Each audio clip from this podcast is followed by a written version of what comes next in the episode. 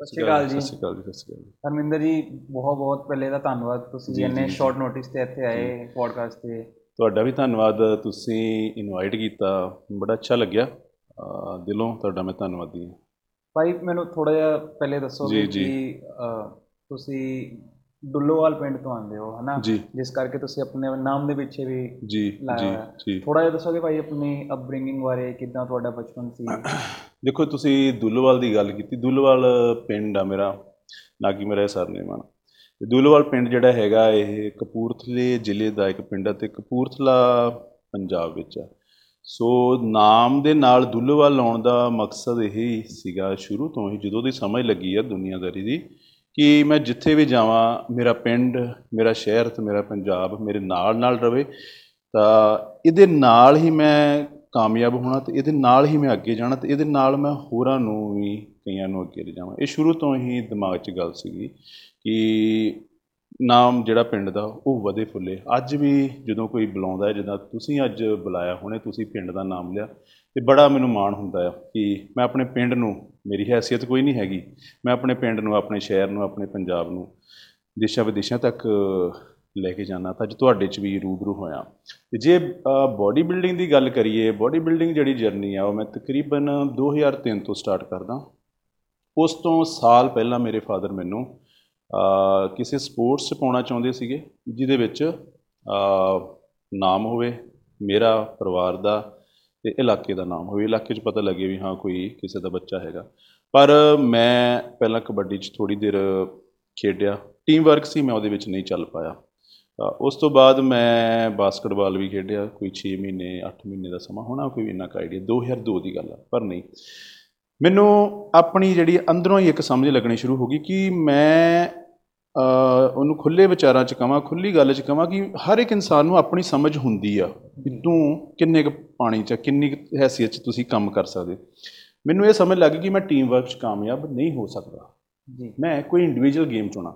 ਉਸ ਤੋਂ ਬਾਅਦ ਮੈਂ ਕੁਝ ਦਿਨ ਪਾਵਰ ਲਿਫਟਿੰਗ ਜਿਹੜੀ ਹੈਗੀ ਜਿਹਦੇ ਵਿੱਚ bench press deadlift and squat ਹੁੰਦੀ ਉਹਨਾਂ ਸਾਰਿਆਂ ਦਾ ਟੋਟਲ ਮੈਂ ਉਹ ਕੀਤੀ ਕੋਈ 6 ਤੋਂ 8 ਮਹੀਨੇ।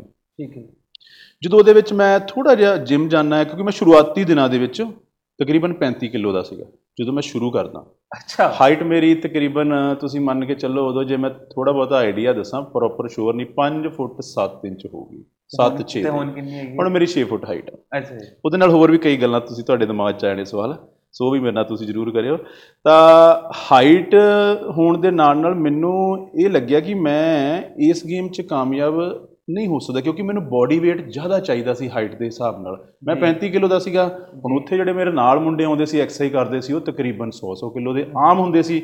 100 ਕਿਲੋ ਤੋਂ ਉੱਪਰ ਬੰਦੇ ਜਿਹੜੇ ਵਧੀਆ ਹੁੰਦੇ ਸੀ 110 120 ਜੀ। 130 ਔਰ ਪੰਜਾਬੀਆਂ 'ਚ ਵੈਸੇ ਆਮ ਗੱਲ ਹੈ। ਬਿਲਕੁਲ ਕਿਉਂਕਿ ਅਸੀਂ ਜਿਹੜੇ ਸਮਾਜ 'ਚ ਪਲੇ ਆ ਉਹਦੇ ਵਿੱਚ ਹਮੇਸ਼ਾ ਇਹ ਆਮ ਚੀਜ਼ਾਂ ਆ। 100 ਕਿਲੋ ਦਾ ਬੰਦਾ ਤਾਂ ਆਮ ਹੁੰਦਾ, ਤਾਂ ਹੀ ਉਹਨੂੰ ਬੰਦਾ ਗਿਣਿਆ ਜਾਂਦਾ, ਹਨਾ? ਤੇ ਮੈਂ ਕਿਹਾ ਵੀ ਜੇ ਮੈਂ ਇਹਦੇ ਵਿੱਚ ਰਹਿਣਾ ਮੇਰੀ ਜਲਦੀ ਗਰੋਥ ਨਹੀਂ ਹੋਣੀ, ਕਿਉਂਕਿ 35 ਕਿਲੋ ਤੋਂ 100 ਕਿਲੋ ਦਾ ਸਫ਼ਰ ਕਰਨਾ ਕੁਆਲਿਟੀ ਵਾਈਜ਼ ਬਾਡੀ weight ਵਧਾਉਣਾ, ਮੋਟੇ ਹੋਣਾ ਤੁਸੀਂ ਦਿਨਾਂ 'ਚ ਹੋ ਜਾਓ, ਪਰ ਮੈਂ ਕੁਆਲਿਟੀ ਵਾਈਜ਼ ਬਾਡੀ weight ਵਧਾਉਣਾ, ਮੇਰੇ ਲਈ ਇਹ ਫੀਲਡ ਨਹੀਂ ਚੰਗਾ। ਸ਼ਾਇਦ ਜੋ ਮੈਂ ਮੰਨਦਾ, ਅਸਲੀਅਤ, ਉਹ ਪਰਮਾਤਮਾ ਦਾ ਹੀ ਹੁਕਮ ਸੀਗਾ ਵੀ ਇਸ ਪਾਸੇ ਹੋਣਾ। ਤੇ ਮੈਂ ਬਾਡੀ ਬਿਲਡਿੰਗ ਸ਼ੁਰੂ ਕੀਤੀ। ਅੱਛਾ ਬਾਡੀ ਬਿਲਡਿੰਗ ਮੈਂ ਉਸੇ weight 'ਚ ਹੌਲੀ ਹੌਲੀ ਗਰੋਥ ਕਰਦਾ ਕਰਦਾ ਮੈਂ ਤਕਰੀਬਨ 75 ਤੋਂ 80 ਕਿਲੋ ਦਾ ਹੋ ਚੁੱਕਿਆ ਸੀਗਾ।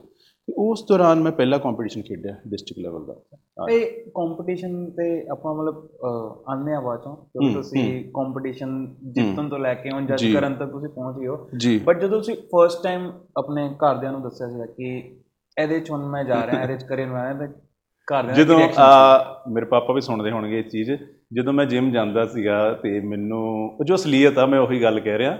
ਕਿ ਉਹ ਕਹਿੰਦੇ ਕਿ ਜਿਮ 'ਚ ਨਾ ਜਾ ਜਿਮ 'ਚ ਉਹ ਮੁੰਡੇ ਜਾਂਦੇ ਜਿਹੜੇ ਵਿਹਲੇ ਹੁੰਦੇ ਆ ਜਿਨ੍ਹਾਂ ਨੂੰ ਕੋਈ ਕੰਮ ਨਹੀਂ ਹੁੰਦਾ। ਤੇ ਮੈਂ ਕਿਹਾ ਮੈਨੂੰ ਕੋਈ ਕੰਮ ਨਹੀਂ ਹੈਗਾ। ਮੈਂ ਵਿਹਲਾ ਹਾਂ ਤੁਸੀਂ ਇਹ ਸਮਝੋ ਹਨਾ? ਤਾਂ ਮੈਂ ਜਿਮ ਜਾਣਾ ਸ਼ੁਰੂ ਕੀਤਾ ਆ ਸ਼ੁਰੂ ਕਰਦਾ ਆ ਤੇ ਮੈਨੂੰ ਹੌਲੀ ਹੌਲੀ ਉਹਦੇ ਵਿੱਚ ਨਵੀਆਂ ਗੱਲਾਂ ਸਿੱਖਣ ਨੂੰ ਮਿਲਦੀਆਂ। ਸਿਹਤ ਨੂੰ ਲੈ ਕੇ ਸਰੀਰ ਨੂੰ ਲੈ ਕੇ ਖਾਣ ਪੀਣ ਨੂੰ ਲੈ ਕੇ ਸਮਾਜ 'ਚ ਵਿਚਰਨਾ ਕਿੱਦਾਂ ਸਾਰੀਆਂ ਚੀਜ਼ਾਂ ਉਹਦੇ ਵਿੱਚ ਸਮਝ ਲੱਗਦੀਆਂ। ਤੇ ਭਾਈ ਆਪਣਾ ਜੋ ਤੁਸੀਂ ਬੋਡੀ ਬਿਲਡਿੰਗ ਸ਼ੁਰੂ ਕੀਤੀ ਜੀ। ਤੇ ਤੁਸੀਂ ਕੰਪੀਟੀਸ਼ਨਸ ਵਗੈਰਾ ਤੁਸੀਂ ਪਾਰਟਿਸਿਪੇਟ ਸਟਾਰਟ ਕੀਤੇ ਕਾਫੀ ਕੰਪੀਟੀਸ਼ਨਸ ਤੁਸੀਂ ਜਿੱਤੇ ਵੀ ਥੋੜਾ ਉਹਨਾਂ ਕੰਪੀਟੀਸ਼ਨਸ ਬਾਰੇ ਦੱਸੋਗੇ ਮੈਂ ਦੋ ਅ, 2000 ਤਕਰੀਬਨ 4 5 ਚ ਜੋ ਮੈਨੂੰ ਪ੍ਰੋਪਰ ਇੰਨਾ ਕੀ ਯਾਦ ਆ 4 5 ਚ ਫਗਵਾੜੇ ਡਿਸਟ੍ਰਿਕਟ 'ਚ ਕੰਪੀਟੀਸ਼ਨ ਹੋਇਆ ਡਿਸਟ੍ਰਿਕਟ ਲੈਵਲ ਦਾ। ਉਹਦੇ ਵਿੱਚੋਂ ਮੈਂ ਦੋ ਲੜਕੇ ਸੀ ਅਸੀਂ ਤੇ ਦੋਨਾਂ ਲੜਕਿਆਂ 'ਚੋਂ ਮੈਂ ਹੈਵੀ ਸੀਗਾ ਮੈਂ ਫਸਟ ਆ ਗਿਆ। ਕਿਉਂਕਿ ਜਦੋਂ ਤੁਸੀਂ ਪਹਿਲਾ ਐਗਜ਼ਾਮ ਦਿੰਦੇ ਤੁਹਾਡੇ ਪਹਿਲਾ ਹੀ ਨੰਬਰ ਵਧੀਆ ਆ ਜਾਂਦੇ ਤੁਹਾਡੇ ਲਈ ਇੱਕ ਜਨੂਨ ਬਣ ਜਾਂਦਾ। ਨੋ ਡਾਊਟ ਉਹਦੇ 'ਚ ਮੇਰੀ ਕੋਈ ਬਾਡੀ ਨਹੀਂ ਸੀ। ਸਿਰਫ ਮੇਰੀ ਬਾਡੀ ਭਾਰੀ ਸੀਗੀ। ਬਾਡੀ ਬਿਲਡਿੰਗ ਵਾਲੀ ਕੰਡੀਸ਼ਨਿੰਗ ਬਾਡੀ ਬਿਲਡਿੰਗ ਵਾਲੀ ਸਿਮੈਟਰੀ ਸਾਈਜ਼ ਨਹੀਂ ਸੀਗਾ ਉਦਾਂ ਦਾ। ਪਰ ਇੱਕ ਆਮ ਬੰਦਿਆਂ ਨਾਲੋਂ ਮੈਂ ਭਾਰਾ ਅਲੱਗ ਦਿਖ ਰਿਹਾ ਸੀ ਵੀ ਹਾਂ ਇਹ ਮੈਨੂੰ ਫਸਟ ਪਲੇਸ ਮਿਲ ਗਈ ਡਿਸਟ੍ਰਿਕਟ ਦਾ ਕੰਪੀਟੀਸ਼ਨ ਸੀਗਾ। ਉਸ ਤੋਂ ਬਾਅਦ ਫਿਰ ਜਿਹੜੀ ਬਾਡੀ ਬਿਲਡਿੰਗ ਦੀ ਜਰਨੀ ਆ ਸਟਾਰਟ ਹੁੰਦੀ ਆ। ਫਿਰ ਡਿਸਟ੍ਰਿਕਟ ਤੋਂ ਬਾਅਦ ਸਟੇਟ ਦੇ ਚੈਂਪੀਅਨਸ਼ਿਪ ਆਈਆਂ ਫਿਰ ਉਸ ਤੋਂ ਬਾਅਦ ਨੈਸ਼ਨਲ ਇੰਟਰਨੈਸ਼ਨਲ ਜਦੋਂ ਮੈਂ ਗ੍ਰੈਜੂਏਸ਼ਨ ਕਰਦਾ ਹਾਂ ਤੇ ਗ੍ਰੈਜੂਏਸ਼ਨ ਕਰਦਿਆਂ ਦੌਰਾਨ ਮੈਂ ਖਾਲਸਾ ਕਾਲਜ ਲਾਇਲਪੁਰ ਖਾਲਸਾ ਕਾਲਜ ਜਲੰਧਰ ਦੀ ਟੀਮ ਦੇ ਵਿੱਚ ਸਿਲੈਕਟ ਹੋਣਾ। ਤਾਂ ਉਸ ਟਾਈਮ ਮੇਰਾ ਪਹਿਲੇ ਸਾਲ ਗੁਰੂ ਨਾਨਕ ਦੇਵ ਯੂਨੀਵਰਸਿਟੀ ਜਿਹੜੀ ਟੀਮ ਆ, ਉਹਨੂੰ ਅਸੀਂ ਸਟੇਟ ਲੈਵਲ ਬੋਲ ਦਿੰਦੇ ਆ ਉਹਦੇ ਵਿੱਚ ਪੰਜਾਬ ਦੀਆਂ ਸਾਰੀ ਯੂਨੀਵਰਸਿਟੀਆਂ ਆਉਂਦੀਆਂ। ਤੇ ਉਹਦੇ ਵਿੱਚ ਮੇਰਾ ਸੈਕੰਡ ਮੈਡਲ ਆਇਆ। ਤਾਂ ਉਸ ਤੋਂ ਬਾਅਦ, ਉਸ ਮੈਡਲ ਤੋਂ ਬਾਅਦ ਫਿਰ ਮੈਂ 올 ਇੰਡੀਆ ਲਈ ਸਿਲੈਕਟ ਹੁੰਨਾ ਅਗਲੇ ਸਾਲ ਜਾ ਕੇ ਜਦੋਂ ਸੈਕੰਡ ਆਉਂਦਾ, ਫਿਰ ਅਗਲੇ ਸਾਲ ਉਸੇ ਯੂਨੀਵਰਸਿਟੀ 'ਚੋਂ 골ਡ ਮੈਡਲ ਆਉਂਦਾ। ਫਿਰ ਮੈਂ ਜਾ ਕੇ ਸਿਲੈਕਟ ਹੁੰਦਾ 올 ਇੰਡੀਆ ਇੰਟਰਵਰਸਿਟੀ ਲਈ ਜੋ ਕਿ ਮੈਂ ਤਕਰੀਬਨ 2009-10 ਚ ਖੇਡੀ ਪੰਜਾਬੀ ਯੂਨੀਵਰਸਿਟੀ ਪਟਿਆਲਾ ਵੱਲੋਂ। ਪਹਿਲੇ ਸਾਲ ਮੈਂ ਖੇਡਣ ਗਿਆ ਕੇਰਲਾ। ਕੇਰਲਾ ਮੈਂ ਖੇਡਣ ਗਿਆ ਮੈਂ ਟੌਪ 5 ਚ ਵੀ ਨਹੀਂ ਆਇਆ। ਅੱਛਾ। ਕਿਉਂ ਨਹੀਂ ਆਇਆ? ਮੇਰੀਆਂ ਖੁਦ ਦੀਆਂ ਗਲਤੀਆਂ ਸੀ। ਜਦੋਂ ਅਸੀਂ ਇੱਕ ਨਵੀਂ ਜਗ੍ਹਾ ਤੇ ਜਾਂਦੇ ਸਾਡੇ ਮਨ 'ਚ ਹਾਵ ਭਾਵ ਹੀ ਅਲੱਗ ਹੁੰਦੇ। ਉਸ ਤੋਂ ਬਾਅਦ ਫਿਰ ਮੈਂ ਅਗਲੇ ਸਾਲ ਉਹੀ ਯੂਨੀਵਰਸਿਟੀ ਵੱਲੋਂ ਰਿਪਰੈਜ਼ੈਂਟ ਕਰਦਾ ਆ ਗੁਰੂ ਨਾਨਕ ਦੇਵ ਯੂਨੀਵਰਸਿਟੀ ਚੈਂਪੀਅਨਸ਼ਿਪ ਹੁੰਦੀ ਆ ਇੰਟਰ 올 ਇੰਡੀਆ ਇੰਟਰਵਰਸਿਟੀ ਸਾਰੇ ਇੰਡੀਆ ਦੀਆਂ ਯੂਨੀਵਰਸਿਟੀਜ਼ ਦੀ। ਉਹਦੇ ਵਿੱਚੋਂ ਫਿਰ ਮੈਂ 35 ਮੁੰਡੇ 'ਚੋਂ ਸੈਕਿੰਡ ਆਉਣਾ ਆ। 35 ਮੁੰਡਿਆਂ 'ਚ ਜਦੋਂ ਮੈਂ ਸੈਕਿੰਡ ਆਉਣਾ ਆ ਤਾਂ ਮ, ਮੈਨੂੰ ਮਤਲਬ ਸਮਝ ਨਹੀਂ ਲੱਗਦੀ ਵੀ ਹੋ ਕੀ ਗਿਆ। ਵੀ ਜਿਹਨੂੰ ਮੈਂ ਈਜ਼ੀ ਭਾਸ਼ਾ ਕਹਾਂ, ਮੈਨੂੰ ਉਹ ਚੀਜ਼ ਡਾਈਜੈਸਟ ਹੀ ਨਹੀਂ ਹੋਈ, ਹਨਾ? ਅਗਲੇ ਸਾਲ, ਉਸ ਤੋਂ ਅਗਲੇ ਸਾਲ ਫਿਰ ਮੈਂ ਖੇਡਦਾ, ਫਿਰ ਮੈਂ 35 ਮੁੰਡਿਆਂ 'ਚੋਂ ਫਿਰ 15ਵੇਂ ਨੰਬਰ ਤੇ ਚਲੇ ਜਾਣਾ ਪਿੱਛੇ। ਕਿਉਂਕਿ ਮੈਨੂੰ ਉਹ ਚੀਜ਼ ਦੀ ਜੋ ਸੋਚਿਆ ਨਹੀਂ ਸੀ, ਉਸ ਤੋਂ ਉੱਪਰ ਮਿਲ ਗਿਆ, ਹੈ ਮੇਰਾ ਹਾਰਡ ਵਰਕ ਸੀਗਾ। ਉਸ ਪਰਮਾਤਮਾ ਨੇ ਮੈਨੂੰ ਉਸ ਪਾਸੇ ਲਾਇਆ, ਪਰ ਉਹ ਜਦੋਂ ਮੈਂ ਖੇਡਦਾ ਆ ਤੇ ਮੈਂ 10ਵੇਂ ਨੰਬਰ ਤੋਂ 15ਵੇਂ ਤੇ ਚਲੇ ਗਿਆ, ਜਾਂਦਾ ਜਾਂਦਾ ਮੈਂ, ਮੇਰੀ ਸਟੱਡੀ ਕੰਪਲੀਟ ਹੋ ਗਈ। ਫਿਰ ਮੈਂ 2015 ਵਿੱਚ ਮਿਸਟਰ ਵਰਲਡ ਲਈ ਸਿਲੈਕਟ ਹੋਣਾ ਆ ਜੋ ਕਿ 2015 ਚ ਸਾਊਥ ਅਫਰੀਕਾ ਵਿਖੇ ਹੋਈ। ਉੱਥੇ ਜਾਂਦਿਆਂ ਮੈਂ ਫਿਰ ਟੌਪ 5 ਚ ਆਉਣਾ। ਉਸ ਤੋਂ ਬਾਅਦ ਫਿਰ 2016 17 18 ਮੈਂ ਸਿੰਗਾਪੁਰ, ਦੁਬਈ, ਇੱਥੇ ਏਸ਼ੀਅਨ ਕੰਟਰੀਜ਼ ਦੇ ਵਿੱਚ ਜਿਹੜੀਆਂ ਚੈਂਪੀਅਨਸ਼ਿਪ ਹੁੰਦੀਆਂ ਮਿਸਟਰ ਏਸ਼ੀਆ ਇਹਨਾਂ ਦੇ ਵਿੱਚ ਮੈਂ 4th 5th 4th 5th ਰਹਿਣਾ। 2018 ਚ ਲਾਸਟ ਮੇਰਾ ਮੈਡਲ ਆਉਂਦਾ ਆ। ਏਸ਼ੀਆ ਚ 골ਡ ਮੈਡਲ ਬਾਡੀ ਬਿਲਡਿੰਗ ਦੀ ਕੈਟਾਗਰੀ ਸੀ 90 ਪਲੱਸ ਕੈਟਾਗਰੀ ਜਿਹਦੇ ਵਿੱਚ ਮੈਂ 골ਡ ਮੈਡਲ ਲਿਆ 90 plus category extreme body building and ਦੂਸਰੀ ਕੈਟਾਗਰੀ ਸੁਪਰ ਬਾਡੀ ਥੋੜੀ ਜਿਹੀ ਜਿਹਨੂੰ ਅਸੀਂ ਕਹਿੰਦੇ ਸ਼ਾਰਪ ਤਿੱਖੀ ਬਾਡੀ ਮਸਲ ਜ਼ਿਆਦਾ। ਉਹਦੇ ਵਿੱਚ ਮੈਂ ਥਰਡ ਹੋਣਾ। ਉਹ 2018 ਅਪ੍ਰੈਲ ਦਾ ਮਹੀਨਾ ਉਸ ਟਾਈਮ ਮੇਰੇ ਦੋ ਇੰਟਰਨੈਸ਼ਨਲ ਮੈਡਲ ਆਏ ਉਸ ਤੋਂ ਬਾਅਦ ਮੈਂ ਬਾਡੀ ਬਿਲਡਿੰਗ ਜਿਹੜੀ ਸਟੇਜ ਆ ਉਹਨੂੰ ਛੱਡ ਚੁੱਕਿਆ। ਭਾਈ ਕੰਪੀਟੀਸ਼ਨਸ ਦੇ ਵਿੱਚ ਕੁਝ ਯਾਦ ਹੋਏ? ਮਤਲਬ ਜਦੋਂ ਆਪਾਂ ਵੈਸੇ ਕੋਈ ਵੀ ਕੰਪੀਟੀਸ਼ਨ ਜਾਂਦੇ ਆ ਨਾ ਕੁਝ ਨਾ ਕੁਝ ਇੰਟਰਸਟਿੰਗ ਐਕਟੀਵਿਟੀਜ਼ ਜਾਂ ਕੁਝ ਨਾ ਕੁਝ ਇੱਕ ਯਾਦਾਸ਼ਤ ਜੁੜੀ ਜੁੜੀ ਹੁੰਦੀ ਹੈ ਕਿ ਹਾਂ ਯਾਰ ਕੁਝ ਇੱਦਾਂ ਦਾ ਹੋਵੇ ਕੁਝ ਇੱਦਾਂ ਦਾ ਯਾਦ ਹੋਵੇ। ਕੰਪੀਟੀਸ਼ਨ ਦੇ ਵਿੱਚ ਕਾਫੀ ਚੀਜ਼ਾਂ ਹੁੰਦੀਆਂ ਰਹੀਆਂ। ਅਹ ਜਿਸ ਤਰ੍ਹਾਂ ਤੁਸੀਂ ਕਹਿੰਦੇ ਕੋਈ ਇਦਾਂ ਦੀ ਚੀਜ਼ ਵੀ ਜਿਹਨੇ ਮੈਨੂੰ ਡੀਮੋਟਿਵ ਕੀਤਾ ਜਾਂ ਮੋਟੀਵੇਟ ਕੀਤਾ ਹਨਾ? ਜਾਂ ਇਦਾਂ ਹੀ ਯਾਦ ਹੋਵੇ ਕੋਈ ਮਾਪਲੀ ਗੱਲ ਵੀ ਹੋਵੇ ਕੋਈ। ਜਦੋਂ ਕੰਪੀਟੀਸ਼ਨ 2015 ਦੇ ਵਿੱਚ ਅਹ ਪਹਿਲਾ ਕੰਪੀਟੀਸ਼ਨ ਮੈਂ ਇੰਟਰਨੈਸ਼ਨਲ ਖੇਡਦਾ 2015 ਚ ਮਿਸਟਰ ਵਰਲਡ ਸਾਊਥ ਅਫਰੀਕਾ ਚ। ਤੇ ਹੈ ਮੈਂ ਇੱਕ ਪਲੇਅਰ ਆ ਉਸ ਦਿਨ ਸਭ ਤੋਂ ਵੱਡੀ ਗੱਲ ਕੀ ਸੀ? ਉਹ ਕੰਪੀਟੀਸ਼ਨ ਸੀਗਾ, ਅਹ, ਤਕਰੀਬਨ 7 ਨਵੰਬਰ ਦਾ। 7 ਨਵੰਬਰ, ਅਹ, ਮੇਰਾ ਖੁਦ ਦਾ ਬਰਥ ਜਨਮ ਦਿਨ ਸੀਗਾ। ਤੇ ਉੱਥੇ ਜਿਹੜੀ ਸਭ ਤੋਂ ਵੱਡੀ ਗੱਲ ਹੋਈ, ਉੱਥੇ ਜਦੋਂ ਮੈਂ ਸਟੇਜ ਤੇ ਆਇਆ, ਤੁਹਾਡੇ ਨਾਮ ਦੇ ਨਾਲ ਇੰਟਰਨੈਸ਼ਨਲ ਇਵੈਂਟ ਤੇ ਤੁਹਾਡੀ ਡੇਟ ਆਫ ਬਰਥ ਵੀ ਬੋਲੀ ਜਾਂਦੀ ਹੈ। ਜਦੋਂ ਨਾਮ ਬੋਲਿਆ, ਉਹਨਾਂ ਦੇਖਿਆ ਅਫੀਸ਼ੀਅਲ ਵੀ ਹਾਂ, ਇਸ ਬੰਦੇ ਦਾ birth- ਅੱਜ ਜਨਮ ਦਿਨ ਆ। ਉਸ ਇੰਟਰਨੈਸ਼ਨਲ ਸਟੇਜ ਤੇ ਜਿੰਨੇ ਉੱਥੇ ਆਡੀਅנס ਜਿੰਨੇ ਸਾਰੇ ਗੈਸਟ ਜਿੰਨੇ ਅਫੀਸ਼ੀਅਲ ਸਾਰਿਆਂ ਨੇ ਮੇਰੇ ਲਈ 1 ਮਿੰਟ ਤਕਰੀਬਨ ਕਲੈਪਿੰਗ ਕੀਤੀ। ਉਹਨੇ ਮੈਨੂੰ ਹੈਪੀ ਬਰਥਡੇ ਤੱਕ ਕਿਹਾ। ਤੇ ਮੈਂ ਉਹ ਚੀਜ਼ ਅੱਜ ਵੀ ਸੋਚਦਾ ਵੀ ਯਾਰ ਮੈਂ ਕਿਹੜੇ ਪਿੰਡ ਦਾ ਸੀਗਾ? ਤੇ ਕਿਹੜੀ ਕੰਟਰੀ 'ਚ ਜਾ ਕੇ ਲੋਕਾਂ ਨੇ ਮੈਨੂੰ ਜਿਹੜਾ Celebrate ਕੀਤਾ ਨੇ ਲੋਕਾਂ ਨੇ ਬਿਲਕੁਲ ਮੇਰੇ ਲਈ ਉਹ ਸੈਲੀਬ੍ਰੇਟ ਸੀਗਾ। ਉਹਦੇ ਵਿੱਚ ਕੁਝ ਇਦਾਂ ਦਾ ਨਹੀਂ ਕਿਸੇ ਨੇ ਕੋਈ ਕੇਕ ਕੱਟਿਆ ਜਾਂ ਕੁਝ ਨਹੀਂ ਉਹ ਵੀ ਨਹੀਂ ਸੈਲੀਬ੍ਰੇਟ ਤੁਹਾਡੇ ਲਈ ਕੋਈ ਤੁਹਾਨੂੰ ਕੋਈ ਹੈਪੀ ਬਰਥਡੇ ਵਿਸ਼ ਹੀ ਕਰ ਦਿੰਦਾ ਜਾਂ ਤੁਹਾਡੇ ਜਨਮ ਦਿਨ ਤੇ ਕੋਈ ਵਿਸ਼ ਕਰਦਾ ਬੜੀ ਵੱਡੀ ਗੱਲ ਆ। ਉਹ ਵੀ ਅਦਰ ਕੰਟਰੀ ਦੇ ਲੋਕਾਂ ਲਈ। ਉਸ ਤੋਂ ਬਾਅਦ ਜਦੋਂ ਮੈਂ ਸਟੇਜ ਤੋਂ ਨੀਚੇ ਉਹਨੇ ਹਰ ਬੰਦੇ ਨੂੰ ਮੈਂ ਨੋਟਿਸ ਹੋ ਗਿਆ। ਮੈਂ ਤਾਂ ਉਹਨਾਂ ਲਈ ਇੱਕ ਦਿਨ ਦਾ ਸਟਾਰ ਬਣ ਗਿਆ। ਅੱਛਾ ਮੇਰੀ ਪਲੇਸ ਕੋਈ ਨਹੀਂ ਆਈ ਉੱਥੇ ਟੌਪ 5 'ਚ ਹੀ ਆਇਆ ਮੈਂ। ਬਟ ਹਰ ਬੰਦਾ ਮੈਨੂੰ ਜਿੰਨੇ ਉੱਥੇ ਲੋਕ ਮਿਲੇ ਹਰ ਇੱਕ ਨੇ ਮੈਨੂੰ ਸਟੇਜ ਤੋਂ ਨੀਚੇ ਆ ਕੇ ਵੀ ਪੇਸ਼ ਕੀਤਾ ਵੀ ਤੁਹਾਡਾ ਜਨਮ ਦਿਨ ਆ। ਉਹ ਚੀਜ਼ ਮੈਂ ਕਦੀ ਨਹੀਂ ਭੁੱਲਦਾ ਅੱਜ ਵੀ ਨਹੀਂ ਕਿਉਂਕਿ ਉਹ ਸਾਰੀਆਂ ਚੀਜ਼ਾਂ ਆ ਉਸ ਪਰਮਾਤਮਾ ਦੀ ਰਜ਼ਾ 'ਚ ਰਹਿ ਕੇ ਮੈਂ ਮੰਨੀਆਂ ਉਹਨੇ ਹੀ ਕਰਵਾਈਆਂ ਤਾਂ ਉਹ ਹੀ ਸਾਡੇ ਤੋਂ ਕਰਵਾ ਰਿਹਾ। ਭਾਈ ਜਦੋਂ ਤੁਹਾਡਾ ਪਹਿਲਾ ਕੰਪੀਟੀਸ਼ਨ ਜਦੋਂ ਤੁਸੀਂ ਜਿੱਤੇ ਆ ਹੂੰ। ਤੇ ਕੀ ਫੀਲ ਕੀ ਆਉਂਦੀ? ਜਦੋਂ ਮੈਂ ਪਹਿਲਾ ਮੇਰਾ ਇੱਕ ਏਮ ਸੀਗਾ ਨੈਸ਼ਨਲ ਲੈਵਲ 'ਚ ਮੈਡਲ ਜਿੱਤਣਾ। ਜਦੋਂ ਤੁਸੀਂ ਸਟੱਡੀ ਕਰਦੇ ਆ ਤੁਹਾਡਾ ਹੁੰਦਾ ਕਿ ਮੈਂ ਕਾਲਜ ਲੈਵਲ ਤੇ ਇਦਾਂ ਦੀ ਕੋਈ ਅਚੀਵਮੈਂਟ ਕਰਦਾ। ਕਿ ਜਿਹਦੇ ਨਾਲ ਮੈਨੂੰ ਸਾਰੀ ਉਮਰ ਇਹਦੇ ਨਾਲ ਸਲਾਉਂਦੇ ਰਹਿਣਾ ਮੇਰੇ ਆਲੇ ਦੁਆਲੇ ਵਾਲੇ ਵੀ। ਹਾਂ ਤੂੰ ਆ ਚੀਜ਼ ਕੀਤੀ ਉਸ ਟਾਈਮ ਜਦੋਂ ਮੇਰਾ ਮੈਡਲ ਆਉਂਦਾ 올 ਇੰਡੀਆ ਇੰਟਰਵਿਊਸਟੀ ਵਿੱਚ ਮੇਰਾ ਸਿਲਵਰ ਮੈਡਲ ਆਉਂਦਾ ਹੈ ਤਕਰੀਬਨ 35 ਮੁੰਡਿਆਂ ਚੋਂ ਮੈਂ ਸੈਕਿੰਡ ਆ ਰਿਹਾ ਮਤਲਬ 34 ਮੁੰਡੇ ਤੁਸੀਂ ਛੱਡ ਗਏ ਪਿੱਛੇ ਆਪਣੇ ਇੱਕ ਮੁੰਡਾ ਰਹਿ ਗਿਆ ਤੇ ਮੈਨੂੰ ਉਹ ਚੀਜ਼ ਡਾਈਜੈਸਟ ਨਹੀਂ ਹੋ ਰਹੀ ਸਮਝ ਨਹੀਂ ਲੱਗ ਰਹੀ ਇਹਨੂੰ ਮੈਂ ਦੱਸਾਂ ਕਿੱਦਾਂ ਵੀ ਮੈਂ ਉਸ ਮੈਡਲ ਨੂੰ ਲੈ ਕੇ ਉਸ ਤੋਂ ਬਾਅਦ ਜਿੱਦਾਂ ਬੰਦਾ ਬੁਖਲਾ ਜਾਂਦਾ ਨਾ ਖੁਸ਼ੀ ਹੀ। ਹਰ ਇੱਕ ਨੂੰ ਮੈਂ ਹੱਥ ਮਿਲਾ ਰਿਹਾ ਸਟੇਜ ਤੋਂ ਨੀਚੇ ਆ ਕੇ ਹਰ ਇੱਕ ਨਾਲ ਗੱਲ ਕਰ ਰਿਹਾ ਕਿਸੇ ਕੋ ਕੋਈ ਖਾਣ ਵਾਲੀ ਚੀਜ਼ ਆ ਉਹ ਸ਼ਰਾਰਤ ਨਾਲ ਚੱਕ ਰਿਹਾ ਕਿਸੇ ਨੂੰ ਕਿਸੇ ਤਰੀਕੇ ਕਰ ਰਿਹਾ। ਵੀ ਉਹ ਇੱਕ ਖੁਸ਼ੀ ਮੈਂ ਆਪਣੇ ਘਰ ਫੋਨ ਕਰ ਲਿਆ ਪਰ ਮੈਂ ਫੋਨ 'ਚ ਦੱਸ ਨਹੀਂ ਪਾ ਰਿਹਾ। ਸੱਤਵੇਂ ਆਸਮਾਨ ਦੇ ਵੀ ਮੈਂ ਉਹਨਾਂ ਪਹੁੰਚ ਗਿਆ ਕਹਿੰਦੇ ਸੱਤਵੇਂ ਦਾ ਅੱਠਵਾਂ ਵੀ ਹੈ ਮੈਂ ਉੱਤੇ ਹੀ ਪਹੁੰਚ ਗਿਆ। ਵੀ ਮੈਂ ਉਹਨੂੰ ਬਿਆਨ ਨਹੀਂ ਕਰ ਪਾ ਰਿਹਾ। ਮਦਰ ਮੇਰੇ ਕਹਿੰਦੇ ਹੋਇਆ ਕਿ ਮੈਂ ਕਿਹਾ ਮੈਨੂੰ ਸਮਝ ਨਹੀਂ ਲੱਗ ਰਹੀ ਬਸ ਮੈਨੂੰ ਜੋ ਚਾਹੀਦਾ ਸੀ ਮਿਲ ਗਿਆ। ਉਹ ਚੀਜ਼ ਮੈਨੂੰ ਕੋਈ 4-5 ਦਿਨ ਇਦਾਂ ਹੀ ਮਹਿਸੂਸ ਹੁੰਦੀ ਰਹੀ ਕਿ ਮੈਂ ਜਦੋਂ ਮੈਡਲ ਲੈ ਆ ਤੇ ਮੈਂ ਯਾਰ ਮੈਨੂੰ ਤਾਂ ਸੀਗਾ ਕਿ ਮੈਂ ਟੌਪ 3 ਜਾ ਜਾਊਂਗਾ। ਪਰ ਮੈਂ ਇੱਕ ਸਿਲਵਰ ਮੈਡਲ ਲੈ ਲਿਆ ਉਹਦੇ ਨਾਲ ਕਈ ਚੀਜ਼ਾਂ ਜੁੜੀਆਂ ਹੋ ਗਈਆਂ। ਉਹਨਾਂ ਨੇ ਮੈਨੂੰ ਬਹੁਤ ਜ਼ਿਆਦਾ ਹੀ ਓਵਰ ਲੈ ਗਈਆਂ। ਉਹ ਜਦੋਂ ਓਵਰ ਲੈ ਕੇ ਜਾਂਦੀ ਚੀਜ਼ ਫਿਰ ਤੁਹਾਨੂੰ ਨੀਚੇ ਆਉਣਾ ਥੋੜਾ ਮੁਸ਼ਕਲ ਹੋ ਜਾਂਦਾ। ਉਹ ਚੀਜ਼ ਫਿਰ ਮੇਰੇ ਨਾਲ ਅਗਲੇ ਸਾਲ ਹੋਈ। ਪਰ ਉਸ ਤੋਂ ਬਾਅਦ ਜਦੋਂ ਮੈਂ ਫਿਰ ਸਟੇਜ ਤੇ ਜਾਣਾ ਇੰਟਰਨੈਸ਼ਨਲ ਲੈਵਲ ਤੇ ਫਿਰ ਮੈਂ ਨਾਰਮਲੀ ਹੌਲੀ ਹੌਲੀ ਆਪਣੇ ਕੈਟੇਰੀਆ ਚ ਆਉਂਦਾ ਰਹਿਣਾ ਕਿਉਂਕਿ ਤੁਹਾਨੂੰ ਖੁਸ਼ੀ ਵੀ ਉਹ ਪ੍ਰਮਾਤਮਾ ਤੋਂ ਹੀ ਮਿਲਦੀ ਹੈ ਤੇ ਜੇ ਦੁੱਖ ਮਿਲਦਾ ਤੁਹਾਨੂੰ ਖੁਸ਼ੀ ਮਿਲਦੀ ਜਿਹੜੀ ਉਹ ਵੀ ਉਹ ਤੋਂ ਹੀ ਖੁਸ਼ੀ ਮਿਲਣੀ ਤੇ ਜੇ ਦੁੱਖ ਮਿਲਦਾ ਉਹ ਵੀ ਤੁਸੀਂ ਉਹਦਾ ਹੀ ਨਾਮ ਲੈ ਕੇ ਸਹਾਰਨਾ ਕਿਉਂਕਿ ਉਹੋ ਹੀ ਸਾਰਾ ਕੁਝ ਤੁਹਾਨੂੰ ਦੇ ਰਿਹਾ। ਤੁਸੀਂ ਸਟੱਡੀਜ਼ ਦੀ ਵਿੱਚ ਗੱਲ ਕੀਤੀ। ਥੋੜਾ ਦੱਸੋਗੇ ਤੁਸੀਂ ਸਟੱਡੀਜ਼ ਵਿੱਚ ਕਾਫੀ ਅੱਛੇ ਪਰਫਾਰਮ ਕਰਦੇ ਰਹੇ ਹੋ। ਦੇਖੋ ਜਦੋਂ ਤੱਕ ਮੈਂ ਪਲੱਸ 2 ਤੱਕ ਸਟੱਡੀ ਕੀਤੀ ਆ ਤੇ 12ਵੀਂ ਤੱਕ ਮੈਂ ਅੱਛਾ ਸੀਗਾ। ਉਹ ਕਿਉਂ ਅੱਛਾ ਸੀਗਾ? ਮੈਂ ਇੱਕ ਦਾਇਰੇ 'ਚ ਸੀਗਾ ਇੱਕ ਘੇਰੇ 'ਚ ਸੀਗਾ। ਉਹ ਸਕੂਲ ਤੱਕ ਦੀ ਸਟੱਡੀ ਹੁੰਦੀ ਹਨਾ?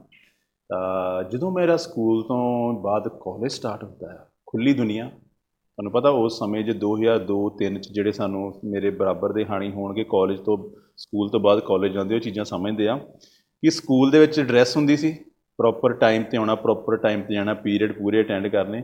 ਤੇ ਜਦੋਂ ਮੈਂ ਕਾਲਜ ਜਾਣਾ ਪਹਿਲਾਂ ਤਾਂ ਗੱਲ ਮੇਰੀ ਜਿਹੜੀ ਮੇਰੀ ਡਰੈਸ ਆ ਜਿਹਨੂੰ ਅਸੀਂ ਪੰਜਾਬੀ ਚ ਕਹਿੰਦੇ ਸੀ ਵਰਦੀ ਉਹ ਤੋਂ ਛੁਟਕਾਰਾ ਹੋ ਗਿਆ। ਹਾਂ। ਆਪਣੀ ਮਰਜ਼ੀ ਦੇ ਕੱਪੜੇ ਆਪਣੀ ਮਰਜ਼ੀ ਦਾ ਆਉਣਾ ਜਾਣਾ ਨਹੀਂ ਪੜ੍ਹਨਾ ਪੜੋ ਕੁਝ ਕਰਨਾ ਕਰੋ ਤੁਹਾਡੀ ਆਪਣੀ ਮਸਤੀ ਮੈਨੂੰ ਇਹ ਲੱਗਣ ਲੱਗ ਪਿਆ ਜਦੋਂ ਮੈਂ ਕਾਲਜ ਗਿਆ ਕਿ ਮੈਂ ਤਾਂ ਅਹ, ਕਿਸੇ ਮਤਲਬ ਮੇਲੇ 'ਚ ਆਇਆ ਹੋਇਆ। ਉਹ ਮੇਲਾ ਖੇਡਦਾ ਖੇਡਦੇ ਦੇਖਦੇ ਦੇਖਦੇ ਮੇਲੇ 'ਚ ਮੈਂ ਸਾਲ ਲਗਾਤਾ। ਉਹ ਸਾਲ ਜਿਹੜਾ ਬੱਚਾ ਆਪਣੀ ਸਟੱਡੀ 'ਚ ਪਹਿਲਾਂ ਬਹੁਤ ਬੈਸਟ ਆ ਉਹ ਸਾਲ ਮੇਰੇ 560 ਚੋਂ ਤਿੰਨ ਨੰਬਰ ਆ ਰਹੇ ਆ ਬੀਏ ਫਸਟ ਈਅਰ ਚੋਂ। ਮੈਂ ਦੱਸਣ ਚ ਉਹਨੂੰ ਕੁਤਾਈ ਨਹੀਂ ਸਮਝਦਾ ਕਿਉਂਕਿ ਉਹ ਮੇਰਾ ਪਾਸਟ ਸੀ ਤੇ ਉਦੋਂ ਸੱਚ ਸੀ ਅੱਜ ਵੀ ਸੱਚ ਆ। ਉਸ ਤੋਂ ਬਾਅਦ ਮੈਂ ਘਰ ਆਉਣਾ। ਇਹਦੇ ਨਾਲ ਕਈ ਗੱਲਾਂ ਰਿਲੇਟ ਹੋਣੀਆਂ। ਮੈਂ ਘਰ ਆਉਣਾ ਤੇ ਮੇਰੇ ਮਦਰ ਕਹਿੰਦੇ ਕਿੱਦਾਂ ਦੇ ਐਗਜ਼ਾਮ ਹੋਏ? ਮੈਂ ਕਿਹਾ ਮੰਮੀ ਠੀਕ ਹੋਏ ਪੇਪਰ ਕੁਝ ਬਾਹਰੋਂ ਆ ਗਿਆ। ਤੇ ਕਹਿੰਦੇ ਬਾਹਰੋਂ ਆ ਗਿਆ? ਅੱਛਾ ਮੈਨੂੰ ਬਿਠਾ ਲਿਆ। ਕਿਉਂਕਿ ਮਾਂ ਨੂੰ ਆਪਣੇ ਪੁੱਤ ਦਾ ਪਤਾ ਹੁੰਦਾ ਹਨਾ? ਤੇ ਮੈਨੂੰ ਬਿਠਾ ਲਿਆ ਕਹਿੰਦੇ ਜਦੋਂ ਮੈਂ ਬੈਠ ਗਿਆ ਤੇ ਕਹਿੰਦੇ ਮੈਨੂੰ ਇਹ ਦੱਸ ਤੇਰੇ ਨਾਲ ਕਿੰਨੇ ਬੱਚੇ ਪਾਸ ਹੋਏ? ਮੈਂ ਕਿਹਾ ਚਾਰ ਪੰਜ ਪਾਸ ਹੋਏ ਹੋਣੇ। ਤੇ ਅੱਛਾ ਇਹ ਚਾਰ ਪੰਜ ਬੱਚੇ ਪਾਸ ਹੋਏ ਉਹ ਵੀ ਤੇਰੇ ਵਰਗੇ ਮੁੰਡੇ ਸੀ? ਬਿਲਕੁਲ। ਜਿਹੜਾ ਐਗਜ਼ਾਮੀਨਰ ਸੀ ਉਹ ਵੀ ਤੁਹਾਡੇ ਵਰਗਾ ਇਨਸਾਨ ਸੀ ਉਮਰ 'ਚ ਵੱਡਾ ਹੋਊਗਾ। ਉਹਦੇ ਕੋਈ ਅ, ਦੋ ਦਿਮਾਗ ਤੇ ਨਹੀਂ ਇੱਕੋ ਹੀ ਦਿਮਾਗ ਸੀ। ਫਿਰ ਉਹ ਪੇਪਰ ਐਗਜ਼ਾਮ ਬਾਹਰੋਂ ਕਿੱਦਾਂ ਪਾਤਾ ਉਹਨਾਂ ਨੇ? ਤੁਸੀਂ ਬੇਟਾ ਜੀ ਇਹ ਕਿਉਂ ਨਹੀਂ ਮੰਨਦੇ ਵੀ ਤੁਸੀਂ ਕਿਤਾਬਾਂ ਹੀ ਨਹੀਂ ਲਈਆਂ ਬੁੱਕਸ ਹੀ ਨਹੀਂ ਲਈਆਂ ਤੁਸੀਂ ਪਾਸ ਕਿੱਥੋਂ ਹੋਣਾ ਸੀ? ਉਹ ਚੀਜ਼ ਮੇਰੇ ਦਿਮਾਗ 'ਚ ਅੱਜ ਵੀ ਘਰ ਕਰਦੀ ਉਦੋਂ ਵੀ ਘਰ ਕਰਦੀ ਉਹੋ ਹੀ ਬੱਚਾ ਜਿਹੜਾ 560 ਚੋਂ 3 ਨੰਬਰ ਲੈ ਰਿਹਾ ਅਗਲੇ ਸਾਲ ਉਹੀ ਮੈਂ ਬੁੱਕਸ ਲਈਆਂ ਮੈਂ ਪੜ੍ਹਦਾ ਤੇ ਮੈਂ 65% ਲੈ ਕੇ ਪਾਸ ਹੋ ਜਾਣਾ ਉਸ ਤੋਂ ਬਾਅਦ ਮੈਂ ਗ੍ਰੈਜੂਏਸ਼ਨ ਵੀ ਕਰਦਾ ਬੀਏ ਬੀਪੀਐਡ ਐਮਪੀਐਡ ਐਮਫਿਲ ਅੱਜ ਮੈਂ ਫਿਜ਼ੀਕਲ ਐਜੂਕੇਸ਼ਨ ਤੇ ਪੀਐਚਡੀ ਕਰ ਰਿਹਾ। ਕਿਉਂ? ਕਿਉਂਕਿ ਜਦੋਂ ਮੈਂ ਫੇਲ ਹੋਇਆ ਸੀ ਉਸ ਤੋਂ ਮੈਂ ਇੱਕ ਸਿੱਖਿਆ ਬਣਾ ਲਈ। ਮੈਂ ਪਹਿਲਾਂ ਠੀਕ ਸੀ। ਨਵੀਂ ਦੁਨੀਆ 'ਚ ਹਰ ਇਨਸਾਨ ਜਾਂਦਾ ਆ ਉਹ ਬੇਖਬਰ ਹੋ ਜਾਂਦਾ ਵੀ ਸ਼ਾਇਦ ਮੈਂ ਹੀ ਉਹਨੂੰ ਪੰਜਾਬੀ 'ਚ ਕਹਾਂ ਪਰ ਲੱਗ ਜਾਂਦੇ। ਪਰ ਉਹ ਪਰ ਜ਼ਿਆਦਾ ਲੰਬੇ ਨਹੀਂ ਲਾਉਣੇ ਚਾਹੀਦੇ। ਉੱਥੋਂ ਮੈਂ ਅੱਜ ਵੀ ਸਮਝਦਾ ਜੀ ਉਸ ਗੱਲ ਨੂੰ ਮੈਂ ਮੇਬੀ 2023 3 ਤੋਂ ਲੈ ਕੇ ਅੱਜ ਤੱਕ 20 ਸਾਲ ਹੋ ਗਿਆ ਤੇ 20 ਸਾਲ ਤੋਂ ਮੈਂ ਅੱਜ ਵੀ ਸੋਚ ਰਿਹਾ ਵੀ ਜਿੱਥੇ ਕਾਮਯਾਬ ਮੈਂ ਨਹੀਂ ਹੋ ਰਿਹਾ ਮੈਂ ਫੇਲ ਹੋ ਰਿਹਾ ਉਹਦਾ ਮੈਂ ਖੁਦ ਰੀਜ਼ਨ ਜੀ ਤੁਹਾਨੂੰ ਕਾਮਯਾਬ ਕਰਨ ਵਾਲੇ ਤੁਸੀਂ ਆ ਤੁਹਾਨੂੰ ਫੇਲ ਕਰਨ ਵਾਲੇ ਤੁਸੀਂ ਆ ਤੁਹਾਡਾ ਵਾਲੀਵਾਰ ਸਭ ਤੋਂ ਪਹਿਲਾਂ ਤੁਸੀਂ ਆ। ਤੁਹਾਨੂੰ ਹੀ ਮੈਨੂੰ ਉੱਥੋਂ ਸਿੱਖਿਆ ਵੀ ਮਿਲਦੀ ਆ। ਤੁਹਾਡੀ ਗੱਲ ਦਾ ਵੀ ਜਵਾਬ ਹੋ ਗਿਆ ਮੈਂ ਸਟੱਡੀ 'ਚ ਕਿਸ ਤਰ੍ਹਾਂ ਦਾ ਸੀਗਾ। ਸੋ ਉਹ ਚੀਜ਼ ਮੈਂ ਕਦੀ ਵੀ ਲੁਕਾਉਂਦਾ ਨਹੀਂ ਕਿਉਂਕਿ ਮੇਰਾ ਪਾਸਟ ਜ਼ਰੂਰ ਸੀ। ਨਹੀਂ ਤਾਂ ਕੋਈ ਨਹੀਂ ਦੱਸਦਾ ਵੀ ਮੈਂ ਫੇਲ ਹੋਇਆ ਕਿਉਂ ਹੋਇਆ ਕਿ ਮੇਰੀ ਆਪਣੀ ਕਮਜ਼ੋਰੀ ਸੀ। ਜੇ ਤੁਸੀਂ ਆਪਣੀ ਕਮਜ਼ੋਰੀ ਮੰਨੋਗੇ ਤੁਸੀਂ ਉੱਤੇ ਕੰਮ ਕਰੋਗੇ ਉੱਤੇ ਕਾਮਯਾਬ ਹੋਵੋਗੇ। ਜੀ ਐਗਜ਼ੈਕਟਲੀ ਤੇ ਭਾਈ ਆਪਣਾ ਇੱਕ ਨਾ ਬੜਾ ਇੰਪੋਰਟੈਂਟ ਕੁਐਸਚਨ ਹੈ ਜੀ। ਮੈਂ ਪ੍ਰੀਟੀ ਮਚ ਸ਼ੋਰ ਹਾਂ ਕਿ ਕਾਫੀ ਲੋਕੀ ਖਾਸ ਕਰਕੇ ਜਿਹੜੇ ਬੋਡੀ ਬਿਲਡਿੰਗ 'ਚ ਜਾ ਰਹੇ ਨੇ ਜਾਂ ਜਾਣਾ ਚਾਹੁੰਦੇ ਨੇ ਕਿ ਜੋ ਤੁਸੀਂ ਤੁਸੀਂ ਆਪਣੇ ਟਾਈਮ ਤੇ ਜਦੋਂ ਤੁਸੀਂ ਕਿਸੇ ਵੀ ਕੰਪੀਟੀਸ਼ਨ ਲਈ ਪ੍ਰਿਪੇਅਰ ਕਰਦੇ ਸੀਗੇ ਤਾਂ ਕੀ ਪ੍ਰੈਪਰੇਸ਼ਨ ਦਾ ਕੀ ਇੱਕ ਹਿਸਾਬ ਕਿਤਾਬ ਰਹਿੰਦਾ ਹੈ ਇੱਕ ਪਲੈਨਿੰਗ ਰਹਿੰਦੀ ਹੈ ਕਿ ਬੇਸਿਕ ਸਟਰਕਚਰ ਅਗਰ ਦੇਖੋ ਬਾਡੀ ਬਿਲਡਿੰਗ ਤੇ ਫਿਟਨੈਸ ਦੋਨੋਂ ਇੱਕੋ ਛੱਤ ਥੱਲੇ ਹੋਣ ਵਾਲੀਆਂ ਐਕਟੀਵਿਟੀਜ਼ ਆ। ਪਰ ਇਹਨਾਂ ਦੇ ਕੁਝ ਕੁ ਰਸਤੇ ਅਲੱਗ ਹੋ ਜਾਂਦੇ ਆ। ਮਤਲਬ ਜਦੋਂ ਤੁਸੀਂ ਬਾਡੀ ਬਿਲਡਿੰਗ ਕਰਨੀ ਆ ਤਾਂ ਵੀ ਤੁਹਾਨੂੰ ਡਾਈਟ ਖਾਣੀ ਪੈਣੀ ਆ। ਜਦੋਂ ਤੁਸੀਂ ਫਿਟ ਰਹਿਣਾ ਤਾਂ ਵੀ ਡਾਈਟ ਖਾਣੀ ਪੈਣੀ। ਫਿਰ ਦੋਨਾਂ ਦੇ ਵਿੱਚੋਂ ਤੁਹਾਨੂੰ ਇੱਕ ਤਰ੍ਹਾਂ ਦਾ ਫਿਊਲ ਮਿਲਦਾ એનર્ਜੀ ਮਿਲਦੀ। ਤੁਹਾਡੀ ਬਾਈਕ ਆ ਉਹਦੀ ਟੈਂਕੀ 'ਚ ਤੇਲ ਆ। ਉਹ ਤੇਲ ਕਿਦੋਂ ਵਰਤਿਆ ਜਾਊਗਾ? ਜਦੋਂ ਉਹਨੂੰ ਚਲਾਉਂਗੇ ਜੀ। ਉਹ ਤਾਂ ਹੀ ਐਵਰੇਜ ਨਿਕਲੂਗੀ ਤਾਂ ਹੀ ਪੈਂਡਾ ਕੱਟੋਗੇ। ਤਾਂ ਇੱਦੇ ਸਾਡੀ ਬਾਡੀ ਆ। ਤੁਸੀਂ ਜੇ ਫਿਟ ਰਹਿਣਾ ਡਾਈਟ ਤਾਂ ਵੀ ਖਾਣੀ ਜਿੱਦਾਂ ਤੁਸੀਂ ਸਵਾਲ ਕੀਤਾ ਬਾਡੀ ਬਿਲਡਿੰਗ ਜੇ ਤੁਸੀਂ ਬਾਡੀ ਬਿਲਡਿੰਗ ਕਰਨੀ ਤੁਹਾਨੂੰ ਬੇਸਿਕ ਡਾਈਟ ਲੈਣੀ ਪੈਣੀ ਆ। ਦੋਨਾਂ ਨੂੰ ਡਾਈਟ ਦੇ ਕੇ ਫਿਟ ਬੰਦਾ ਮੈਂ ਬਾਡੀ ਬਿਲਡਰ ਸਾਨੂੰ ਦੋਨਾਂ ਨੂੰ ਡਾਈਟ ਖਾਣੀ ਪੈਣੀ। ਸਾਨੂੰ ਦੋਨਾਂ ਨੂੰ ਡਾਈਟ ਖਾ ਕੇ ਉਹਨੂੰ ਪਚਾਉਣ ਲਈ ਜਿਮ ਜਾਣਾ ਪੈਣਾ। ਜੀ। ਹੁਣ ਜਿਮ ਜਾਣ ਤੋਂ ਬਾਅਦ ਸਾਡੇ ਦੋਨਾਂ ਦੇ ਰਸਤੇ ਹੋ ਜਾਣੇ ਅਲੱਗ। ਠੀਕ ਹੈ। ਕਰ ਅਸੀਂ ਜਿਮ ਰਹੇ ਆ ਤੁਸੀਂ ਵੀ ਕਰ ਰਹੇ ਪਰ ਮੈਂ ਕਰਨੀ ਬਾਡੀ ਬਿਲਡਿੰਗ ਤੁਸੀਂ ਰਹਿਣਾ ਫਿਟ ਫਿਰ ਉਸ ਤੋਂ ਬਾਅਦ ਆ ਜਾਂਦਾ ਸਪਲੀਮੈਂਟ ਦਾ ਏਰੀਆ ਠੀਕ ਹੈ। ਜਿਹੜਾ ਕਿਸੇ ਹੱਦ ਤੱਕ ਜ਼ਰੂਰੀ ਹੈ। ਤਾਂ ਤੁਹਾਡਾ ਏਰੀਆ ਤੁਹਾਡੇ ਤੱਕ ਸੀਮਿਤ ਸਿਰਫ ਡਾਈਟ ਐਕਸਰਸਾਈਜ਼ ਦਾ। ਠੀਕ ਹੈ। ਤੇ ਜੇ ਮੈਂ ਬੇਸਿਕ ਡਾਈਟ ਦੀ ਗੱਲ ਕਰਾਂ ਬਾਡੀ ਨੂੰ ਬੇਸ ਚਾਹੀਦਾ ਪ੍ਰੋਟੀਨ ਹੂੰ। ਪ੍ਰੋਟੀਨ ਦੀ ਜਦੋਂ ਮੈਂ ਗੱਲ ਕਰਦਾ ਜਾਂ ਕਿਤੇ ਸੁਣਦਾ ਜਾਂ ਮੇਰੇ ਜਿਹੜੇ ਯੰਗਸਟਰ ਵੀਰ ਭੈਣ ਭਰਾ ਉਹ ਪ੍ਰੋਟੀਨ ਦੀ ਜਦੋਂ ਗੱਲ ਸੁਣਦੇ ਆ ਤਾਂ ਉਹਨਾਂ ਦੇ ਮਨ ਦੇ ਵਿੱਚ ਇੱਕੋ ਹੀ ਚੀਜ਼ ਆਉਂਦੀ ਪ੍ਰੋਟੀਨ ਵਾਲਾ ਡੱਬਾ ਪ੍ਰੋਟੀਨ। ਸਪਲੀਮੈਂਟ ਉਹ ਗਲਤ ਆ। ਜੀ ਆਮ ਵਾਲਾ ਉਹ ਅ- ਹੈ ਆਮ ਪਰ ਉਹ ਗਲਤ ਆ। ਪ੍ਰੋਟੀਨ ਤੁਹਾਡੀ ਬਾਡੀ ਡਿਮਾਂਡ ਕਰਦੀ ਚਾਹੇ ਤੁਸੀਂ ਜਿਮ ਜਾਂਦੇ ਚਾਹੇ ਜਿਮ ਨਹੀਂ ਜਾਂਦੇ ਹੂੰ। ਚਾਹੇ ਕੋਈ ਮੇਲ ਆ ਚਾਹੇ ਕੋਈ ਫੀਮੇਲ ਆ ਉਹ ਪ੍ਰੋਟੀਨ ਜਿਹੜਾ ਆ ਦਿਨ ਦਾ 20 ਤੋਂ 30 ਗ੍ਰਾਮ ਫੀਮੇਲ ਲੈਣਗੀਆਂ ਵਿਦਆਊਟ ਕੁੜੀਆਂ। ਫੀਮੇਲ 20 ਤੋਂ 30 ਗ੍ਰਾਮ ਵਿਦਆਊਟ ਵਰਕਆਊਟ ਤੇ ਜੇ ਮੁੰਡੇ ਹੈਗੇ 30 ਤੋਂ 40 ਗ੍ਰਾਮ ਜੇ ਉਹਨਾਂ ਨੇ ਵਰਕਆਊਟ ਨਹੀਂ ਵੀ ਕਰਨਾ ਚਾਹੇ ਅਸੀਂ ਬੋਲਣਾ ਹੀ ਆ ਮੈਂ ਬੋਲ ਕਿੱਥੋਂ ਰਿਹਾ ਆ?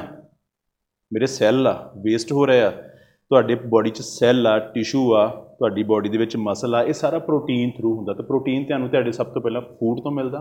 ਪ੍ਰੋਟੀਨ ਤੁਹਾਡੀ ਬਾਡੀ ਲਈ ਜ਼ਰੂਰੀ ਆ।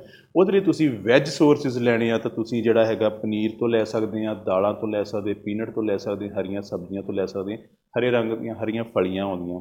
ਜੀ। ਉਹਨਾਂ ਤੋਂ ਤੁਸੀਂ ਵੈਜ ਸੋਰਸਸ ਆਫ ਪ੍ਰੋਟੀਨ ਲੈ ਸਕਦੇ। ਜੇ ਨਾਨ ਵੈਜ ਜਾਂ ਤੁਸੀਂ ਐਗ ਚਿਕਨ ਮਟਨ ਫਿਸ਼ ਇਹਨਾਂ ਤੋਂ ਪ੍ਰੋਟੀਨ ਐਡ ਆਨ ਕਰ ਸਕਦੇ। ਦੂਸਰੇ ਨੰਬਰ ਤੇ ਆਉਂਦਾ ਬੇਸਿਕ ਫੂਡ ਦੀ ਗੱਲ ਕਰਦਾ ਕਿ ਸਾਡੇ ਘਰਾਂ 'ਚ ਆਮ ਹੁੰਦਾ ਕਾਰਬੋਹਾਈਡਰੇਟ ਕਾਰਬੋਹਾਈਡਰੇਟ ਤੋਂ ਭਾਵ ਉਹ ਫੂਡ ਜਿਹੜੇ ਸਾਨੂੰ ਇੱਕਦਮ એનર્ਜੀ ਦਿੰਦੇ ਉਹਦੇ ਵਿੱਚ ਦੋ ਤਰ੍ਹਾਂ ਦੇ ਕਾਰਬਸ ਆ ਗਏ ਜਿਹੜੇ ਸਿੰਪਲ ਕਾਰਬਸ ਕੰਪਲੈਕਸ ਕਾਰਬਸ ਅੱਜ ਦੀ ਡਾਈਟ ਡਾਈਟ 'ਚ ਅਸੀਂ ਸਿੰਪਲ ਕਾਰਬਸ ਜ਼ਿਆਦਾ ਖਾਂਦੇ ਸਿੰਪਲ ਸਿੰਪਲ ਕਾਰਬਸ ਤੋਂ ਭਾਵ ਕੀ ਜਿਹੜੇ ਪ੍ਰੋਸੈਸਡ ਫੂਡ ਆ। ਜੀ। ਪੀਜ਼ਾ 버ਗਰ ਸੌਫਟ ਡਰਿੰਕ ਖੰਡ ਤੋਂ ਬਣੀਆਂ ਚੀਜ਼ਾਂ ਇਹ ਸਾਰੇ ਸਿੰਪਲ ਕਾਰਬਸ ਆ ਜਿਨ੍ਹਾਂ ਦੀ ਕੋਈ ਮਾਤਰਾ ਕੋਈ ਲਿਮਿਟੇਸ਼ਨ ਕੁਝ ਨਹੀਂ ਹੁੰਦੀ। ਇਹ ਸਾਡੀਆਂ ਪ੍ਰੋਬਲਮ ਦਾ ਕਾਰਨ ਆ।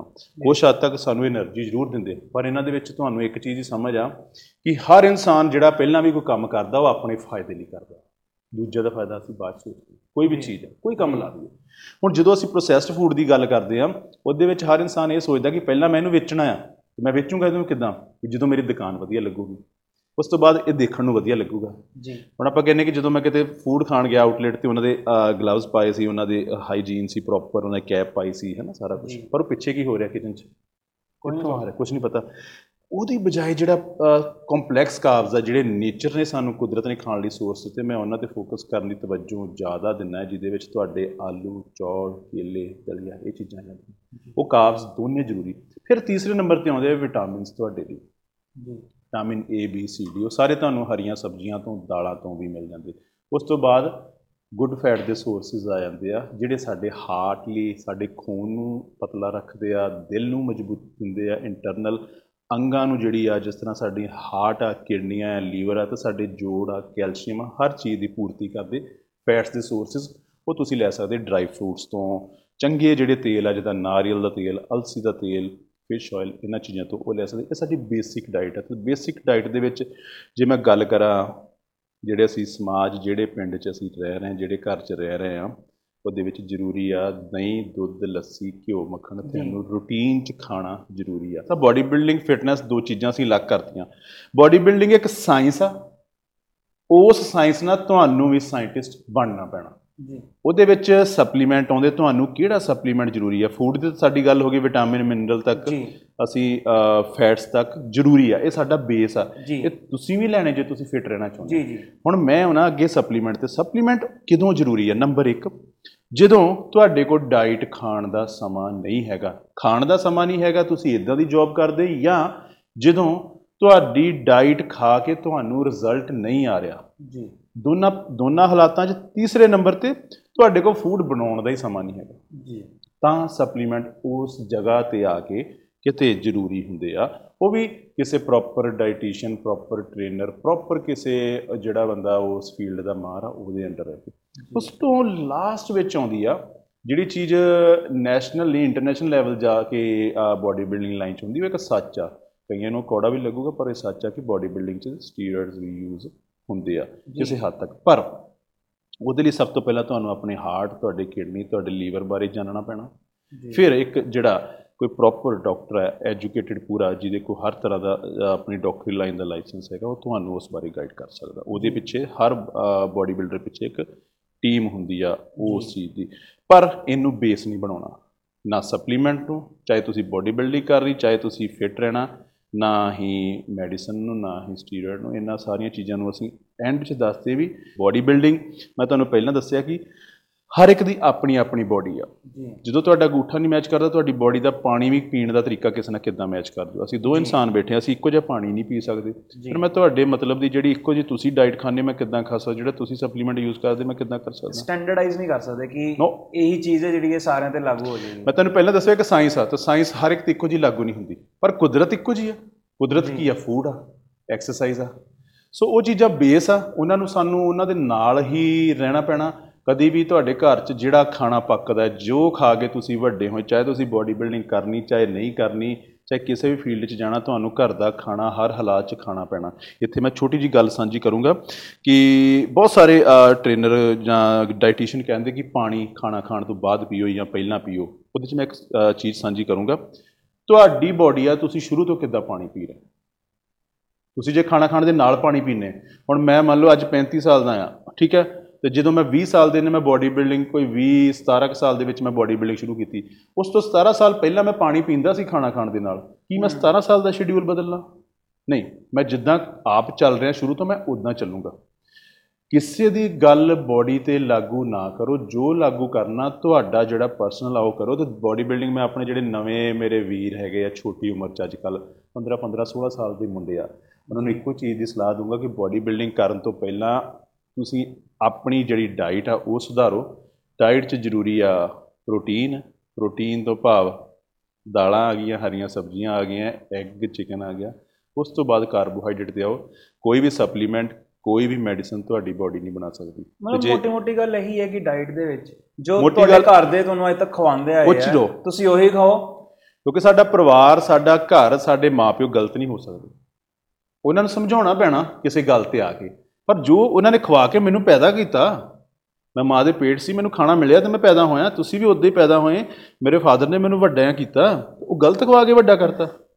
ਅੱਜ ਦੀ ਡੇਟ 'ਚ ਅਸੀਂ ਆ ਗਏ ਕਿਉਂਕਿ ਸਾਨੂੰ ਉਹਦਾ ਰੀਜ਼ਨ ਕੀ ਹੁੰਦਾ ਆ? ਜਦੋਂ ਨਵੇਂ ਜਿਹੜੇ ਮੁੰਡੇ ਹੈਗੇ ਆ ਇਹ ਕੀ ਦੇਖਦੇ? ਸਾਹਮਣੇ ਇੱਕ ਬਾਡੀ ਬਣੀ ਦੇਖਦੇ ਆ ਵੀ ਇਹ ਬਾਡੀ ਬਣੀ ਆ ਮੈਂ ਇਦਾਂ ਦਾ ਬਣਨਾ। ਪਰ ਅਸੀਂ ਇਹ ਦੇਖ ਲਿਆ ਕਿ ਰਾਤ ਅ, ਦਿਨ ਚੜਿਆ ਸੀ ਦਿਨ ਦੀ ਕਿੰਨੀ ਚਮਕ ਆ ਮੈਂ ਦਿਨ ਬਣਨਾ। ਕੋਈ ਰਾਤ ਬਾਰੇ ਨਹੀਂ ਸੋਚਦਾ ਵੀ ਦਿਨ ਤੋਂ ਪਹਿਲਾਂ ਇੱਕ ਰਾਤ ਵੀ ਸੀ। ਹਨੇਰੇ ਬਾਰੇ ਨਹੀਂ ਸੋਚਿਆ। ਇਦਾਂ ਇੱਕ ਬਾਡੀ ਬਣੀ ਉਹ ਬਾਡੀ ਬਣੀ ਕਿਦਾਂ? ਕਿਤੇ ਮਹੀਨੇ ਸਾਲਾਂ 'ਚ ਨਹੀਂ ਬਣ ਗਈ? ਕਈ ਸਾਲ ਲੱਗ ਜਾਂਦੇ ਆ। ਲੇਕਿਨ ਇਹ ਭਾਈ ਜਿਹੜੀ ਅੱਜ ਦੀ ਜਨਰੇਸ਼ਨ ਹੈ ਉਹ। ਹਰ ਮਾਮਲੇ 'ਚ ਹੀ ਇੰਪੇਸ਼ੈਂਟ ਹੈ ਹਨਾ? ਹਰ। ਚੀਜ਼ ਜਲਦੀ ਜਲਦੀ ਚਾਹੀਦੀ ਹੈ। ਐਂਡ ਪਲੱਸ ਫਿਰ ਕਾਫੀ ਇਨਫਲੂਐਂਸਰ ਹੁੰਦੇ ਨੇ ਐਕਟਰਸ ਹੁੰਦੇ ਨੇ ਉਹਨਾਂ ਨੂੰ ਦੇਖ ਕੇ ਕਿ ਅੱਛਾ ਯਾਰ ਇਹ ਤਾਂ ਸਾਲ ਪਹਿਲੇ ਕੁਝ ਵੀ ਨਹੀਂ ਸਾਲ ਕੀ ਉਹਦੇ- 6 ਮਹੀਨੇ ਪਹਿਲੇ ਕੁਝ। ਨਹੀਂ ਸੀ ਔਰ ਇੱਕੋ ਦਮ ਉਹਨਾਂ ਦੀ ਬੋਡੀ ਬਣ ਗਈ। ਦੇਖੋ ਉਹਦੇ ਵਿੱਚ ਇਹ ਆ ਕਿ ਤੁਹਾਨੂੰ ਵੀ ਪਤਾ ਸੋਸ਼ਲ ਮੀਡੀਆ ਤੇ ਜਿਹੜੀ ਚੀਜ਼ ਦਿਖ ਰਹੀ ਆ ਉਹ ਕਿਸੇ ਨਾ ਕਿਸੇ ਹੱਦ ਤੱਕ ਚੰਗੀ ਹੀ ਦਿਖ ਰਹੀ ਆ।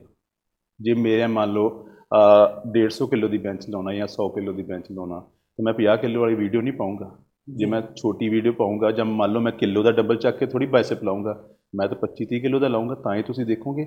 ਮਤਲਬ ਸੋਸ਼ਲ ਮੀਡੀਆ ਕੀ ਆ ਉਹਨੂੰ ਪਹਿਲਾਂ ਅਸੀਂ ਇਹ ਸਮਝ ਲਈਏ ਜਿੱਦਾਂ ਤੁਸੀਂ ਗੱਲ ਕੀਤੀ ਨਵੇਂ ਮੁੰਡੇ ਕੁੜੀਆਂ ਦੀ ਪਹਿਲਾਂ ਤੇ ਇਹ ਸਮਝ ਲਓ ਸੋਸ਼ਲ ਮੀਡੀਆ ਦੇ ਵਿੱਚ ਹਰ ਚੀਜ਼ ਬਨਾਵਟੀ ਆ।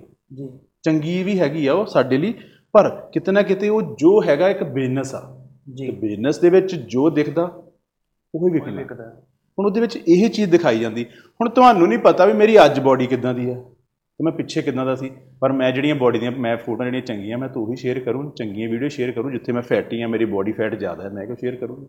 ਸਾਨੂੰ ਉਹੀ ਲੱਗਦਾ ਵੀ ਸ਼ਾਇਦ ਬੰਦਾ ਸਦਾ ਇਦਾਂ ਦਾ। ਬੰਦਾ ਸਦਾ ਦਾ ਗੋਲਮੋਲ ਆ।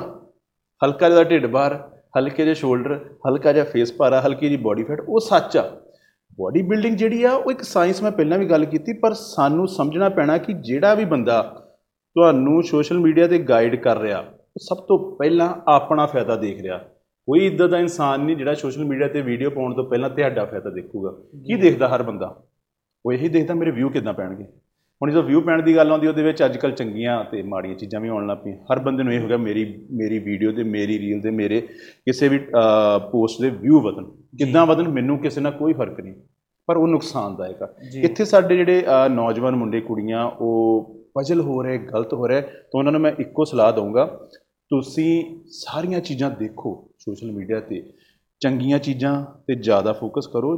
ਤੁਹਾਨੂੰ ਵੀ ਪ੍ਰਮਾਤਮਾ ਨੇ ਉਨਾ ਹੀ ਦਿਮਾਗ ਦਿੱਤਾ ਜਿੰਨਾ ਦੂਸਰਿਆਂ ਨੂੰ ਦਿੱਤਾ। ਤੁਸੀਂ ਚੀਜ਼ ਨੂੰ ਪੜ੍ਹਨ ਦੀ ਕੋਸ਼ਿਸ਼ ਕਰੋ ਕਿਉਂਕਿ ਸਾਡੇ 'ਚ ਪੜ੍ਹਨ ਦਾ ਮਾਦਾ ਨਹੀਂ ਰਿਹਾ ਸੁਣਨਾ ਆ। ਜੀ। ਜਦੋਂ ਸ਼ੁਰੂਆਤੀ ਹੁੰਦਾ ਸੀ ਪਹਿਲਾਂ ਲੰਬੀਆਂ ਲੰਬੀਆਂ ਵੀਡੀਓ ਆਉਂਦੀਆਂ ਸੀ। ਅੱਜ ਕੱਲ ਅਸੀਂ ਕਹਿੰਦੇ ਮੈਨੂੰ ਰੀਲ ਵੀ ਛੋਟੀ ਤੋਂ ਛੋਟੀ ਕਰ ਦੇ ਵੀ ਮੈਨੂੰ ਉਹਦੇ 'ਚ ਹੀ ਸਾਰਾ ਕੁਝ ਸਮਝਾ ਦੇ। ਕਿੱਦਾਂ? 10 ਸਾਲਾਂ ਦਾ ਸਿਲੇਬਸ ਤੁਸੀਂ ਇੱਕ ਸਾਲ 'ਚ ਕਿੱਥੋਂ ਪੜ੍ਹ ਲਓਗੇ? ਮੈਂ ਤੁਹਾਨੂੰ ਪੜ੍ਹਾ ਦੂੰਗਾ ਪਰ ਕੀ? ਤੁਸੀਂ ਪੜ੍ਹ ਲਓਗੇ? ਨਹੀਂ। ਮੰਨ ਲਓ ਹੁਣ ਜੇ ਮੈਂ ਦਿਨ ਦੇ 6 ਮੀਲ ਖਾਣਾ ਤੁਸੀਂ ਕਹਿੰਦੇ ਮੈਂ ਵੀ 6 ਖਾਣੇ ਕਿੱਦਾਂ ਖਾ ਲਓਗੇ? ਉਹ ਚੀਜ਼ ਤੱਕ ਸਾਡੀ ਪਹੁੰਚ ਹੀ ਨਹੀਂ ਅਸੀਂ ਉਹ ਸਮਾਂ ਹੀ ਨਹੀਂ ਤੈਅ ਕੀਤਾ। ਇਦਾਂ ਹੀ ਇੱਥੇ ਇਹਨਾਂ ਦਾ ਨਹੀਂ ਕਸੂਰ ਹੈਗਾ ਜੋ ਨਵੀਂ ਜਨਰੇਸ਼ਨ ਹੈ ਇਹਨਾਂ ਦਾ ਕਸੂਰ ਨਹੀਂ। ਇਹਨਾਂ ਨੂੰ ਸਮਝਾਇਆ ਨਹੀਂ ਜਾ ਰਿਹਾ। ਇਹਨਾਂ ਨੂੰ ਇਹ ਲੱਗ ਰਿਹਾ ਕਿ ਸੋਸ਼ਲ ਮੀਡੀਆ ਸੱਚ ਆ। ਸੱਚ ਹੈ ਕਿਸੇ ਹੱਦ ਤੱਕ। ਅਸੀਂ ਉਹਦੇ ਤੋਂ ਹੀ ਸਾਰਾ ਕੁਝ ਕਰ ਰਹੇ ਹਾਂ। ਪਰ ਉਹਦੇ ਤੇ ਕੁਝ ਕੁ ਚੀਜ਼ਾਂ ਸਾਡੇ ਬਿਜ਼ਨਸ ਨੂੰ ਲੈ ਕੇ ਆ ਰਹੀਆਂ ਨਾ। ਪਹਿਲਾ ਬਿਜ਼ਨਸ ਆ ਪਰ ਅਸੀਂ ਉੱਥੇ ਇਹ ਦੇਖਣ ਲੱਗ ਪੈਂਦੇ ਮੇਰੀ ਲਾਈਫ ਹੁਣ ਕੋਈ ਬੰਦਾ ਮੈਸੇਜ ਕਰਦਾ ਉਹ ਕਹਿੰਦਾ ਕਿ ਮੈਸੇਜ 'ਚ ਹੀ ਮੈਨੂੰ ਡਾਈਟ ਪਲਾਨ ਦੇ ਦਿਓ, ਮੈਸੇਜ 'ਚ ਹੀ ਮੇਰੀ ਬਾਡੀ ਬਣਾ ਦਿਓ, ਤੇ ਮੈਸੇਜ 'ਚ ਹੀ ਮੈਂ ਬਾਡੀ ਬਿਲਡਰ ਬਣ ਗਿਆ, ਉਹ ਤੋਂ ਮੈਸੇਜ 'ਚ ਹੀ ਮੈਨੂੰ ਪਲੇਸ ਦੇ ਦਿਓ। ਮੈਸੇਜ ਕੀ ਕਰਾਂ? ਮੈਸੇਜ ਇੱਕ ਤੁਹਾਡਾ ਮੇਰਾ ਜੋੜਨ ਦਾ ਤਰੀਕਾ ਆ। ਤੁਹਾਨੂੰ ਉਹਦੇ ਤੇ ਸਮਾਂ ਲਾਉਣਾ ਪੈਣਾ। ਸਾਡੇ ਇੱਥੇ ਕੀ ਹੁੰਦਾ ਆ, ਕੋਈ ਪਲੇਅਰ ਆ, ਕੋਈ ਬਾਡੀ ਬਿਲਡਰ ਆ, ਉਹ ਇੱਕ ਚੈਂਪੀਅਨਸ਼ਿਪ ਖੇਡਦਾ ਜਾਂ ਕੋਈ ਫੈਟੀ ਬੰਦਾ ਆ, ਉਹ ਇੱਕ ਵਾਰੀ ਆਪਣੀ ਬਾਡੀ ਫੈਟ ਘਟਾਉਂਦਾ ਬਾਡੀ ਫੈਟ ਘਟਾਉਣ ਤੋਂ ਬਾਅਦ ਉਹ ਕਹਿੰਦਾ ਕਿ ਮੈਂ ਹੁਣ ਟ੍ਰੇਨਰ ਆ, ਮੈਨੂੰ ਪੁੱਛੋ ਆ ਕੇ। ਉਹ ਆਪਣੇ ਆਪ ਚ ਕੋਚ ਬਣ ਜਾਂਦਾ। ਤੇ ਜਿਹੜੇ ਸਾਡੇ ਨਵੇਂ ਮੁੰਡੇ ਕੁੜੀਆਂ ਜੇ ਉਹਨਾਂ ਦਾ ਇੱਕ ਵਾਰੀ ਕਿਤੇ ਮੈਡਲ ਲਾ ਕੇ ਕਿਸੇ ਸਟੇਜ ਤੇ ਉਹਨੇ ਕਹਿਣਾ ਵੀ ਹੁਣ ਮੈਂ ਡਾਈਟੀਸ਼ੀਅਨ ਆ ਮੈਂ ਤੁਹਾਡਾ ਪਰਸਨਲ ਟ੍ਰੇਨਰ ਆ ਮੇਰੀ ਬਾਡੀ ਬਣ ਗਈ ਹੁਣ ਮੈਨੂੰ ਪੁੱਛੋ। ਪਰ ਉਹਨਾਂ ਨੂੰ ਲੋਕ ਫੋਲੋ ਕਰਦੇ ਆ ਪਰ ਮੈਂ ਉੱਥੇ ਇੱਕ ਗੱਲ ਕਰੂੰਗਾ। 올림ਪੀਆ ਲੈਵਲ ਤੇ ਇੱਕ ਬਾਡੀ ਬਿਲਡਿੰਗ ਸ਼ੋਅ ਹੁੰਦਾ ਆ ਅਮਰੀਕਾ 'ਚ ਜਿਹੜਾ ਬਾਡੀ ਬਿਲਡਿੰਗ ਦਾ ਸਭ ਤੋਂ ਵੱਡਾ ਸ਼ੋਅ ਹੈ ਜਿੱਥੇ ਆ ਬਹੁਤ ਹੈਵੀ weight ਦੇ ਬਾਡੀ ਬਿਲਡਰ ਹੁੰਦੇ ਆ ਕੋਈ 150 ਕਿਲੋ ਤੱਕ ਕੋਈ 140 ਤੱਕ। ਉਹ ਬਾਡੀ ਬਿਲਡਰਾਂ ਦੇ ਅੱਜ ਵੀ ਟ੍ਰੇਨਰ ਹੈਗੇ ਅੱਜ ਵੀ ਕੋਚ ਹੈਗੇ। ਕਿਉਂ? ਕਿਸੇ ਮਾੜੇ ਬੰਦੇ ਦੇ ਲੱਕ ਜਿਹੜਾ ਉਹਨਾਂ ਦਾ ਬਾਈਸੈਪਸ ਆ। ਬਾਹ ਉਹਨਾਂ ਦੀ, ਕਿਸੇ ਦੀ ਲੱਕ ਜਿੰਨੀ ਹੈ ਨਾ ਉਹਨਾਂ ਨੇ ਅੱਜ ਕੋਚ ਕਿਉਂ ਰੱਖਿਓ? ਕੀ ਉਹਨਾਂ ਨੂੰ ਨੌਲੇਜ ਨਹੀਂ ਹੋਊਗੀ? ਸਾਰਾ ਕੁਝ ਹੁੰਦਾ। ਤੁਹਾਨੂੰ ਜੋ ਜੋ ਅਸੀਂ ਚੀਜ਼ ਸ਼ੇਅਰ ਕਰਨਾ ਚਾਹੁੰਦੇ, ਤੁਹਾਨੂੰ ਜਿਹੜੀ ਨੌਲੇਜ ਕਿਸੇ ਗਰਾਊਂਡ ਤੇ, ਕਿਸੇ ਐਕਸਪੀਰੀਅੰਸ ਬੰਦੇ ਤੋਂ ਮਿਲਣੀ, ਤੁਹਾਨੂੰ ਉਹਦੇ ਕੋਲ ਜਾਣਾ ਹੀ ਪੈਣਾ। ਮਤਲਬ ਤੁਹਾਨੂੰ ਪੜਨ ਲਈ ਸਕੂਲ ਜੁਆਇਨ ਕਰਨਾ ਹੀ ਪੈਣਾ। ਹੁਣ ਆਨਲਾਈਨ ਸਟੱਡੀ ਨੇ ਸਾਰਾ ਕੁਝ ਨਹੀਂ ਸਿਖਾ ਦੇਣਾ। ਇਦਾਂ ਹੀ ਆਨਲਾਈਨ ਬਾਡੀ ਨਹੀਂ ਬਣਨੀ। ਆਨਲਾਈਨ ਉਹੀ ਚੀਜ਼ ਪੈਣੀ ਜਿਹਦੇ ਵਿੱਚ ਕਿਸੇ ਨੂੰ ਪਹਿਲਾਂ ਆਪ ਫੇਮ ਮਿਲ ਰਿਹਾ ਆਪ। ਇੱਜ਼ਤ ਮਿਲ ਰਹੀ। ਤੇ ਭਾਈ ਆਪਣਾ ਜਿੱਦਾਂ ਪ੍ਰੈਪਰੇਸ਼ਨ ਹੋ ਗਈ ਫਿਰ ਉਸ ਤੋਂ ਬਾਅਦ ਕੰਪੀਟੀਸ਼ਨ ਪਹੁੰਚ ਕੇ ਤੁਸੀਂ। ਐਜ਼ ਅ ਜੱਜ ਜੀ। ਕਿਉਂਕਿ ਤੁਸੀਂ ਹੁਣ ਬਹੁਤ ਸਾਰੇ ਕੰਪੀਟੀਸ਼ਨਸ ਆਲਰੇਡੀ ਜੱਜ ਕਰ ਚੁੱਕੇ ਹੋ। ਜੀ ਜੀ ਜੀ। ਐਂਡ ਇੱਕ ਰਿਸਪੈਕਟੇਬਲ ਤੁਹਾਨੂੰ ਐਜ਼ ਅ ਜੱਜ ਮੰਨਿਆ ਜਾਂਦਾ ਹੈ ਬਹੁਤ। ਸਾਰੇ ਕੰਪੀਟੀਸ਼ਨ ਜੀ। ਦੇ ਵਿੱਚ। ਤੇ ਜਦੋਂ ਤੁਸੀਂ ਹੁਣ ਜੱਜ ਕਰ ਰਹੇ ਹੋ ਕਿਸੇ ਨੂੰ ਤੇ ਕੀ ਪੈਰਾਮੀਟਰਸ ਹੁੰਦੇ ਨੇ? ਤੁਸੀਂ ਕਿੱਦਾਂ ਜੱਜ ਕਰਦੇ ਹੋ ਕਿਸੇ ਇੱਕ ਬਾਡੀ ਬਿਲਡਰ ਨੂੰ? ਐਜ਼ ਅ ਇੰਟਰਨੈਸ਼ਨਲ ਜੱਜ ਜਦੋਂ ਸਾਡੀ ਕਲਾਸਿਸ ਲੱਗਦੀਆਂ ਕਿ ਮੈਂ ਬਾਡੀ ਦੇ ਉੱਪਰਲਾ ਹਿੱਸਾ ਜਿਹੜਾ ਫੇਸ ਆ ਉਹ ਨਹੀਂ ਦੇਖਣਾ ਉੱਥੇ ਇੱਕ ਪਲੇਅਰ ਨੂੰ ਟੈਗ ਨੰਬਰ ਦਿੱਤਾ ਜਾਂਦਾ ਉਹਦੇ ਕਾਸਟਿਊਮ ਤੇ ਲਾ ਕੇ। ਅਸੀਂ ਉਹਨੂੰ ਉੱਥੋਂ ਜੱਜ ਕਰਨਾ ਨਾ ਉਹਦੇ ਮੈਂ ਨਾਮ ਤੋਂ ਨਾ ਮੈਂ ਉਹਦੇ ਫੇਸ ਤੋਂ ਜੱਜ ਕਰਨਾ ਮੈਂ ਦੇਖਣੀ ਤੇ ਬਾਡੀ ਦੇਖਣੀ। ਤੇ ਇੱਥੇ ਸਾਨੂੰ ਬਾਡੀ ਬਹੁਤ ਗੱਲਾਂ ਸਿਖਾਉਂਦੀ। ਜਦੋਂ ਅਸੀਂ ਬਾਡੀ ਦੇਖਦੇ ਉਹ 'ਚ ਸਾਨੂੰ ਕੋਈ ਬੰਦਾ ਨਹੀਂ ਦਿਖਦਾ ਵੀ ਕਿਹੜੇ ਧਰਮ ਦਾ। ਜੀ। ਸਾਨੂੰ ਦਿਖਦੇ ਇਨਸਾਨ ਤੇ ਜੋ ਬਾਡੀ ਬਿਲਡਿੰਗ ਸਿਖਾਇਆ ਗਿਆ ਕਿਉਂਕਿ ਬਾਡੀ ਬਿਲਡਿੰਗ ਇੱਕ ਇੰਟਰਨੈਸ਼ਨਲ ਸਪੋਰਟਸ ਆ ਇੰਡੀਆ ਤੋਂ ਬਾਹਰ ਦਾ। ਉਹਦੇ ਵਿੱਚ ਇੱਕੋ ਚੀਜ਼ ਸਿਖਾਏਗੀ ਤੁਸੀਂ ਇਨਸਾਨ ਦੀ ਬਾਡੀ ਜੱਜ ਕਰਨੀ ਉਹਦੇ ਵਿੱਚ ਅਸੀਂ ਫਰੰਟ ਬਾਡੀ ਦੇਖਦੇ ਹਾਂ ਬਾਈਸੈਪਸ ਸ਼ੋਲਡਰ ਜਿਹੜੀ ਅੱਪਰ ਬਾਡੀ ਹੁੰਦੀ ਆ 50 ਨੰਬਰ ਉਹਦੇ ਆ 50 ਨੰਬਰ ਤੁਹਾਡੀ ਨੀਚੇ ਵਾਲੀ ਬਾਡੀ ਤੇ ਆ। ਹੁਣ ਜਦੋਂ ਬਾਡੀ ਬਿਲਡਰ ਨੂੰ ਅਸੀਂ ਪਲੇਸ ਦਿੰਨੇ ਆ ਫਰੰਟ ਤੋਂ ਵੀ ਦੇਖਦੇ ਆ ਉਹਦੇ 7 ਕੰਪਲਸਰੀ ਪੋਜ਼ਸ ਹੁੰਦੇ ਆ, ਜਿਹਦੇ ਵਿੱਚ ਉਹਦਾ ਬਾਈਸੈਪਸ ਪੋਜ਼ ਹੁੰਦਾ ਚੈਸਟ ਦਾ ਹੁੰਦਾ ਲੈਟਸ ਦਾ ਹੁੰਦਾ, ਉਸ ਤੋਂ ਬਾਅਦ ਬੈਕ ਦੇ ਪੋਜ਼ ਹੁੰਦੇ ਆ। ਸੱਤ ਪੋਜ਼ ਤੋਂ ਅਸੀਂ ਉਹਨੂੰ ਜੱਜ ਕਰਨਾ। ਮਤਲਬ ਤਿੰਨ ਪੋਜ਼ ਫਰੰਟ ਦੇ, ਤਿੰਨ ਬੈਕ ਦੇ, ਇੱਕ ਪੋਜ਼ ਤੁਹਾਡਾ ਫਿਰ ਅਬਡੋਮੀਨਲ ਦਾ ਲਾਸਟ ਵਿੱਚ ਸਾਈਡ ਦੇ ਸਾਈਡ ਟ੍ਰਾਈਸੈਪ ਸਾਈਡ ਚੈਸਟ ਦੇ ਪੋਜ਼ ਵੀ ਆਉਂਦੇ ਆ। ਹੁਣ ਬਾਡੀ ਬਿਲਡਰ ਨੂੰ ਅਸੀਂ ਜੱਜ ਜਿਹੜਾ ਕਰਨਾ, ਉਹਦੇ ਵਿੱਚ ਸਭ ਤੋਂ ਪਹਿਲਾ ਤਰੀਕਾ ਹੁੰਦਾ, ਅਸੀਂ ਉਹਦਾ ਫੇਸ ਨਹੀਂ ਦੇਖਣਾ ਅਸੀਂ ਉਹਦੇ ਟੈਗ ਨੰਬਰ ਤੋਂ। ਮਤਲਬ ਕੋਈ ਵੀ ਭੇਦਭਾਵ ਨਹੀਂ ਹੈਗਾ। ਜੋ ਉਹਦੀ ਸੱਚਾਈ ਆ ਜਿਹੜਾ ਕਰ ਰਿਹਾ ਉਹ ਹਰ ਇੱਕ ਦਾ ਆਪਣਾ ਆਪਣਾ ਤਰੀਕਾ ਭੇਦਭਾਵ ਵਿੱਚ ਹੁੰਦਾ ਆ। ਪਰ ਪਹਿਲਾਂ ਉਹਦਾ ਪੈਰਾਮੀਟਰ ਇਹੀ ਆ ਜੇ ਮੈਂ ਇਮਾਨਦਾਰੀ ਨਾਲ ਦੱਸਾਂ। ਅਸੀਂ ਉਹਦੇ ਟੈਗ ਨੰਬਰ ਤੋਂ ਉਹਨੂੰ ਜੱਜ ਕਰਦੇ ਆ। ਟੈਗ ਨੰਬਰ ਤੋਂ ਅਸੀਂ ਉਹਨੂੰ ਪਲੇਸ ਦੇਣੀ ਆ ਉਹਦੇ ਪੁਆਇੰਟ ਲੱਗਣੇ ਕੁਝ ਫਰੰਟ ਦੇ ਕੁਝ ਉਹਦੀ ਬੈਕ ਦੇ। ਹੁਣ ਬਾਡੀ ਬਿਲਡਰ ਦੀ ਜਿਹੜੀ ਹਰ ਬਾਡੀ ਬਿਲਡਰ ਹਰ ਮਾਂ ਦਾ ਪੁੱਤ ਘਰੋਂ ਇਹ ਸੋਚ ਕੇ ਆਉਂਦਾ ਕਿ ਮੈਂ 골ਡ ਮੈਡਲਿਸਟ ਹਾਂ ਜੀ। ਮੈਨੂੰ 골ਡ ਮੈਡਲ ਲੈ ਨੂੰ 2018 ਤੋਂ ਮੈਂ ਅੱਜ ਵੀ ਆਪਣੇ ਆਪ ਨੂੰ 골ਡ ਮੈਡਲ ਸਮਝੀ ਜਾਂਦਾ 18 ਤੋਂ ਮੈਂ ਛੱਡਿਆ। ਪਰ ਅੱਜ ਮੈਂ ਹੈ ਨਹੀਂ ਪਰ ਮੇਰਾ ਮਨ ਇਹੀ ਹੈ। ਇਦਾਂ ਉੱਥੇ ਹਰ ਪਲੇਅਰ ਜੋ ਸਟੇਜ ਤੇ ਹੁੰਦਾ ਇਹ ਸੋਚ ਕੇ ਹੁੰਦਾ ਕਿ ਮੈਂ 골ਡ ਮੈਡਲ ਲੈਣਾ ਹੈ। ਪਰ ਉਹਨੂੰ ਇਹ ਨਹੀਂ ਪਤਾ ਵੀ ਮੇਰਾ ਫਰੰਟ ਅੱਛਾ ਹੈ ਮੇਰੇ ਪਿੱਛੇ ਕੀ ਹੋ ਰਿਹਾ। ਹੁਣ ਅਸੀਂ ਬੈਠੇ ਮੇਰੇ ਪਿੱਛੇ ਕੀ ਹੋ ਰਿਹਾ ਮੈਨੂੰ ਨਹੀਂ ਪਤਾ ਲੱਗ ਰਿਹਾ।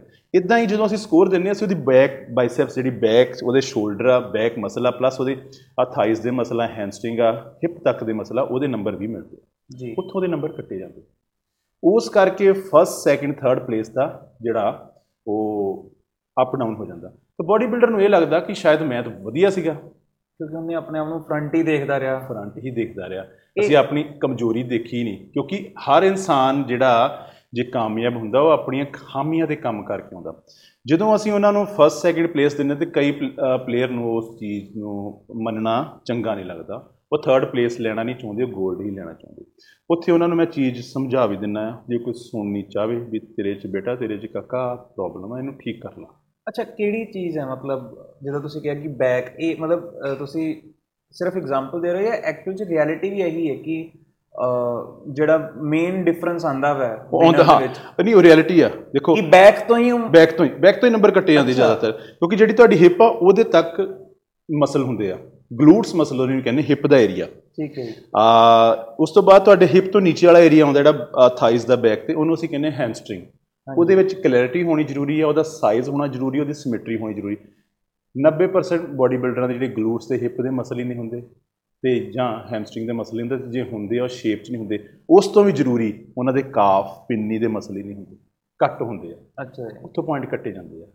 ਤੇ ਉਸ ਤੋਂ ਬਾਅਦ ਜਿਹੜਾ ਲਾਸਟ ਆਉਂਦਾ ਜਿਹੜਾ ਸਾਡਾ ਅਬਡੋਮੀਨਲ ਦਾ ਏਰੀਆ ਜਿਹਨੂੰ ਅਸੀਂ ਕਹਿੰਦੇ ਨੇ ਓਬਲੀਕਸ ਆ ਸਾਈਡ ਤੇ ਮਸਲ ਜਿਹਨੂੰ ਆਪਾਂ ਪੰਜਾਬੀ ਚ ਕਹਿੰਦੇ ਲਹਿਰਾਂ ਬਣਦੀਆਂ ਇੱਥੇ ਨਾ ਉਹ ਮਸਲ ਹੁੰਦੇ ਓਬਲੀਕਸ ਇੱਥੋਂ ਪੁਆਇੰਟ ਇੱਥੋਂ ਤੇ ਤੁਹਾਡੇ ਥਾਈਸ ਤੋਂ ਕੱਟੇ ਜਾਂਦੇ। ਸੱਚ ਆ ਇਹ ਇਹਨਾਂ ਦੇ ਬਾਡੀ ਬਿਲਡਰ ਕੰਮ ਘੱਟ ਕਰਦੇ ਸਿਰਫ ਉਹੀ ਕਰਦੇ ਜਿਹੜੇ ਬਹੁਤ ਜ਼ਿਆਦਾ ਪ੍ਰੋਫੈਸ਼ਨਲ ਪੁਰਾਣੇ ਸਮੇਂ ਤੋਂ ਲੱਗੇ ਹੁੰਦੇ ਆ। ਕਿਉਂਕਿ ਇਹ ਮਸਲ ਇੰਪੋਰਟੈਂਟ ਚੀਜ਼ ਹੈ ਦਿਨਾਂ ਚ ਡਿਵੈਲਪ ਨਹੀਂ ਹੁੰਦੇ ਇਹ ਸਾਲਾਂ ਚ। ਡਿਵੈਲਪ ਹੁੰਦੇ ਆ। ਕਿਉਂਕਿ ਇਹਨਾਂ ਦੇ ਅਸੀਂ ਕੰਮ ਹੀ ਨਹੀਂ ਕਰ ਪਾਉਂਦੇ। ਹਰ ਬੰਦਾ ਜਦੋਂ ਜਿਮ 'ਚ ਜਾਂਦਾ ਉਹਦਾ ਇੱਕੋ ਹੀ ਮਕਸਦ ਹੁੰਦਾ ਯਾਰ ਮੇਰੇ ਬਾਈਸੈਪਸ ਵੱਡੇ ਹੋਣ ਮੇਰੀ ਚੈਸਟ ਭਾਰੀ ਹੋਏ ਬਸ ਲੈਗ ਤੇ ਅਸੀਂ ਜ਼ੋਰ ਹੀ ਨਹੀਂ ਦਿੰਦੇ। ਤਾਂ ਹੀ ਕਰਕੇ ਸਾਡੇ ਜਿਹੜੇ ਬਾਡੀ ਬਿਲਡਰ ਆ ਕਮਜ਼ੋਰ ਰਹਿ ਜਾਂਦੇ ਵੀਕ ਰਹਿ ਜਾਂਦੇ। ਜਿਹੜੀ ਬਾਡੀ ਬਿਲਡਿੰਗ ਆ ਸ਼ੁਰੂਆਤ ਹੀ ਉਹਦੀ ਜਿਹੜੀ ਨੀਚੇ ਹੁੰਦੀ ਹੈ ਵੀ ਇਮਾਰਤ ਆ ਇੱਕ ਬਾਡੀ ਇੱਕ ਇਮਾਰਤ ਆ। ਜੀ। ਜਿੰਨੀ ਉਹਦੇ ਨੀ ਸਟਰੋਂਗ ਹੋਊਗੀ ਉਨੀ ਉੱਪਰ ਵੱਡੀ ਹੋਊਗੀ। ਜੀ। ਸਾਡੇ ਕੀ ਕਰਦੇ ਬਾਡੀ ਬਿਲਡਰ ਅਸੀਂ ਵੀ ਖੁਦ ਇਦਾਂ ਹੀ ਕਰਦੇ ਰਹੇ। ਜਦੋਂ ਤੱਕ ਅਸੀਂ ਬਣੇ ਉਦੋਂ ਤੱਕ ਅਸੀਂ ਬਾਡੀ ਬਿਲਡਿੰਗ ਛੱਡਤੀ ਸਾਡੇ ਕੀ ਕਰਦੇ ਆ? ਛੱਤ ਉੱਪਰ ਭਾਰੀ ਪਾ ਲੈਂਦੇ ਬਾਡੀ ਦੀ ਨੀਚੇ ਲੈਗਸ ਦਾ ਵਰਕਆਊਟ ਨਹੀਂ ਕਰਦੇ ਤੇ ਜੋ ਲੈਗਸ ਦਾ ਵਰਕਆਊਟ ਨਹੀਂ ਕਰਦੇ ਫਿਰ ਬਾਡੀ ਦਿਨਾਂ ਦੇ ਵਿੱਚ ਹੀ ਡਾਊਨ ਆ ਜਾਂਦੀ ਹੈ। ਨੀਚੋਂ ਬਾਡੀ ਬਿਲਡਿੰਗ ਜਿਹੜੀ ਸ਼ੁਰੂਆਤ ਆ ਨੀਚੋਂ ਦੇਖਦੇ ਅਸੀਂ ਪੁਆਇੰਟ ਕਾਫ ਤੋਂ ਹੈਮਸਟ੍ਰਿੰਗ ਬੈਕ ਮਸਲ ਕੁਆਡ੍ਰਿਸੈਪਸ ਪੱਟ ਦਾ ਫਰੰਟ ਮਸਲ ਇੱਥੋਂ ਸਾਰੇ ਪੁਆਇੰਟ ਕੱਟੇ ਜਾਂਦੇ ਤੇ ਇੱਥੋਂ ਹੀ ਮਿਲਦੇ ਆ। ਤੁਸੀਂ ਲੰਬੀ ਰੇਸ ਦੇ ਘੋੜੇ ਬਣਨਾ ਬਾਡੀ ਬਿਲਡਿੰਗ ਤੋਂ ਪਹਿਲਾਂ ਤੁਸੀਂ ਇੱਕ ਇਨਸਾਨ ਤੁਹਾਨੂੰ ਉਹ ਬਾਡੀ ਬਿਲਡਿੰਗ ਹੀ ਬਣਾਉਂਦੀ। ਉਹ ਕਿੱਦਾਂ ਬਣ ਜਾਂਦਾ ਬੰਦਾ? ਜਦੋਂ ਬੰਦਾ ਡਾਈਟ ਵੀ ਖਾਂਦਾ ਉਹ ਸਪਲੀਮੈਂਟ ਵੀ ਲੈਂਦਾ ਉਹ ਐਕਸਰਸਾਈਜ਼ ਵੀ ਕਰਦਾ ਪਰ ਉਹਨੂੰ ਰਿਜ਼ਲਟ ਨਹੀਂ ਆ ਰਿਹਾ। ਉੱਥੇ ਉਹ ਚ ਪੇਸ਼ੈਂਸ ਲੈਵਲ ਵੱਧ ਜਾਂਦਾ। ਉਹ ਇਹ ਸੋਚਦਾ ਜਦੋਂ ਇੱਕ ਤਿੰਨ ਅਹ, ਤਿੰਨ ਕ੍ਰਾਈਟੇਰੀਆ ਹੋ ਜਾਂਦੇ ਤਿੰਨ ਏਰੀਆ ਹੋ ਜਾਂਦੇ। ਬਿਗਨਰ ਇੰਟਰਮੀਡੀਏਟ ਐਡਵਾਂਸ ਜੀ। ਬਿਗਨਰ ਤਾਂ ਤੁਸੀਂ ਸਮਝ ਗਏ ਹਾਂ ਵੀ ਸਟਾਰਟਿੰਗ ਇੰਟਰਮੀਡੀਏਟ ਸੈਂਟਰ 'ਚ ਨਾ ਉੱਪਰ ਰਹਿ ਗਿਆ ਨਾ ਥੱਲੇ ਰਹਿ ਗਿਆ। ਜਦੋਂ ਇੰਟਰਮੀਡੀਏਟ ਆਉਂਦਾ ਬੰਦਾ ਉਦੋਂ ਉਹ ਥੋੜਾ ਜਿਹਾ ਸਿੱਖਣਾ ਤੇ ਉਦੋਂ ਪੇਸ਼ੈਂਸ ਆਉਣੀ ਸ਼ੁਰੂ ਹੋ ਜਾਂਦੀ। ਬਾਡੀ ਬਿਲਡਿੰਗ ਹੀ ਤੁਹਾਨੂੰ ਇਨਸਾਨ ਬਣਾਉਂਦੀ ਆ। ਇਹ ਤੁਹਾਨੂੰ ਪੇਸ਼ੈਂਸ ਸਿਖਾਉਂਦੀ ਇਹ ਤੁਹਾਨੂੰ ਕਦਰ ਸਿਖਾਉਂਦੀ ਕਮੇ ਦੀ ਸਮੇਂ ਦੀ ਡੈਡੀਕੇਸ਼ਨ ਡਿਸਪਲਿਨ ਰੂਲ ਡਿਟਰਮੀਨੇਸ਼ਨ ਤੁਹਾਡਾ ਪੱਕਾ ਇਰਾਦਾ ਇਹ ਬਾਡੀ ਬਿਲਡਿੰਗ ਹੀ ਸਿਖਾ ਰਹੀ। ਪਰ ਜੇ ਕਿਸੇ ਨੇ ਸਿੱਖਣਾ ਹੋਵੇ ਤਾਂ। ਅਦਰਵਾਈਜ਼ ਨਹੀਂ। ਹੁਣ ਬਹੁਤ ਸਾਰੇ ਬੰਦੇ ਕਹਿੰਦੇ ਵੀ ਯਾਰ ਬਾਡੀ ਬਿਲਡਰ ਨੂੰ ਗੁੱਸਾ ਆਉਂਦਾ ਇਦਾਂ ਆਉਂਦਾ ਨਹੀਂ। ਮੈਂ ਪੁੱਛਣ ਵਾਲਾ ਉਸ ਤੋਂ ਪਹਿਲਾਂ ਇੱਕ ਇਨਸਾਨ ਆ। ਤੇ ਇਨਸਾਨ ਹੀ ਰਹਿਣਾ। ਉਹ ਉਹਦੀਆਂ ਕੁਝ ਅੰਦਰਲੀਆਂ ਕੋਈ ਵੀ ਕਿੱਤਾ ਮਾੜਾ ਨਹੀਂ। ਉਹਦੇ ਚ ਇਨਸਾਨ ਮਾੜਾ ਆ ਸਕਦਾ। ਕੋਈ ਵੀ ਜੌਬ ਕਰਦੇ ਅਸੀਂ ਸਾਡੇ ਸਮਾਜ 'ਚ ਬਹੁਤ ਤਰ੍ਹਾਂ ਦੇ ਬੰਦਿਆਂ ਨੂੰ ਕਿੱਦਾਂ ਦੀ ਜੌਬ ਕਰਦੇ ਹੁਣ ਮੈਂ ਕਿਸੇ ਕੰਮ ਦਾ ਨਾਮ ਨਹੀਂ ਲਵਾਂਗਾ ਪਰ ਤੁਸੀਂ ਉਹ ਚੀਜ਼ ਨੂੰ ਥੋੜਾ ਇਸ਼ਾਰਾ ਸਮਝੋ ਕਿ ਉਸ ਕੰਮ 'ਚ ਲੋਕਾਂ ਨੂੰ ਬਦਨਾਮ ਵੀ ਕੀਤਾ ਜਾਂਦਾ ਉਸੇ ਕੰਮ 'ਚ ਚੰਗੇ ਵੀ ਲੋਕ ਹੈਗੇ ਆ। ਕੋਈ ਵੀ ਸਪੋਰਟਸ ਕੋਈ ਵੀ ਫੀਲਡ ਮਾੜਾ ਨਹੀਂ ਹੈਗਾ ਉਹਦੇ 'ਚ ਕਿਉਂਕਿ ਸਭ ਤੋਂ ਪਹਿਲਾਂ ਅਸੀਂ ਇਹ ਸਮਝੀਏ ਅਸੀਂ ਇਨਸਾਨ ਸੀ ਇਨਸਾਨ ਆ ਤੇ ਇਨਸਾਨ ਰਹਿਣਾ। ਬੜਾ ਗੁੱਸਾ ਆਉਣਾ ਆਉਂਦਾ ਆ ਕਿਉਂਕਿ ਗੁੱਸਾ ਕਿਉਂ ਆਉਂਦਾ? ਬੋਡੀ ਬਿਲਡਰ ਨੂੰ ਗੁੱਸਾ ਕਿਉਂ ਆਉਂਦਾ? ਜਾਂ ਇੱਕ ਪਲੇਅਰ ਨੂੰ ਗੁੱਸਾ ਕਿਉਂ ਆਉਂਦਾ? ਕਿਉਂਕਿ ਉਹਨੂੰ ਇਹ ਲੱਗਦਾ ਕਿ ਮੈਂ ਹੀ ਹਾਂ ਸਭ ਕੁਝ ਉਹਦੇ ਆਪਣੇ ਰੀਜ਼ਨ ਨੇ ਆਪਣੇ ਰੀਜ਼ਨ ਆ। ਉਹ ਅਸੀਂ ਉਹ ਗੱਲ ਫਿਰ ਉੱਥੇ ਆ ਜਾਣੀ ਕਿ ਜੇ ਮੈਨੂੰ ਗੁੱਸਾ ਆ ਰਿਹਾ ਉੱਤੇ ਕਾਬੂ ਵੀ ਮੈਂ ਹੀ ਕਰਨਾ। ਮੈਨੂੰ ਗੁੱਸਾ ਆ ਰਿਹਾ। ਹੁਣ ਮੈਂ ਮੰਨ ਲਓ ਮੈਨੂੰ ਗੁੱਸਾ ਆ ਰਿਹਾ ਮੈਂ ਬਾਜ਼ਾਰ 'ਚ ਗਿਆ ਮੈਨੂੰ ਗੁੱਸਾ ਆਇਆ। ਮੈਂ ਕਹਤਾ ਮੈਂ ਬੋਡੀ ਬਿਲਡਰ ਆ ਵੀ ਮੈਨੂੰ ਗੁੱਸਾ ਆਇਆ। ਅਗਲੇ ਨੂੰ ਕੀ ਇਹਦਾ ਭਾ ਆ? ਬੋਡੀ ਬਣਾਉਣੇ ਅਸੀਂ ਕਾਦੇ ਲਈ ਆ? ਬੋਡੀ ਬਿਲਡਿੰਗ ਮੈਂ ਪਹਿਲਾਂ ਵੀ ਕਿਹਾ ਸਦਾ ਨਹੀਂ ਰਹਿਣੀ। ਜੀ। ਸਦਾ ਸਿਕਸ ਪੈਕ ਨਹੀਂ ਰਹਿਣੀ ਤਾਂ ਨਾ ਹੀ ਰੱਖਣੇ ਚਾਹੀਦੇ। ਜੀ। ਕਿਉਂਕਿ ਉਹ ਸਕਿਨ ਦਾ ਪਰਸੈਂਟੇਜ ਲੈਵਲ ਹੁੰਦਾ ਫੈਟ ਦਾ। 10 ਫੈ- 10% ਤੋਂ ਨੀਚੇ ਬੋਡੀ ਫੈਟ ਹੁੰਦੀ ਪਰ ਉਹਨੂੰ ਅਸੀਂ ਸਦਾ ਨਹੀਂ ਰੱਖ ਸਕਦੇ। ਤੁਸੀਂ ਸਦਾ ਜਿੱਦਾਂ ਦੇ ਮਤਲਬ ਗੋਲ-ਮੋਲ ਹੁੰਦੇ ਆ ਆਮ ਇਨਸਾਨ ਉਦਾਂ ਦੇ ਹੀ ਰਹਿਣਾ। ਪਰ ਤੁਹਾਨੂੰ ਉਸ ਬੋਡੀ ਬਿਲਡਿੰਗ ਵਿੱਚ ਹਰ ਚੀਜ਼ ਦੀ ਸਮਝ ਲੱਗਣੀ ਚਾਹੀਦੀ। ਮੈਂ ਤਾਂ ਸਿੱਧਾ ਸਪਸ਼ਟ ਇਹ ਮੰਨਦਾ ਮੈਨੂੰ ਦੁਨੀਆਦਾਰੀ ਦੀ ਸਮਝ ਨਾ ਸੀ ਨਾ ਹੈਗੀ ਪਰ ਮੈਂ ਸਿੱਖ ਰਿਹਾ ਆ ਜੋ ਸਮਝ ਆਈ ਆ ਉਸ ਬੋਡੀ ਬਿਲਡਿੰਗ ਦੇ ਕਰਕੇ ਇਸ ਫੀਲਡ ਦੇ ਕਰਕੇ ਇਸ ਕਿੱਤੇ ਦੇ ਕਰਕੇ ਇਸ ਜੌਬ ਦਾ ਕਰਕੇ ਆਈ ਤੁਹਾਡੇ ਕੋਈ ਬੱਚੇ ਜਿਹੜੇ ਤੁਹਾਡੇ ਅੰਦਰ ਟ੍ਰੇਨ ਹੁੰਦੇ ਨੇ ਜੀ। ਜਾਂ ਤੁਹਾਡੇ ਕੋਈ ਮੈਂਟਰਸ ਹਨਾ ਜਿਨ੍ਹਾਂ ਤੋਂ ਤੁਸੀਂ ਵੀ ਅੱਗੇ ਸਿੱਖਿਆ ਹੋਏਗਾ ਜਾਂ ਜਿਨ੍ਹਾਂ ਨੂੰ ਦੇਖ ਕੇ ਤੁਸੀਂ ਇਨਸਪੀਰੇਸ਼ਨ ਲੈਂਦੇ ਹੋਵੋਗੇ ਕੋਈ ਉਹਨਾਂ ਬਾਰੇ ਦੱਸੋਗੇ? ਨਹੀਂ ਜੇ ਮੈਂ ਗੱਲ ਕਰਾਂ ਕਿ ਮੈਂ ਜਿਨ੍ਹਾਂ ਤੋਂ ਸਿੱਖਦਾ ਆ ਉਹਨਾਂ ਵਿੱਚ ਕੋਈ ਸਪੈਸ਼ਲੀ ਇਦਾਂ ਦਾ ਬੋਡੀ ਬਿਲਡਰ ਨਹੀਂ ਹੈਗਾ ਜਿਨ੍ਹਾਂ ਕੋਲ ਮੈਂ। ਸਪੈਸ਼ਲੀ ਗਾਈਡੈਂਸ ਲਈ। ਹਾਂ ਮੇਰਾ ਇੱਕ ਡਾਕਟਰ ਹੈਗੇ ਆ। ਠੀਕ ਹੈ। ਅੰਕੁਰ ਭਾਜੀ ਹੈਗੇ ਉਹਨਾਂ ਦਾ ਮੈਂ ਨਾਮ ਬਹੁਤ ਘੱਟ ਲੈਣਾ ਪਰ ਮੇਰੇ ਜੋ ਕਰਤਾ ਧਰਤਾ ਆ ਕਿਉਂਕਿ ਬੋਡੀ ਬਿਲਡਿੰਗ ਨੂੰ ਲੈ ਕੇ ਤੁਹਾਨੂੰ ਡਾਈਟ ਐਕਸਰਸਾਈਜ਼ ਨੂੰ ਜ਼ਿਆਦਾ ਤੁਹਾਨੂੰ ਜਿਹੜੀ ਆ ਉਹਦੇ ਵਿੱਚ ਇੱਕ ਡਾਕਟਰ ਦੀ ਜ਼ਰੂਰਤ ਹੁੰਦੀ ਹੈ ਜੀ। ਉਹ ਜ਼ਿਆਦਾ ਜ਼ਰੂਰੀ ਹੈ ਕਿਉਂਕਿ ਮੈਂ ਪਹਿਲਾਂ ਦੱਸਿਆ ਸਾਇੰਸ ਆ। ਉਹ ਹਮੇਸ਼ਾ ਮੈਨੂੰ ਗਾਈਡ ਕਰਦੇ ਆ। ਤੇ ਜਦੋਂ ਉਹਨਾਂ ਨਾਲ ਮੈਂ ਗੱਲ ਕਰਦਾ ਤਕਰੀਬਨ ਘੰਟਾ ਡੇਢ ਘੰਟਾ ਮੇਰੀ ਗੱਲ ਹੋ ਜਾਂਦੀ ਫੋਨ ਤੇ ਤੇ ਜੇ ਅਸੀਂ ਮਿਲਣ ਬੈਠ ਗਏ ਫਿਰ 4-5 ਘੰਟੇ ਦਿਨ ਦੇ ਵਿੱਚ ਨਿਕਲ ਜਾਂਦੇ। ਤੇ ਮੈਂ ਉਹਨਾਂ ਤੋਂ ਹਰ ਚੀਜ਼ ਗਾਈਡ ਕਰ ਅੱਜ ਵੀ ਸੁਣਦਾ ਸਮਝਦਾ ਉਹਨਾਂ ਨੂੰ ਤੇ ਮੇਰੀ ਏਜ ਤੋਂ 2 ਸਾਲ ਵੱਡੇ ਹੋਣੇ। ਤਾਂ ਉਸ ਤੋਂ ਇਲਾਵਾ ਜੇ ਮੈਂ ਕਹਾਂ ਉਸ ਪਰਮਾਤਮਾ ਨੇ ਸਭ ਤੋਂ ਪਹਿਲਾਂ ਉਸ ਪਰਮਾਤਮਾ ਦਾ ਹੀ ਉਹੀ ਮੇਰਾ ਕੋਚ ਆ ਉਹੀ ਮੇਰਾ ਟ੍ਰੇਨਰ ਆ ਉਹੀ ਮੇਰਾ ਗੁਰੂ ਆ। ਮੈਂ ਰੋਜ਼ ਸਵੇਰੇ ਜਾਂਦਾ ਆ ਉਸ ਪਰਮਾਤਮਾ ਅੱਗੇ ਸਿਰ ਨਵਾਉਣਾ। ਪਤਾ ਨਹੀਂ ਮੇਰੇ ਸਾਹ ਕਿੰਨੇ ਹੈਗੇ ਕਿੰਨੇ ਨਹੀਂ ਹੈਗੇ। ਜੋ ਮੈਨੂੰ ਬਣਾ ਰਿਹਾ ਕਿਉਂਕਿ ਜੇ ਮੈਂ ਪੁਰਾਣੀਆਂ ਗੱਲਾਂ ਦੱਸਾਂ ਆ ਮੈਨੂੰ ਉਮੀਦ ਨਹੀਂ ਸੀ ਮੈਂ ਬਾਡੀ ਬਣਾ ਜਾਊਂਗਾ ਕਿਉਂਕਿ ਮੈਂ 35 ਕਿਲੋ ਦਾ ਸੀਗਾ ਖਾਣਾ ਮੈਨੂੰ ਪਚਦਾ ਨਹੀਂ ਸੀ। ਅੱਜ ਮੈਂ ਹਰ ਚੀਜ਼ ਖਾ ਜਾਂਦਾ ਉਹਦੇ ਵਿੱਚ ਕਿਹਦਾ ਕਿਹਦਾ ਹੱਥ ਆ? ਪ੍ਰਮਾਤਮਾ ਦਾ ਹੱਥ ਆ। ਮੈਨੂੰ ਕੋਈ ਵੀ ਦਿੱਕਤ ਆਉਂਦੀ ਕੁਝ ਵੀ ਸਮਝ ਨਹੀਂ ਆਉਂਦਾ ਉਹੀ ਮੇਰਾ ਦੋਸਤ ਆ। ਉਹੀ ਮੇਰਾ ਸਭ ਕਰਤਾ ਧਰਤਾ ਆ। ਉਹਦੇ ਕੋਲੇ ਮੈਂ ਅਰਦਾਸ ਬੇਨਤੀ ਕਰਨੀ ਆ ਤੇ ਉੱਥੋਂ ਹੀ ਪੂਰੀ ਹੋਣੀ ਆ ਤੇ ਸਾਰਿਆਂ ਦੀ ਉੱਥੋਂ ਹੀ ਪੂਰੀ ਹੁੰਦੀ ਆ। ਉਭਰਦਾ ਹੋਇਆ ਸਿਤਾਰਾ ਜਿਹੜਾ ਤੁਹਾਡੇ ਕੋਈ ਨੋਟਿਸ ਹੋਏਗੀ ਯਾਰ ਕਿ ਇਹ ਬੰਦਾ ਕੁਝ ਕਰੇਗਾ? ਵੈਸੇ ਤੇ ਮੈਂ ਹੁਣ ਤੱਕ ਜੇ ਗੱਲ ਕਰਾਂ ਕੋਈ ਜੇ ਮੈਂ ਇੰਟਰਨੈਸ਼ਨਲ ਲੈਵਲ ਤੇ ਗੱਲ ਕਰਾਂ 800 ਤੋਂ ਪਲੱਸ ਐਥਲੀਟ ਜਿਹੜਾ ਆ ਮੈਂ ਅਦਰ ਕੰਟਰੀ 'ਚ ਪਾਰਟਿਸਿਪੇਸ਼ਨ ਕਰਵਾ ਚੁੱਕਾ। ਉਹਦੇ ਵਿੱਚ ਮੇਲ ਫੀਮੇਲ ਕੋਈ ਕਿਸੇ ਦਾ ਨਾਮ ਲੈਣਾ ਚਾਹੋ ਜਿਹੜਾ ਤੁਹਾਨੂੰ ਮੈਂ ਲੱਗੇ ਕਰ ਦਿੰਦਾ ਤੁਹਾਡੇ ਨਾਲ ਕਲੀਅਰ ਤੇ ਮੇਰੇ ਲਈ ਸਾਰੇ ਇੱਕੋ ਜਿਹੇ। ਮੈਨੂੰ ਕਦੀ ਵੀ ਕਿਸੇ ਦੇ ਉਹ ਗੱਲ ਮੈਂ ਜਿਹੜੀ ਤੁਹਾਡੇ ਨਾਲ ਪਹਿਲਾਂ ਕੀਤੀ ਵੀ ਕਿਸੇ ਦੇ ਆਉਣ ਦੀ ਖੁਸ਼ੀ ਨਹੀਂ ਹੋਈ ਕਿਸੇ ਦੇ ਜਾਣ ਦਾ ਗਮ ਨਹੀਂ ਹੋਇਆ ਮੈਂ ਆਪਣੇ ਕੰਮ 'ਚ ਰਹਿਣਾ। ਹਨਾ ਉਹ ਮੇਰੀ ਜੌਬ ਆ ਸਾਰਿਆਂ ਨੂੰ ਮੈਂ ਇੱਕੋ ਨਜ਼ਰ ਨਾਲ ਦੇਖਦਾ। ਉਹਦੇ ਵਿੱਚ ਇੱਕ ਲੁਧਿਆਣੇ ਦਾ ਲੜਕਾ ਹੈਗਾ ਜਿਹੜਾ ਅੰਕੁਸ਼ ਕੁਮਾਰ ਉਹਦਾ ਨਾਮ ਆ। ਤਾਂ ਕਾਫੀ ਸਾਲਾਂ ਤੋਂ ਮੇਰੇ ਨਾਲ ਜੁੜਿਆ ਹੋਇਆ। ਤਾਂ ਅੱਛੀ ਫਿਜ਼ੀਕ ਆ ਉਹਦੀ। ਤਾਂ ਉਹ ਹਰ ਚੀਜ਼ ਜਿਹੜੀ ਜੋ ਮੈਂ ਉਹਨੂੰ ਗਾਈਡ ਕਰਦਾ ਉਦਾਂ ਹੀ ਕਰਦਾ। ਤਾਂ ਉਹਦੀ ਜਦੋਂ ਅਸੀਂ ਬਾਹਰ ਜਾਣਾ ਸੀਗਾ ਉਸ ਨੂੰ ਲੈ ਕੇ ਤਕਰੀਬਨ 2018 ਚ ਉਹਦਾ ਮੈਡਲ ਆਇਆ ਸੀ ਜੂਨੀਅਰ ਕੈਟਾਗਰੀ ਚ। ਅੱਛਾ ਕੀ ਹੋਇਆ ਉਸ ਬੰਦੇ ਨਾਲ ਦੇਖੋ ਜਦੋਂ ਤੁਹਾਨੂੰ ਕਾਮਯਾਬ ਮਿਲਣੀ ਕਾਮਯਾਬੀ ਮਿਲਣੀ ਨਾ ਤੁਹਾਨੂੰ ਐਗਜ਼ਾਮ ਦੇਣਾ ਪੈਣਾ। ਪੰਜਾਬੀ ਚ ਕਹਿੰਦੇ ਪਰਚਾ ਪੈਣਾ ਪੇਪਰ ਦਿੰਦਾ ਉਹ ਪਰਮਾਤਮਾ ਵੀ ਚੈੱਕ ਕਰਦਾ। ਜਦੋਂ ਉਸ ਬੰਦੇ ਦਾ ਕੰਪੀਟੀਸ਼ਨ ਚ ਭਾਜੀ ਹਫਤਾ ਰਹਿ ਗਿਆ ਅੰਕੁਸ਼ ਦੀ ਗੱਲ ਕਰ ਰਿਹਾ ਮੁੰਡੇ ਦੀ। ਅੱਛਾ ਸਟੂਡੈਂਟ ਹੈ ਮੇਰਾ। ਤੇ ਉਹਦੇ ਭਾਜੀ ਬਾਡੀ ਦੇ ਸੈੱਲ ਘਟ ਗਏ। ਓਹੋ। ਹਫਤਾ ਪਹਿਲਾਂ। ਤੈਨੂੰ ਪਤਾ ਸੈੱਲ ਘਟ ਗਿਆ ਫਿਰ ਬਾਡੀ ਕਾਦੀ ਫਿਰ ਤੇ ਬੰਦੇ ਨੂੰ ਇਹ ਹੁੰਦਾ ਵੀ ਯਾਰ ਹੁਣ ਮੈਂ ਚੱਲ ਹੀ ਲਵਾਂ। ਜਾਨ ਨਹੀਂ ਬਚ ਮੇਰੇ ਕੋ ਆਇਆ ਫੋਨ ਤੇ ਗੱਲ ਕੀਤੀ। ਕਹਿੰਦਾ ਭਾਜੀ ਮੈਂ ਮਿਲਣਾ ਜ਼ਰੂਰੀ ਹੈ ਨਾ। ਮੈਂ ਕਿਹਾ ਆਜੋ ਤਾਂ ਉਹ ਮੇਰੇ ਕੋਲ ਲੁਧਿਆਣੇ ਤੋਂ ਕਪੂਰਥਲੇ ਆ ਗਿਆ ਜਦੋਂ ਪਹੁੰਚਿਆ ਮੈਨੂੰ ਕਹਿੰਦਾ ਭਾਜੀ ਮੇਰੇ ਸੈੱਲ ਘਟ ਗਿਆ। ਤੇ ਮੈਂ ਕਿਹਾ ਤੂੰ ਮੈਨੂੰ ਗੱਲ ਫੋਨ ਤੇ ਨਹੀਂ ਦੱਸ ਸਕਦਾ। ਤੂੰ ਏਡੀ ਦੂਰੋਂ ਗੱਡੀ ਚਲਾ ਕੇ ਆਇਆ ਵਾਪਸ ਜਾਏਗਾ। ਸਾਰਾ ਦਿਨ ਖਰਾਬ ਕੀਤਾ। એનર્ਜੀ ਤੇਰੇ ਚ ਅੱਗੇ ਹੈ ਨਹੀਂ। ਮੈਂ ਤੇਰੇ ਸੈੱਲ ਵਧਾ ਥੋੜੀ ਦੇਣੇ।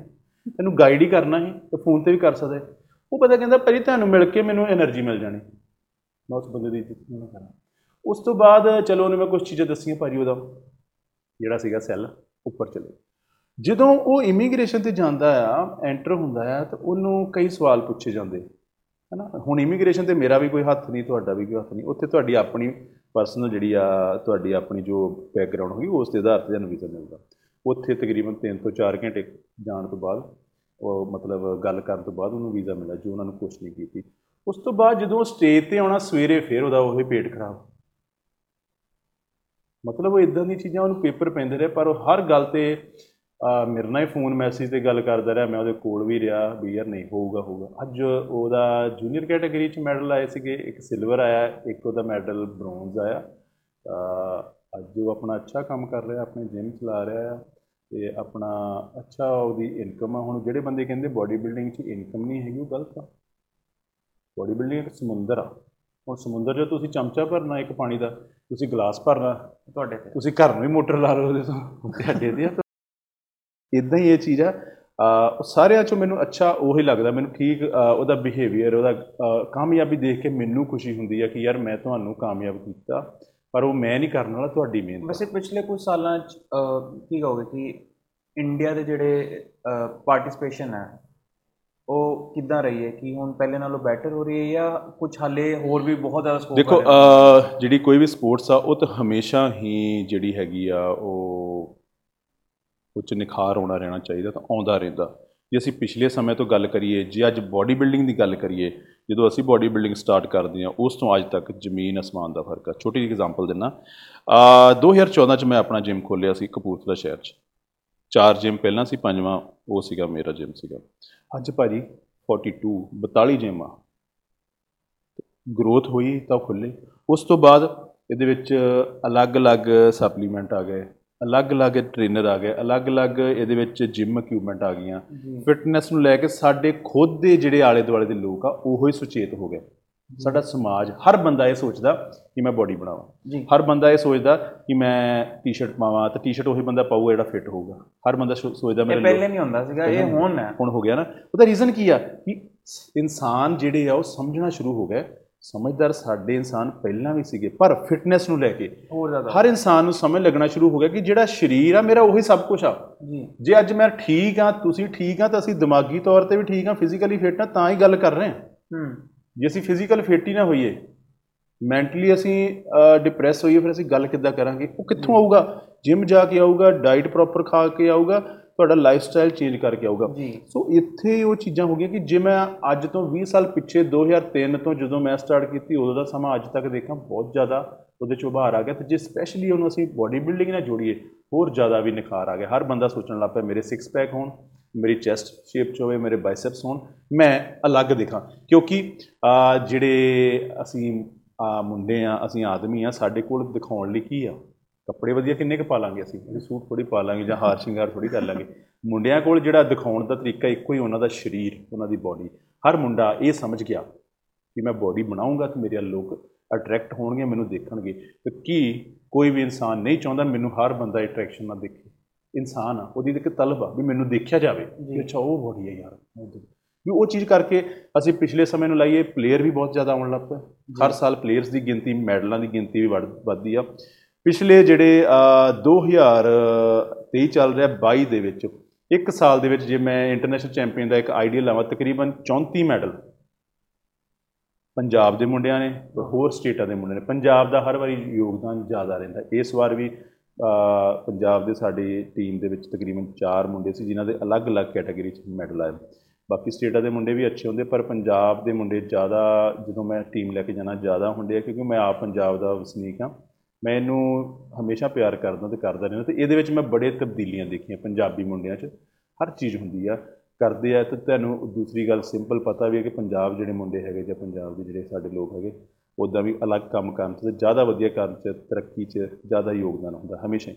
ਪੰਜਾਬੀਆਂ ਤੇ ਆਉਂਦੇ ਆ ਬਾਅਦ ਚੋਂ। ਕਿਉਂਕਿ ਉਹ ਨਾ ਇੱਕ ਬੜਾ ਦਿਲ ਦੇ ਕਰੀਬ ਹੈ ਇੱਕ। ਹਾਂ। ਹਨਾ ਦਿਲ ਦੇ ਕਰੀਬ ਕੀ ਹੈਗੀ ਜਦ ਆਪਾਂ ਪੰਜਾਬੀਆਂ ਤੇ ਫਿਰ ਉਹ ਤਾਂ ਰਹਿਣਾ ਹੀ ਰਹਿਣਾ। ਆਪਣਾ ਕੀ ਕਹਿੰਦੇ ਬੋਡੀ ਬਿਲਡਿੰਗ ਤੋਂ ਬਾਅਦ ਹੂੰ। ਜਦੋਂ ਤੁਸੀਂ ਵਿਹਲੇ ਹੋ ਜਾਂਦੇ ਹੋ ਸਭ ਕੁਝ ਤੇ ਉਸ ਤੋਂ ਬਾਅਦ ਕਿੱਧਰ ਤੁਸੀਂ ਆਪਣਾ ਟਾਈਮ ਜ਼ਿਆਦਾ ਸਪੈਂਡ ਕਰਦੇ ਹੋ? ਦੇਖੋ ਸਭ ਤੋਂ ਪਹਿਲਾਂ ਤੇ ਅਖੀਰ 'ਚ ਵੀ ਮੈਂ ਉਸ ਪਰਮਾਤਮਾ ਨੂੰ ਹਮੇਸ਼ਾ ਯਾਦ ਕਰਦਾ ਜਦੋਂ ਮੇਰੇ ਕੋਲ ਸਮਾਂ ਹੁੰਦਾ। ਉਹ ਕਹਿੰਦੇ ਕਿ ਤੁਹਾਨੂੰ ਜਿਹੜੀ ਤੁਹਾਡੀ ਕਮਾਈ ਆ ਉਹਦੇ ਵਿੱਚੋਂ ਵੀ ਤੁਹਾਨੂੰ ਦਸਵੰਧ ਕੱਢਣਾ ਚਾਹੀਦਾ ਦਸਵਾਂ ਹਿੱਸਾ। ਤੇ ਤੁਹਾਡੇ ਜਿਹੜੇ ਸਾਹ ਆ ਇਹਨਾਂ ਚੋਂ ਵੀ ਮੈਨੂੰ ਉਸ ਪਰਮਾਤਮਾ ਨੂੰ ਹਾਜ- ਹਾਜ਼ਰ ਨਾਜ਼ਰ ਸਮਝਣਾ ਚਾਹੀਦਾ। ਮੈਂ ਹਮੇਸ਼ਾ ਸਮਝਦਾ।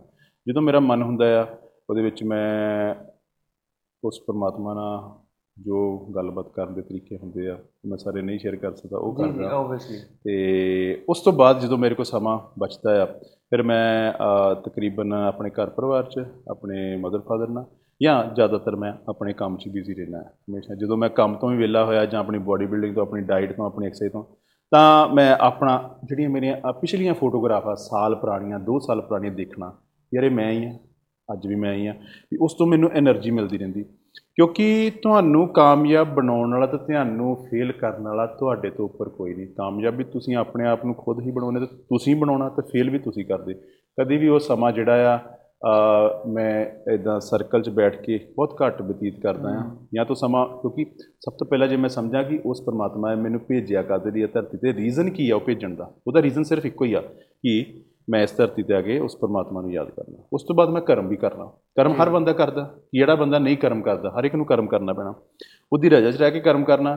ਤੇ ਜਦੋਂ ਉਹਨੂੰ ਸਮਾਂ ਜ਼ਿਆਦਾ ਦਿੱਤਾ ਜਾਂਦਾ ਪਰਮਾਤਮਾ ਨੂੰ ਫਿਰ ਚੰਗਾ ਵੀ ਲੱਗਦਾ ਵੀ ਯਾਰ ਅੱਜ ਦਿਨ ਲਿਖੇ ਲੱਗ ਗਿਆ। ਤੇ ਜਿੱਦਣ ਕਿਤੇ ਮੈਂ ਕਦੀ ਵੀ ਇਹ। ਕਰਦਾ ਅਰਦਾਸ ਕਰਦਾ ਬੇਨਤੀ ਕਰਦਾ ਵੀ ਕਦੀ ਇਦਾਂ ਦਿਨ ਨਾ ਆਵੇ ਤੇ ਜੇ ਕਿਤੇ ਆ ਵੀ ਜਾਂਦਾ ਉਦੋਂ ਮੈਨੂੰ ਇਦਾਂ ਲੱਗਦਾ ਕਿ ਮੇਰਾ ਦਿਨ ਦਾ ਪਤਾ ਨਹੀਂ ਮਤਲਬ ਕਿਹੜਾ ਕੰਮ ਅਧੂਰਾ ਰਹਿ ਗਿਆ ਵੀ ਜਿਹੜਾ ਮੈਂ ਨਹੀਂ ਕੀਤਾ।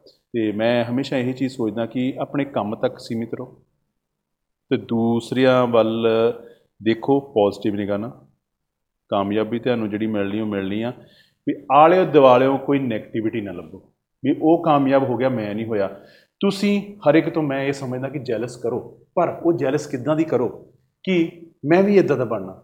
ਇਹ ਬਣ ਗਿਆ ਮੈਂ ਕਿਉਂ ਨਹੀਂ ਬਣ ਸਕਦਾ? ਇਹ ਜੈਲਸ ਨਹੀਂ ਕਰਨੀ ਕਿ ਇਹ ਬਣ ਗਿਆ ਇਹਦਾ ਨੁਕਸਾਨ ਕਰਦਾ। ਹਾਂ, ਤੁਸੀਂ ਕਿਸ- ਦੋ ਨਜ਼ਰੀਏ ਦੇਖਣ ਦੇ ਇਹ ਕਿਵੇਂ ਬਣ ਗਿਆ ਜਾਂ ਦੂਜਾ ਮੈਂ ਕਿਉਂ ਨਹੀਂ ਬਣ ਸਕਦਾ? ਤੁਸੀਂ ਇਹ ਕਹਿਣਾ ਕਿ ਮੈਂ ਕਿਉਂ ਨਹੀਂ ਬਣ ਸਕਦਾ? ਯਾਰ ਜਦੋਂ ਤੁਸੀਂ ਪੈਦਾ ਹੋਏ ਦੋ ਹੱਥ ਦੋ ਲੱਤਾਂ ਅੱਖਾਂ ਕੰਨ ਇੱਕੋ ਜਿਹੇ ਲੈ ਕੇ ਪੈਦਾ ਹੋਏ ਆ। ਸਭ ਤੋਂ ਵੱਡੀ ਗੱਲ ਆ ਅਸੀਂ ਕਹਿੰਦੇ ਪ੍ਰਮਾਤਮਾ ਮੇਰੇ ਵੱਲ ਦੇਖਿਆ ਨਹੀਂ ਪ੍ਰਮਾਤਮਾ ਮੇਰੇ ਨਾਲ ਨਹੀਂ।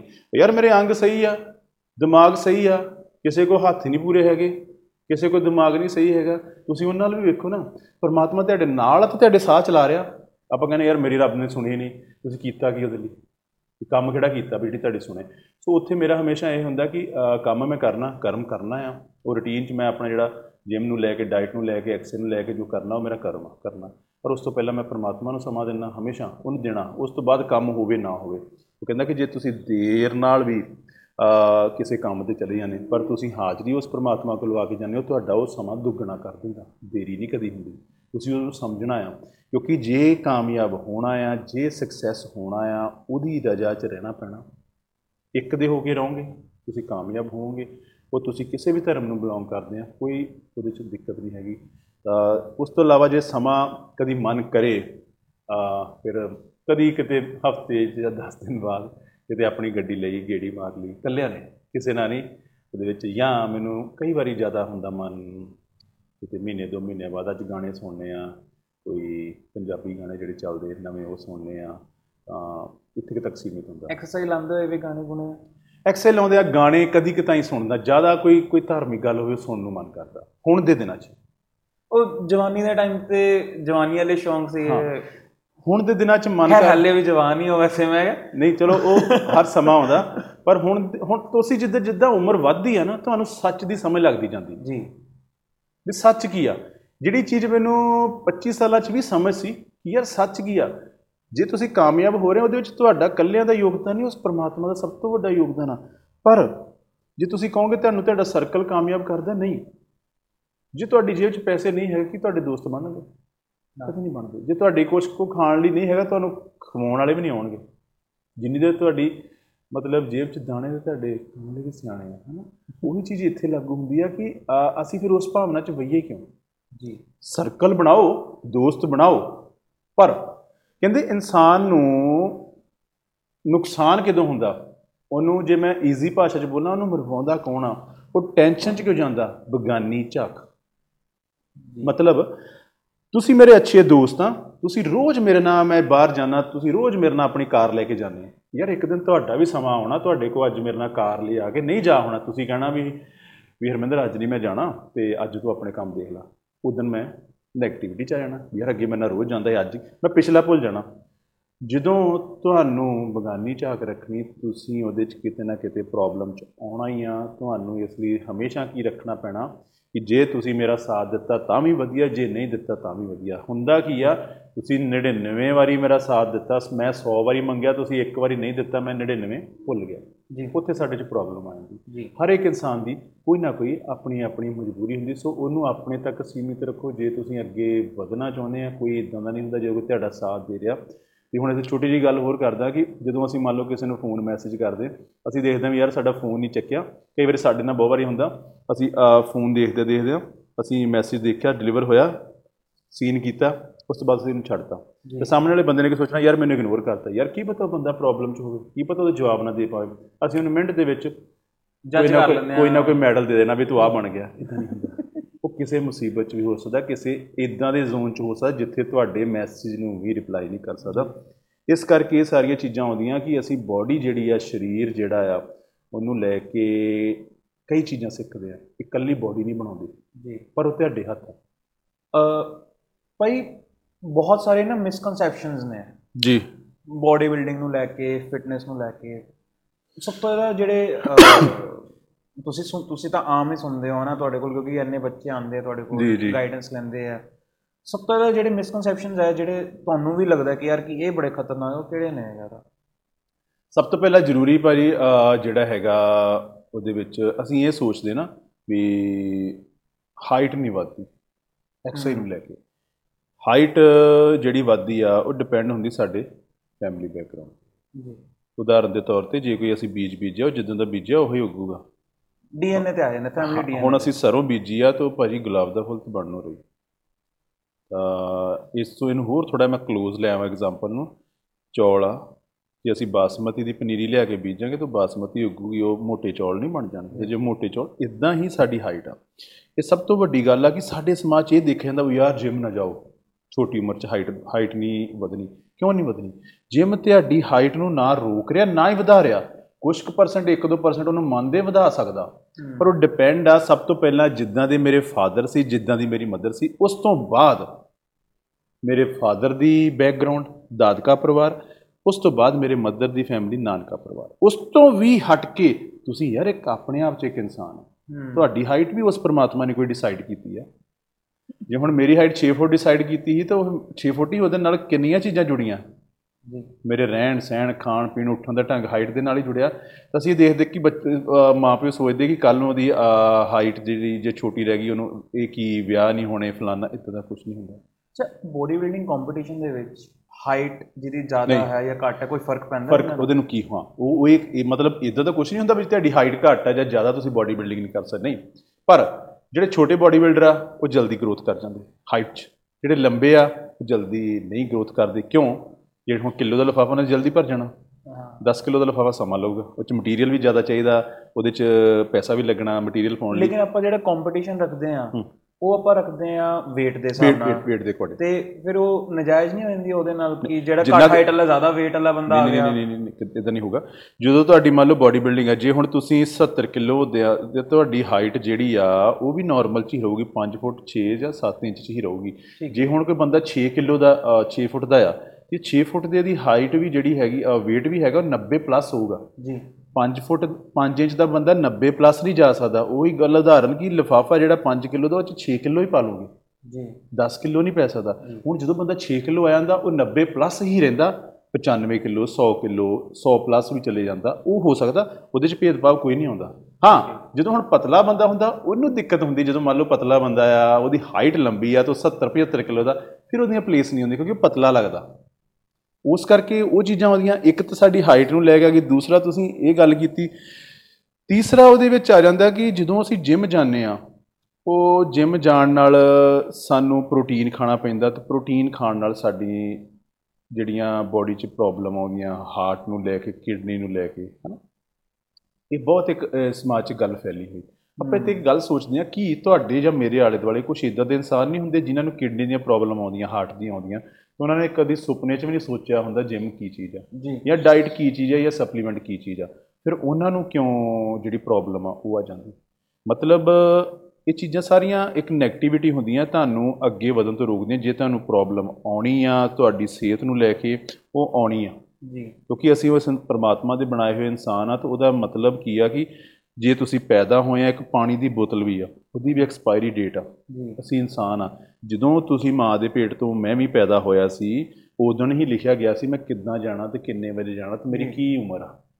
ਇੱਕ ਵਾਰੀ ਇਹ ਵੀ ਪੁਆਇੰਟ ਆਂਦਾ ਵਾ ਕਿ ਜਿਹੜੇ ਪ੍ਰੋਫੈਸ਼ਨਲ ਬੋਡੀ ਬਿਲਡਰਸ ਹੁੰਦੇ ਨੇ ਉਹਨਾਂ ਨੂੰ ਲੇਟਰ ਸਟੇजेस ਤੇ ਪ੍ਰੋਬਲਮਸ ਆਉਂਦੀਆਂ ਨੇ ਕਾਫੀ। ਜਿਵੇਂ ਸੈਕਸ਼ੂਅਲ ਪ੍ਰੋਬਲਮਸ ਆਉਂਦੀਆਂ। ਨੇ ਜਾਂ ਕਈਆਂ ਨੂੰ ਸਪਰਮ ਪ੍ਰੋਬਲਮਸ ਆਉਂਦੀਆਂ ਨੇ ਕਿ ਉਹਨਾਂ ਨੂੰ ਬੱਚਿਆਂ ਦੀ ਪ੍ਰੋਬਲਮ ਦੇਖੋ ਇਹਦੇ ਵਿੱਚ ਮੈਂ ਪਹਿਲਾਂ ਦੱਸਿਆ ਜਿਹੜੇ ਪ੍ਰੋਫੈਸ਼ਨਲ ਬਾਡੀ ਬਿਲਡਰ ਹੁੰਦੇ ਆ ਉਹਨਾਂ ਨੂੰ ਇੱਕ ਸਾਇੰਸ ਆ ਤੇ ਸਾਇੰਸ ਨਾਲ ਉਹਨਾਂ ਨੂੰ ਸਾਇੰਟਿਸਟ ਬਣਨ ਲਈ ਖੁਦ ਵੀ ਸਾਰੀ ਨੌਲੇਜ ਹੋਣੀ ਚਾਹੀਦੀ ਤੇ ਉਸ ਤੋਂ ਵੀ ਜ਼ਿਆਦਾ ਜ਼ਰੂਰੀ ਹੈ ਇੱਕ ਡਾਕਟਰ ਦੀ ਨੌਲੇਜ ਹੋਣੀ ਜ਼ਰੂਰੀ ਹੈ ਕਿਉਂਕਿ ਜਿਹੜਾ ਵੀ ਬਾਡੀ ਬਿਲਡਰ ਹੁੰਦਾ ਉਹ ਹਰ ਡਾਕਟਰ ਨਾਲ ਕੰਸਲਟ ਕਰਦਾ ਹੈ ਉਹ ਚਾਹੇ ਦੱਸੇ ਨਾ ਚਾਹੇ ਨਾ ਦੱਸੇ ਇਹ ਜੇ ਇਹ ਪ੍ਰੋਬਲਮਸ ਜੇ ਆਉਂਦੀਆਂ ਨੇ ਤਾਂ ਹੀ ਆਉਂਦੇ ਨੇ ਕਿਉਂਕਿ ਉਹਨਾਂ ਨੇ ਸਹੀ ਤਰੀਕੇ ਨਾਲ ਫੋਲੋ ਨਹੀਂ ਬਿਲਕੁਲ। ਹੁਣ ਮਾਰਕੀਟ ਦੇ ਵਿੱਚ ਅਸੀਂ ਜਾਂਦੇ ਘਰ ਦੇ ਵਿੱਚ ਅਸੀਂ ਸਾਰੀਆਂ ਸਬਜ਼ੀਆਂ ਨਹੀਂ ਲੈ ਆਉਂਦੇ। ਜੀ। ਜਿਹੜੀ ਮੈਨੂੰ ਜ਼ਰੂਰਤ ਆ ਮੈਂ ਉਹੀ ਲੈ ਕੇ ਆਉਂਗਾ ਪਲੱਸ ਜਿਹੜੀ ਮੈਨੂੰ ਪਚ ਪਚ ਰਹੀ ਆ ਜਿਹੜੀ ਮੈਨੂੰ ਡਾਈਜੈਸਟ ਹੋ ਰਹੀ ਮੈਂ ਉਹੀ ਲਿਆਉਂਗਾ ਤੇ ਜਿਹੜੀ ਮੇਰੀ ਪਹੁੰਚ ਚ ਜੀ। ਉਹੀ ਲਿਆਵਾਂਗੇ ਅਸੀਂ।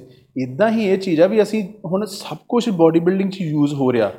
ਅਸੀਂ ਦੇਖਣਾ ਮੈਨੂੰ ਕਿੰਨਾ ਚਾਹੀਦਾ ਡਾਈਟ ਕਿੰਨੀ ਚਾਹੀਦੀ ਸਪਲੀਮੈਂਟ ਕਿੰਨੇ ਚਾਹੀਦੇ ਜੇ ਕੋਈ ਮੈਡੀਸਿਨ ਲੈ ਰਿਹਾ ਕਿੰਨੀ ਚਾਹੀਦੀ। ਜਦੋਂ ਤੁਸੀਂ ਇੱਕ ਸਿਸਟਮ 'ਚ ਰਹਿ ਕੇ ਚੱਲਦੇ ਫਿਰ ਤੁਹਾਨੂੰ ਕੋਈ ਪ੍ਰੋਬਲਮ ਨਹੀਂ ਆਉਂਦੀ। ਜਦੋਂ ਤੁਸੀਂ ਅਵੇਸਲੇ ਹੋ ਕੇ ਚੱਲਦੇ ਬੇਧਿਆਨੇ ਹੋ ਕੇ ਚੱਲਦੇ ਉਹਦੇ ਵਿੱਚ ਇਹ ਦਿੱਕਤ ਫਿਰ ਹੀ ਆਉਂਦੀਆਂ ਫਿਰ ਹੀ ਤੁਹਾਨੂੰ ਕੋਈ ਵੀ ਤੁਸੀਂ ਜੇ ਸੈਕਸੁਅਲ ਪ੍ਰੋਬਲਮ ਲਾ ਕੇ ਚੱਲੋ ਜਾਂ ਜੇ ਅਸੀਂ ਲਾ ਕੇ ਚੱਲੀਏ ਕਈ ਬਾਡੀ ਬਿਲਡਰਸ ਨੂੰ ਅਸੀਂ ਦੇਖਦੇ ਹਾਂ ਬਾਅਦ ਵਿੱਚ ਜੋੜਾਂ ਦੀਆਂ ਪ੍ਰੋਬਲਮ ਆਉਂਦੀਆਂ। ਉਹਨਾਂ ਕੋਲ ਤੁਰ ਨਹੀਂ ਹੁੰਦਾ। ਉਹਦਾ ਸਭ ਤੋਂ ਵੱਡਾ ਰੀਜ਼ਨ ਕੀ ਹੁੰਦਾ? ਤੁਹਾਡੀ ਬਾਡੀ ਤੇ ਹਰ ਸਮਾਂ ਆਉਂਦਾ ਤਾਂ ਤੁਹਾਨੂੰ ਹਰ ਸਮਾਂ ਹੰਢਾ ਕੇ ਛੱਡ ਦੇਣਾ ਚਾਹੀਦਾ ਵੀ ਉਹਨੂੰ ਨਿਚੋੜਨਾ ਨਹੀਂ ਚਾਹੀਦਾ। ਕਿਸੇ ਵੀ ਚੀਜ਼ ਨੂੰ ਜ਼ਿਆਦਾ ਨਿਚੋੜੋਗੇ, ਨੁਕਸਾਨ ਹੋਊਗਾ। ਇੱਕ ਨਿੰਬੂ ਵੀ ਜ਼ਿਆਦਾ ਨਿਚੋੜੀਏ, ਉਹ ਹੱਥਾਂ ਨੂੰ ਲੱਗਣਾ ਸ਼ੁਰੂ ਹੋ ਜਾਂਦਾ। ਉਹਦੇ ਚੋਂ ਨਿਕਲਦਾ ਕੁਝ ਨਹੀਂਗਾ ਇੱਦੇ ਸਾਡੀ ਬਾਡੀ ਆ। ਜਦੋਂ ਅਸੀਂ ਦੇਖਿਆ ਕਿ ਸਾਡੀ ਬਾਡੀ ਇੰਨਾ ਕੰਮਾਂ ਲਈ ਬਣੀ ਨਹੀਂ ਸੀ ਓਵਰ ਟ੍ਰੇਨ ਕਰ ਲਈ ਓਵਰ ਐਕਸਰਸਾਈਜ਼ ਲਾਉਣ ਲਈ ਓਵਰ ਡਾਈਟ ਖਾਣ ਲਈ, ਅਸੀਂ ਉਹਨੂੰ ਬਣਾ ਲਿਆ। ਪਰ ਉਹਨੂੰ ਅਸੀਂ ਜਵਾਨੀ ਜਵਾਨੀ 'ਚ ਛੱਡ ਦਈਏ ਤਾਂ ਬਿਹਤਰ ਆ ਹੁੰਦਾ ਕੀ ਆ? ਜਦੋਂ ਬੰਦਾ ਇੱਕ ਜਵਾਨ ਹੁੰਦਾ ਉਹਦੀ ਬਾਡੀ ਬਣਦੀ ਉਹ ਕਹਿੰਦਾ ਮੈਂ ਸਦਾ ਹੀ ਉਦਾਂ ਦਾ ਰਵਾਂ। ਮੇਰੇ ਲਈ ਹਰ ਵਕਤ ਲੋਕਾਂ ਦੀ ਭੀੜ ਉਮਰੀ ਰਵੇ। ਹਰ ਵਕਤ ਮੇਰੇ ਲਈ ਲੋਕ ਅਟਰੈਕਟ ਰਹਿਣ ਵੀ ਯਾਰ ਉਦਾਂ ਦੀ ਬਾਡੀ ਯਾਰ ਉਦਾਂ ਦੀ ਬਾਡੀ ਉਦਾਂ ਬਣਨਾ। ਲੇਕਿਨ ਇਹ ਸੱਚ ਨਹੀਂ ਹੈ। ਸੱਚ ਨਹੀਂ ਹੈਗਾ। ਤੁਸੀਂ ਇਹ ਦੱਸੋ ਕਿ ਤੁਸੀਂ 20 ਸਾਲ ਦੇ ਨਹੀਂ ਰਹੇ ਮੈਂ 20 ਸਾਲ ਦਾ ਨਹੀਂ ਰਿਹਾ ਕਿਸੇ ਟਾਈਮ ਹੁੰਦਾ ਸੀ ਮੈਂ ਉਹਨੂੰ ਰੋਕ ਪਾਇਆ? ਨਹੀਂ। ਮੈਂ ਦਿਨ ਨੂੰ ਰੋਕ ਪਾਉਂਗਾ ਮੈਂ ਜਿਹੜਾ ਅੱਜ ਤੋਂ ਪਿੱਛੇ ਵਾਲਾ ਸਮਾਂ ਨਿਕਲ ਗਿਆ ਉਹਨੂੰ ਮੈਂ ਰੋਕ ਪਾਉਂਗਾ ਨਹੀਂ। ਜਦੋਂ ਮੈਂ ਇਹ ਚੀਜ਼ਾਂ ਨਹੀਂ ਰੋਕ ਪਾਉਂਦਾ ਫਿਰ ਮੈਂ ਆਪਣੀ ਬਾਡੀ ਨੂੰ ਕਿੱਦਾਂ ਰੋਕ ਪਾਉਂਗਾ ਉਹਨੂੰ ਰੋਕਣ ਲਈ ਇਹ ਬਾਰ-ਬਾਰ ਐਕਸਰਸਾਈਜ਼ ਕਰਦੇ, ਬਾਰ-ਬਾਰ ਓਵਰ ਟ੍ਰੇਨ ਕਰਦੇ। ਇੱਕ ਸਮਾਂ ਆਇਆ 35 36 40 ਸਾਲ ਦਾ, ਮੈਂ ਹੰਢਾ ਲਿਆ, ਹੁਣ ਮੈਂ ਉਹਨੂੰ ਛੱਡਦਾ। ਜਦੋਂ ਤੁਸੀਂ ਓਵਰ ਟ੍ਰੇਨ ਕਰਦੇ ਆ, ਹੱਡੀਆਂ ਤਾਂ ਹੱਡੀਆਂ ਰਹਿਣੀਆਂ ਹੱਡੀਆਂ ਅੰਦਰੋਂ ਕੋਈ ਵੱਡੀਆਂ ਨਹੀਂ, ਵੱਡੀਆਂ ਹੋ ਜਾਂਦੀਆਂ। ਹੱਡੀਆਂ ਆਮ ਹੀ ਰਹਿੰਦੀਆਂ, ਉੱਤੇ ਮਸਲ ਮਾਸ ਉੱਤੇ ਸਕਿਨ ਉੱਤੇ ਚਮੜੀ ਭਾਰੀ ਆ ਜਾਂਦੀ। ਅੰਦਰਲਾ ਸਟਰਕਚਰ ਬਿਲਡਿੰਗ ਦਾ ਉਹ ਹੀ ਰਹਿੰਦਾ। ਤੁਸੀਂ ਉੱਪਰ ਭਾਰ ਦੀ ਭਾਰ ਪਾਈ ਜਾਂਦੇ। ਫਿਰ ਇੱਕ ਸਮਾਂ ਆ ਕੇ ਤੁਹਾਨੂੰ ਜੋੜਾਂ ਦੀਆਂ ਪ੍ਰੋਬਲਮ ਆਉਣੀਆਂ ਸ਼ੁਰੂ ਹੋ ਜਾਂਦੀਆਂ। ਤਾਂ ਸਭ ਤੋਂ ਜ਼ਿਆਦਾ ਜੋੜਾਂ ਦੀ ਪ੍ਰੋਬਲਮ ਉਹਨਾਂ ਨਹੀਂ ਹੁੰਦੀਆਂ ਜਿਹੜੇ ਓਵਰ ਟ੍ਰੇਨ ਕਰਦੇ। ਹਾਲਾਂਕਿ ਹਾਰਟ ਕਿਡਨੀ ਦੀਆਂ ਪ੍ਰੋਬਲਮ ਘੱਟ ਆਉਂਦੀਆਂ ਕਿਉਂਕਿ ਉਹਦੇ ਟੈਸਟ ਬਕਾਇਦਾ ਹੁੰਦੇ ਰਹਿੰਦੇ ਆ। ਇਹ ਮਿਸਕਨਸੈਪਸ਼ਨਸ ਤਾਂ ਖੈਰ ਮਤਲਬ ਇੱਕ ਇਹ ਵੀ ਕਾਰਨ ਹੈਗਾ ਕਿ ਬਹੁਤ ਸਾਰੀ ਮਿਸਇਨਫੋਰਮੇਸ਼ਨ ਹੈਗੀ ਜੀ ਬਿਲਕੁਲ। ਕਿ ਕਿ ਜਿੱਦਾਂ ਹੁਣ ਅੱਜ ਦਾ ਯੂਥ ਹੈ ਉਹ ਕਿਸੇ ਦੇ ਵੀ ਪਿੱਛੇ ਲੱਗ ਕੇ ਬਿਲਕੁਲ। ਕੋਈ ਵੀ ਇਨਫੋਰਮੇਸ਼ਨ ਪਿੱਛੇ ਉਹ ਕਰਨ ਲੱਗ ਜਾਂਦਾ ਕਰੀ ਜਾਂਦਾ ਕਰੀ ਜਾਂਦਾ ਕਰੀ ਜਾਂਦਾ। ਜਿਵੇਂ ਕਦੀ ਕੋਈ ਨਵੀਂ ਡਾਈਟ ਆ ਗਈ। ਹੁਣ ਮੈਂ ਇਹ ਵੀ ਪੁੱਛਣਾ ਚਾਹੂੰਗਾ ਕਿ ਜਿੱਦਾਂ ਪਿੱਛੇ ਕੀਟੋ ਡਾਈਟ ਬੜੀ ਫੇਮਸ ਹੋਈ ਦੇਖੋ। ਕੀਟੋ ਡਾਈਟ ਦਾ ਸਭ ਤੋਂ ਮਤਲਬ ਕੀ ਆ? ਕੀਟੋ ਡਾਈਟ ਉਹਨੂੰ ਜੇ ਮੈਂ ਈਜ਼ੀ ਭਾਸ਼ਾ ਦੱਸਾਂ ਪੰਜਾਬੀ ਦੱਸਾਂ ਵੀ ਉਹ ਫੂਡ ਉਹ ਫੂਡ ਜਿਹਦੇ ਵਿੱਚ ਹਾਈ ਪ੍ਰੋਟੀਨ ਆ ਹਾਈ ਗੁੱਡ ਫੈਟ ਆ ਹਾਈ ਫਾਈਬਰ ਆ ਲੋ ਕਾਰਬੋਹਾਈਡਰੇਟ ਉਹਨੂੰ ਅਸੀਂ ਕੀਟੋ ਡਾਈਟ ਕਹਿੰਦੇ। ਹੁਣ ਬਾਡੀ ਨੂੰ ਜਿਹੜਾ ਜ਼ਰੂਰੀ ਆ ਬਾਡੀ ਹਮੇਸ਼ਾ ਸ਼੍ਰੈਡਡ ਨਹੀਂ ਰਹਿ ਸਕਦੀ। ਜੀ। ਹਮੇਸ਼ਾ ਸਿਕਸ ਪੈਕ ਨਹੀਂ ਰਹਿ ਸਕਦੇ। ਹਮੇਸ਼ਾ ਤੁਸੀਂ ਫਿੱਟ ਨਹੀਂ ਰਹਿ ਸਕਦੇ। ਕੀਟੋ ਡਾਈਟ ਦੇ ਵਿੱਚ ਜਿਹੜਾ ਘੱਟ ਆਉਂਦਾ ਆ ਆਸਾਨ ਸ਼ਬਦਾਂ ਦੱਸੂਗਾ ਉਹਨੂੰ ਜ਼ਿਆਦਾ ਕਿਤਾਬੀ ਨੌਲੇਜ ਨਹੀਂ। ਘੱਟ ਆਉਂਦੇ ਕਾਰਬੋਹਾਈਡਰੇਟ ਕਾਰਬੋਹਾਈਡਰੇਟ ਤੁਹਾਡੀ ਬਾਡੀ ਦਾ ਸਭ ਤੋਂ ਪਹਿਲਾਂ ਜ਼ਰੂਰੀ ਆ ਪ੍ਰੋਟੀਨ ਜਿਹੜਾ ਬੇਸਿਕ ਫੂਡ ਆ। ਉਸ ਤੋਂ ਬਾਅਦ ਜਿਹੜੇ ਕਾਰਬੋਹਾਈਡਰੇਟ ਆ ਉਹ ਤੁਹਾਡੀ ਬਾਡੀ ਦਾ ਜ਼ਰੂਰੀ ਸੈਕੰਡਰੀ ਫੂਡ ਆ। ਹੁਣ ਸਭ ਤੋਂ ਪਹਿਲਾਂ ਬੈਟਰੀ ਦੀਆਂ ਦੋ ਤਾਰਾਂ ਆ ਉਹਦੇ ਵਿੱਚ ਇੱਕ ਕਰੰਟ ਵਾਲੀ ਜ਼ਰੂਰੀ ਆ ਦੂਸਰੇ ਨੰਬਰ ਤੇ ਅਰਥ ਵਾਲੀ ਜ਼ਰੂਰੀ ਆ ਜੀ। ਹੁਣ ਅਰਥ ਨਹੀਂ ਲਾਵਾਂਗੇ ਬੈਟਰੀ ਕਿੱਥੋਂ ਚੱਲੂਗੀ। ਇੱਦੇ ਸਾਡੀ ਬਾਡੀ ਹੈ ਜਦੋਂ ਤੁਸੀਂ ਉਹਨੂੰ ਕਾਰਬੋਹਾਈਡਰੇਟ ਨਹੀਂ ਦੋਗੇ ਫਿਰ ਉਹਦੇ ਚ ਡਾਇਬਟੀਜ਼ ਵਰਗੀਆਂ ਪ੍ਰੋਬਲਮ ਸ਼ੁਰੂ ਹੋ ਜਾਣਗੀਆਂ। ਕੀਟੋ ਡਾਈਟ ਦੇ ਵਿੱਚ ਡਾਇਬਟੀਜ਼ ਹੋਣ ਦੇ ਚਾਂਸਸ ਜ਼ਿਆਦਾ ਤੇ ਇੱਥੋਂ ਤੱਕ ਡੈਥ ਵੀ ਹੋ ਜਾਂਦੀ ਹੈ। ਕਿਉਂ। ਲੰਬੇ ਸਮੇਂ ਲੰਬੇ ਮਹੀਨੇ ਲੰਬੇ ਸਾਲਾਂ ਤੱਕ ਤੁਸੀਂ ਡਾਈਟ ਵਿੱਚ ਕਾਰਬੋਹਾਈਡਰੇਟ ਹੀ ਨਹੀਂ ਲੈਂਦੇ। ਬਾਡੀ ਬਿਲਡਿੰਗ ਕੀਟੋ ਡਾਈਟ ਹੁੰਦੀ ਆ ਸਿਰਫ ਕੁਝ ਕੁ ਦਿਨਾਂ ਲਈ। ਹਫ਼ਤੇ ਕੋਈ ਹਫਤਾ ਕਰਦਾ ਕੋਈ 2 ਮਹੀਨੇ ਵੱਧ ਤੋਂ ਵੱਧ 3 ਮਹੀਨੇ ਇਸ ਤੋਂ ਉੱਪਰ ਕੋਈ ਨਹੀਂ ਕਰਦਾ। ਕਿਉਂਕਿ ਤੁਹਾਡੀ ਬਾਡੀ ਨੂੰ ਕਾਰਬੋਹਾਈਡਰੇਟ ਨਹੀਂ ਮਿਲੇ ਉਹਦੇ ਨਾਲ ਤੁਹਾਨੂੰ ਕੀਟੋ ਡਾਈਟ ਦੇ ਵਿੱਚ ਲੰਬਾ ਸਮਾਂ ਪ੍ਰੋਬਲਮ ਆਉਣੀ। ਕੀਟੋ ਡਾਈਟ ਕਰੋ ਲੜਕੀਆਂ ਕਰਦੀਆਂ ਆ ਲੜਕੇ ਵੀ ਅੱਜਕੱਲ ਕਰਦੇ ਆ ਤੇ ਕਰਨੀ ਜ਼ਰੂਰੀ ਆ ਕਿਸੇ ਹੱਦ ਤੱਕ। ਤੇ ਕੀਟੋ ਡਾਈਟ ਦੇ ਨਾਲ ਹੀ ਅੱਜਕੱਲ ਤੁਸੀਂ ਵੀ ਸ਼ਾਇਦ ਦੇਖਿਆ ਕਿ ਫਾਸਟਿੰਗ ਇੰਟਰਮੀਡੀਏਟ ਫਾਸਟ ਫਾਸਟਿੰਗ ਹੁਣ ਅਸੀਂ ਕਹਿੰਨੇ ਕਿ ਜਿਹੜੀ ਫਾਸਟਿੰਗ ਆ ਪੰਜਾਬੀ ਚ ਉਹਨੂੰ ਕਹਿੰਦੇ ਵਰਤ ਰੱਖਣਾ ਵਰਤ ਰੱਖਣਾ। ਭੁੱਖੇ ਰਹਿਣਾ। ਹਾਂ। ਜੋ ਮੈਂ ਆਪਣਾ ਨਿੱਜੀ ਤਜਰਬਾ ਜੇ ਸ਼ੇਅਰ ਕਰਾਂ ਫਾਸਟਿੰਗ ਵੀ ਉਹਦੇ ਨਾਲ ਹੀ ਕਿਤੇ ਨਾ ਕਿਤੇ ਆ ਕੇ ਜੁੜਦੀ ਆ। ਨੋ ਡਾਊਟ ਵਿੱਚ ਕੋਈ ਦੋ ਰਾਏ ਨਹੀਂ ਫਾਸਟਿੰਗ ਕਰਨਾ ਤੁਹਾਨੂੰ ਆਪਣੀ ਇੱਕ ਹیثیت ਪਤਾ ਲੱਗ ਗਈ ਕਿ ਮੈਂ ਕਿੱਥੋਂ ਤੱਕ ਭੁੱਖਾ ਰਹਿ ਸਕਦਾ ਕਿੱਥੋਂ ਤੱਕ ਮੇਰੀ ਬਾਡੀ 'ਚ એનર્ਜੀ ਰਹਿ ਸਕਦੀ। ਮੈਂ ਹਫ਼ਤੇ 'ਚ ਇੱਕ ਵਾਰੀ ਫਾਸਟਿੰਗ ਖੁਦ ਕਰਦਾ ਉਹ ਰੂਟੀਨ 'ਚ ਮੈਂ 6 ਤੋਂ 7 ਮੀਲ ਅੱਜ ਵੀ ਖਾ ਰਿਹਾ। ਮੇਰੀ ਭੁੱਖ ਕੰਟਰੋਲ 'ਚ ਹੈ ਨਹੀਂ ਹੈ ਮੈਂ ਆਪਣੇ ਆਪ ਨੂੰ ਚੈੱਕ ਵੀ ਕਰਦਾ। ਪੰਜਾਬੀ 'ਚ ਕਹਾਂ ਮੇਰੀ ਕਿੰਨੀ ਕੁ ਹੈ ਸੀ ਤੇ ਕਿੰਨੀ ਕੁ ਮਤਲਬ ਮਤਲਬ ਆ, ਮਾਲਕ ਹਾਂ ਮੈਂ। ਕਿੰਨੀ ਔਕਾਤ ਹੈਗੀ ਮੇਰੀ ਕਿੰਨਾ ਕੁ ਉਹਦਾ ਮੈਂ ਮਾਲਕ ਹਾਂ ਵੀ ਮੈਂ ਆਪਣੇ ਖਾਣੇ ਤੇ ਆਪਣੇ ਆਪ ਨੂੰ ਕਾਬੂ ਕਰ ਸਕਦਾ। ਤੁਹਾਡੀ ਵਿਲ ਪਾਵਰ ਨਾਲ ਜੁੜਿਆ ਸਾਰਾ ਕੁਝ ਜੀ। ਵੀ ਜੇ ਮੈਂ ਆਪਣੇ ਖਾਣੇ ਤੇ ਕਾਬੂ ਕਰ ਲਿਆ ਆਪਣੀ ਜੀਭ ਦੇ ਸਵਾਦ ਤੇ ਕਾਬੂ ਕਰ ਲਿਆ ਤਾਂ ਸਭ ਕਾਸੇ ਤੇ ਕਾਬੂ ਕਰ ਲਿਆ। ਮੇਰੇ 'ਚ ਪੇਸ਼ੈਂਸ ਕਿੰਨੀ ਆ? ਉਹਦੇ ਨਾਲ ਕੀ ਹੁੰਦਾ ਹੈ ਸਭ ਤੋਂ ਪਹਿਲਾਂ ਤੁਹਾਡੇ ਤੇ ਇੱਕ ਮੈਂਟਲੀ ਜਿਹੜੀ ਪੇਸ਼ੈਂਸ ਆ ਉਹ ਵੱਧਦੀ ਆ ਜਦੋਂ ਤੁਸੀਂ ਫਾਸਟਿੰਗ ਕਰਦੇ ਆ। ਉਸ ਤੋਂ ਬਾਅਦ ਤੁਹਾਡੀ ਬਾਡੀ ਦੇ ਵਿੱਚ ਪਿਛਲੇ ਦਿਨ ਦਾ ਜੋ ਬੀਤਿਆ ਸਮਾਂ ਉਹਦਾ ਖਾਣਾ ਪਿਆ ਹੁੰਦਾ। ਬਾਡੀ ਉਹਨੂੰ ਯੂਜ਼ ਕਰਦੀ ਆ। ਉਹਦੇ ਨਾਲ ਤੁਹਾਡੀ ਬਾਡੀ ਡਿਟੌਕਸ ਵੀ ਹੁੰਦੀ ਆ। ਡਿਟੌਕਸ ਕਰਨ ਤੋਂ ਭਾਵ ਕਿ ਬਾਡੀ ਆਪਣੇ ਆਪ ਕਲੀਨਿੰਗ ਕਰਦੀ ਤਾਂ ਬਾਡੀ ਤੁਹਾਡੀ ਤੁਸੀਂ ਜੇ ਖੁਦ ਫਾਸਟਿੰਗ ਕਰੋਗੇ 6 ਤੋਂ 8 ਘੰਟੇ ਤੱਕ ਤੁਸੀਂ ਲਗਾਤਾਰ ਕਰਦੇ ਕੋਈ 16 ਘੰਟੇ ਕਹਿੰਦਾ ਕੋਈ 14 ਘੰਟੇ ਕਹਿੰਦਾ ਮੈਂ ਕਹਿੰਦਾ ਜੋ ਤੁਸੀਂ 8 ਘੰਟੇ ਤੱਕ ਭੁੱਖੇ ਰਹਿ ਨਾ ਸਾਰਾ ਦਿਨ ਕੰਮ ਕਰਦੇ ਰਹੇ। 9ਵੇਂ 10ਵੇਂ ਘੰਟੇ ਜਾ ਕੇ ਤੁਹਾਨੂੰ ਖੁਦ ਨੂੰ એનર્ਜੀ ਜ਼ਿਆਦਾ ਮਹਿਸੂਸ ਹੋਣ ਲੱਗ ਪੈਣੀ। ਕਿਉਂਕਿ ਤੁਸੀਂ ਮੈਂਟਲੀ ਸਟਰੋਂਗ ਆ। ਪਰ ਉਹ ਫਾਸਟਿੰਗ ਕਈ ਬੰਦੇ ਕਹਿ ਦਿੰਦੇ ਕਿ ਹਫ਼ਤੇ 'ਚ 3 ਦਿਨ ਕਰੋ 4 ਦਿਨ ਨਹੀਂ, ਜੋ ਮੇਰਾ ਆਪਣਾ ਐਜ਼ ਅ ਬਾਡੀ ਬਿਲਡਰ ਨਿੱਜੀ ਤਜਰਬਾ ਆ, ਤੁਸੀਂ ਹਫ਼ਤੇ 'ਚ ਇੱਕ ਵਾਰੀ ਕਰ ਲਓ, ਬਹੁਤ ਆ।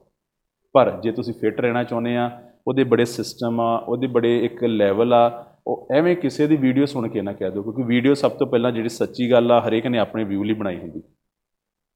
ਬਹੁਤ ਵੱਡੀ ਇਹ ਬਹੁਤ ਵੱਡੀ ਦਿੱਕਤ ਹੋ ਗਈ ਹੈ ਐਕਚੁਅਲੀ ਮੈਨੂੰ ਇਦਾਂ ਲੱਗਦਾ ਕਿ ਜਦੋਂ ਇਨਫੋਰਮੇਸ਼ਨ ਨਹੀਂ ਸੀ ਨਾ ਉਹ ਤਾਂ ਸਹੀ ਸੀ। ਉਹ ਸਹੀ ਸੀ। ਉਹ ਸਹੀ ਸੀ। ਹੁਣ ਜਦੋਂ ਇਨਫੋਰਮੇਸ਼ਨ ਇੰਨੀ ਜ਼ਿਆਦਾ ਹੋ ਗਈ ਹੈ ਨਾ ਉਹਦੇ ਚੋਂ Puzzle ਹੋ ਗਿਆ ਨੂੰ। ਲੱਭਣਾ ਬੜਾ ਔਖਾ ਹੈ ਕਿ ਕਿਹੜੀ ਸਹੀ ਹੈ ਕਿਹੜੀ ਗਲਤ ਹੈ। ਹੁਣ ਸਿੰਪਲ ਜੀ ਗੱਲ ਆ ਬਾਡੀ ਬਿਲਡਿੰਗ ਨੂੰ ਲੈ ਕੇ ਜਾਂ ਫਿਟਨੈਸ ਨੂੰ ਲੈ ਕੇ ਹਰ ਇੱਕ ਦੇ ਆਪਣੇ ਤਜਰਬੇ ਆ। ਹਰ ਇੱਕ ਦੇ ਆਪਣੇ ਤਜਰਬੇ ਆ।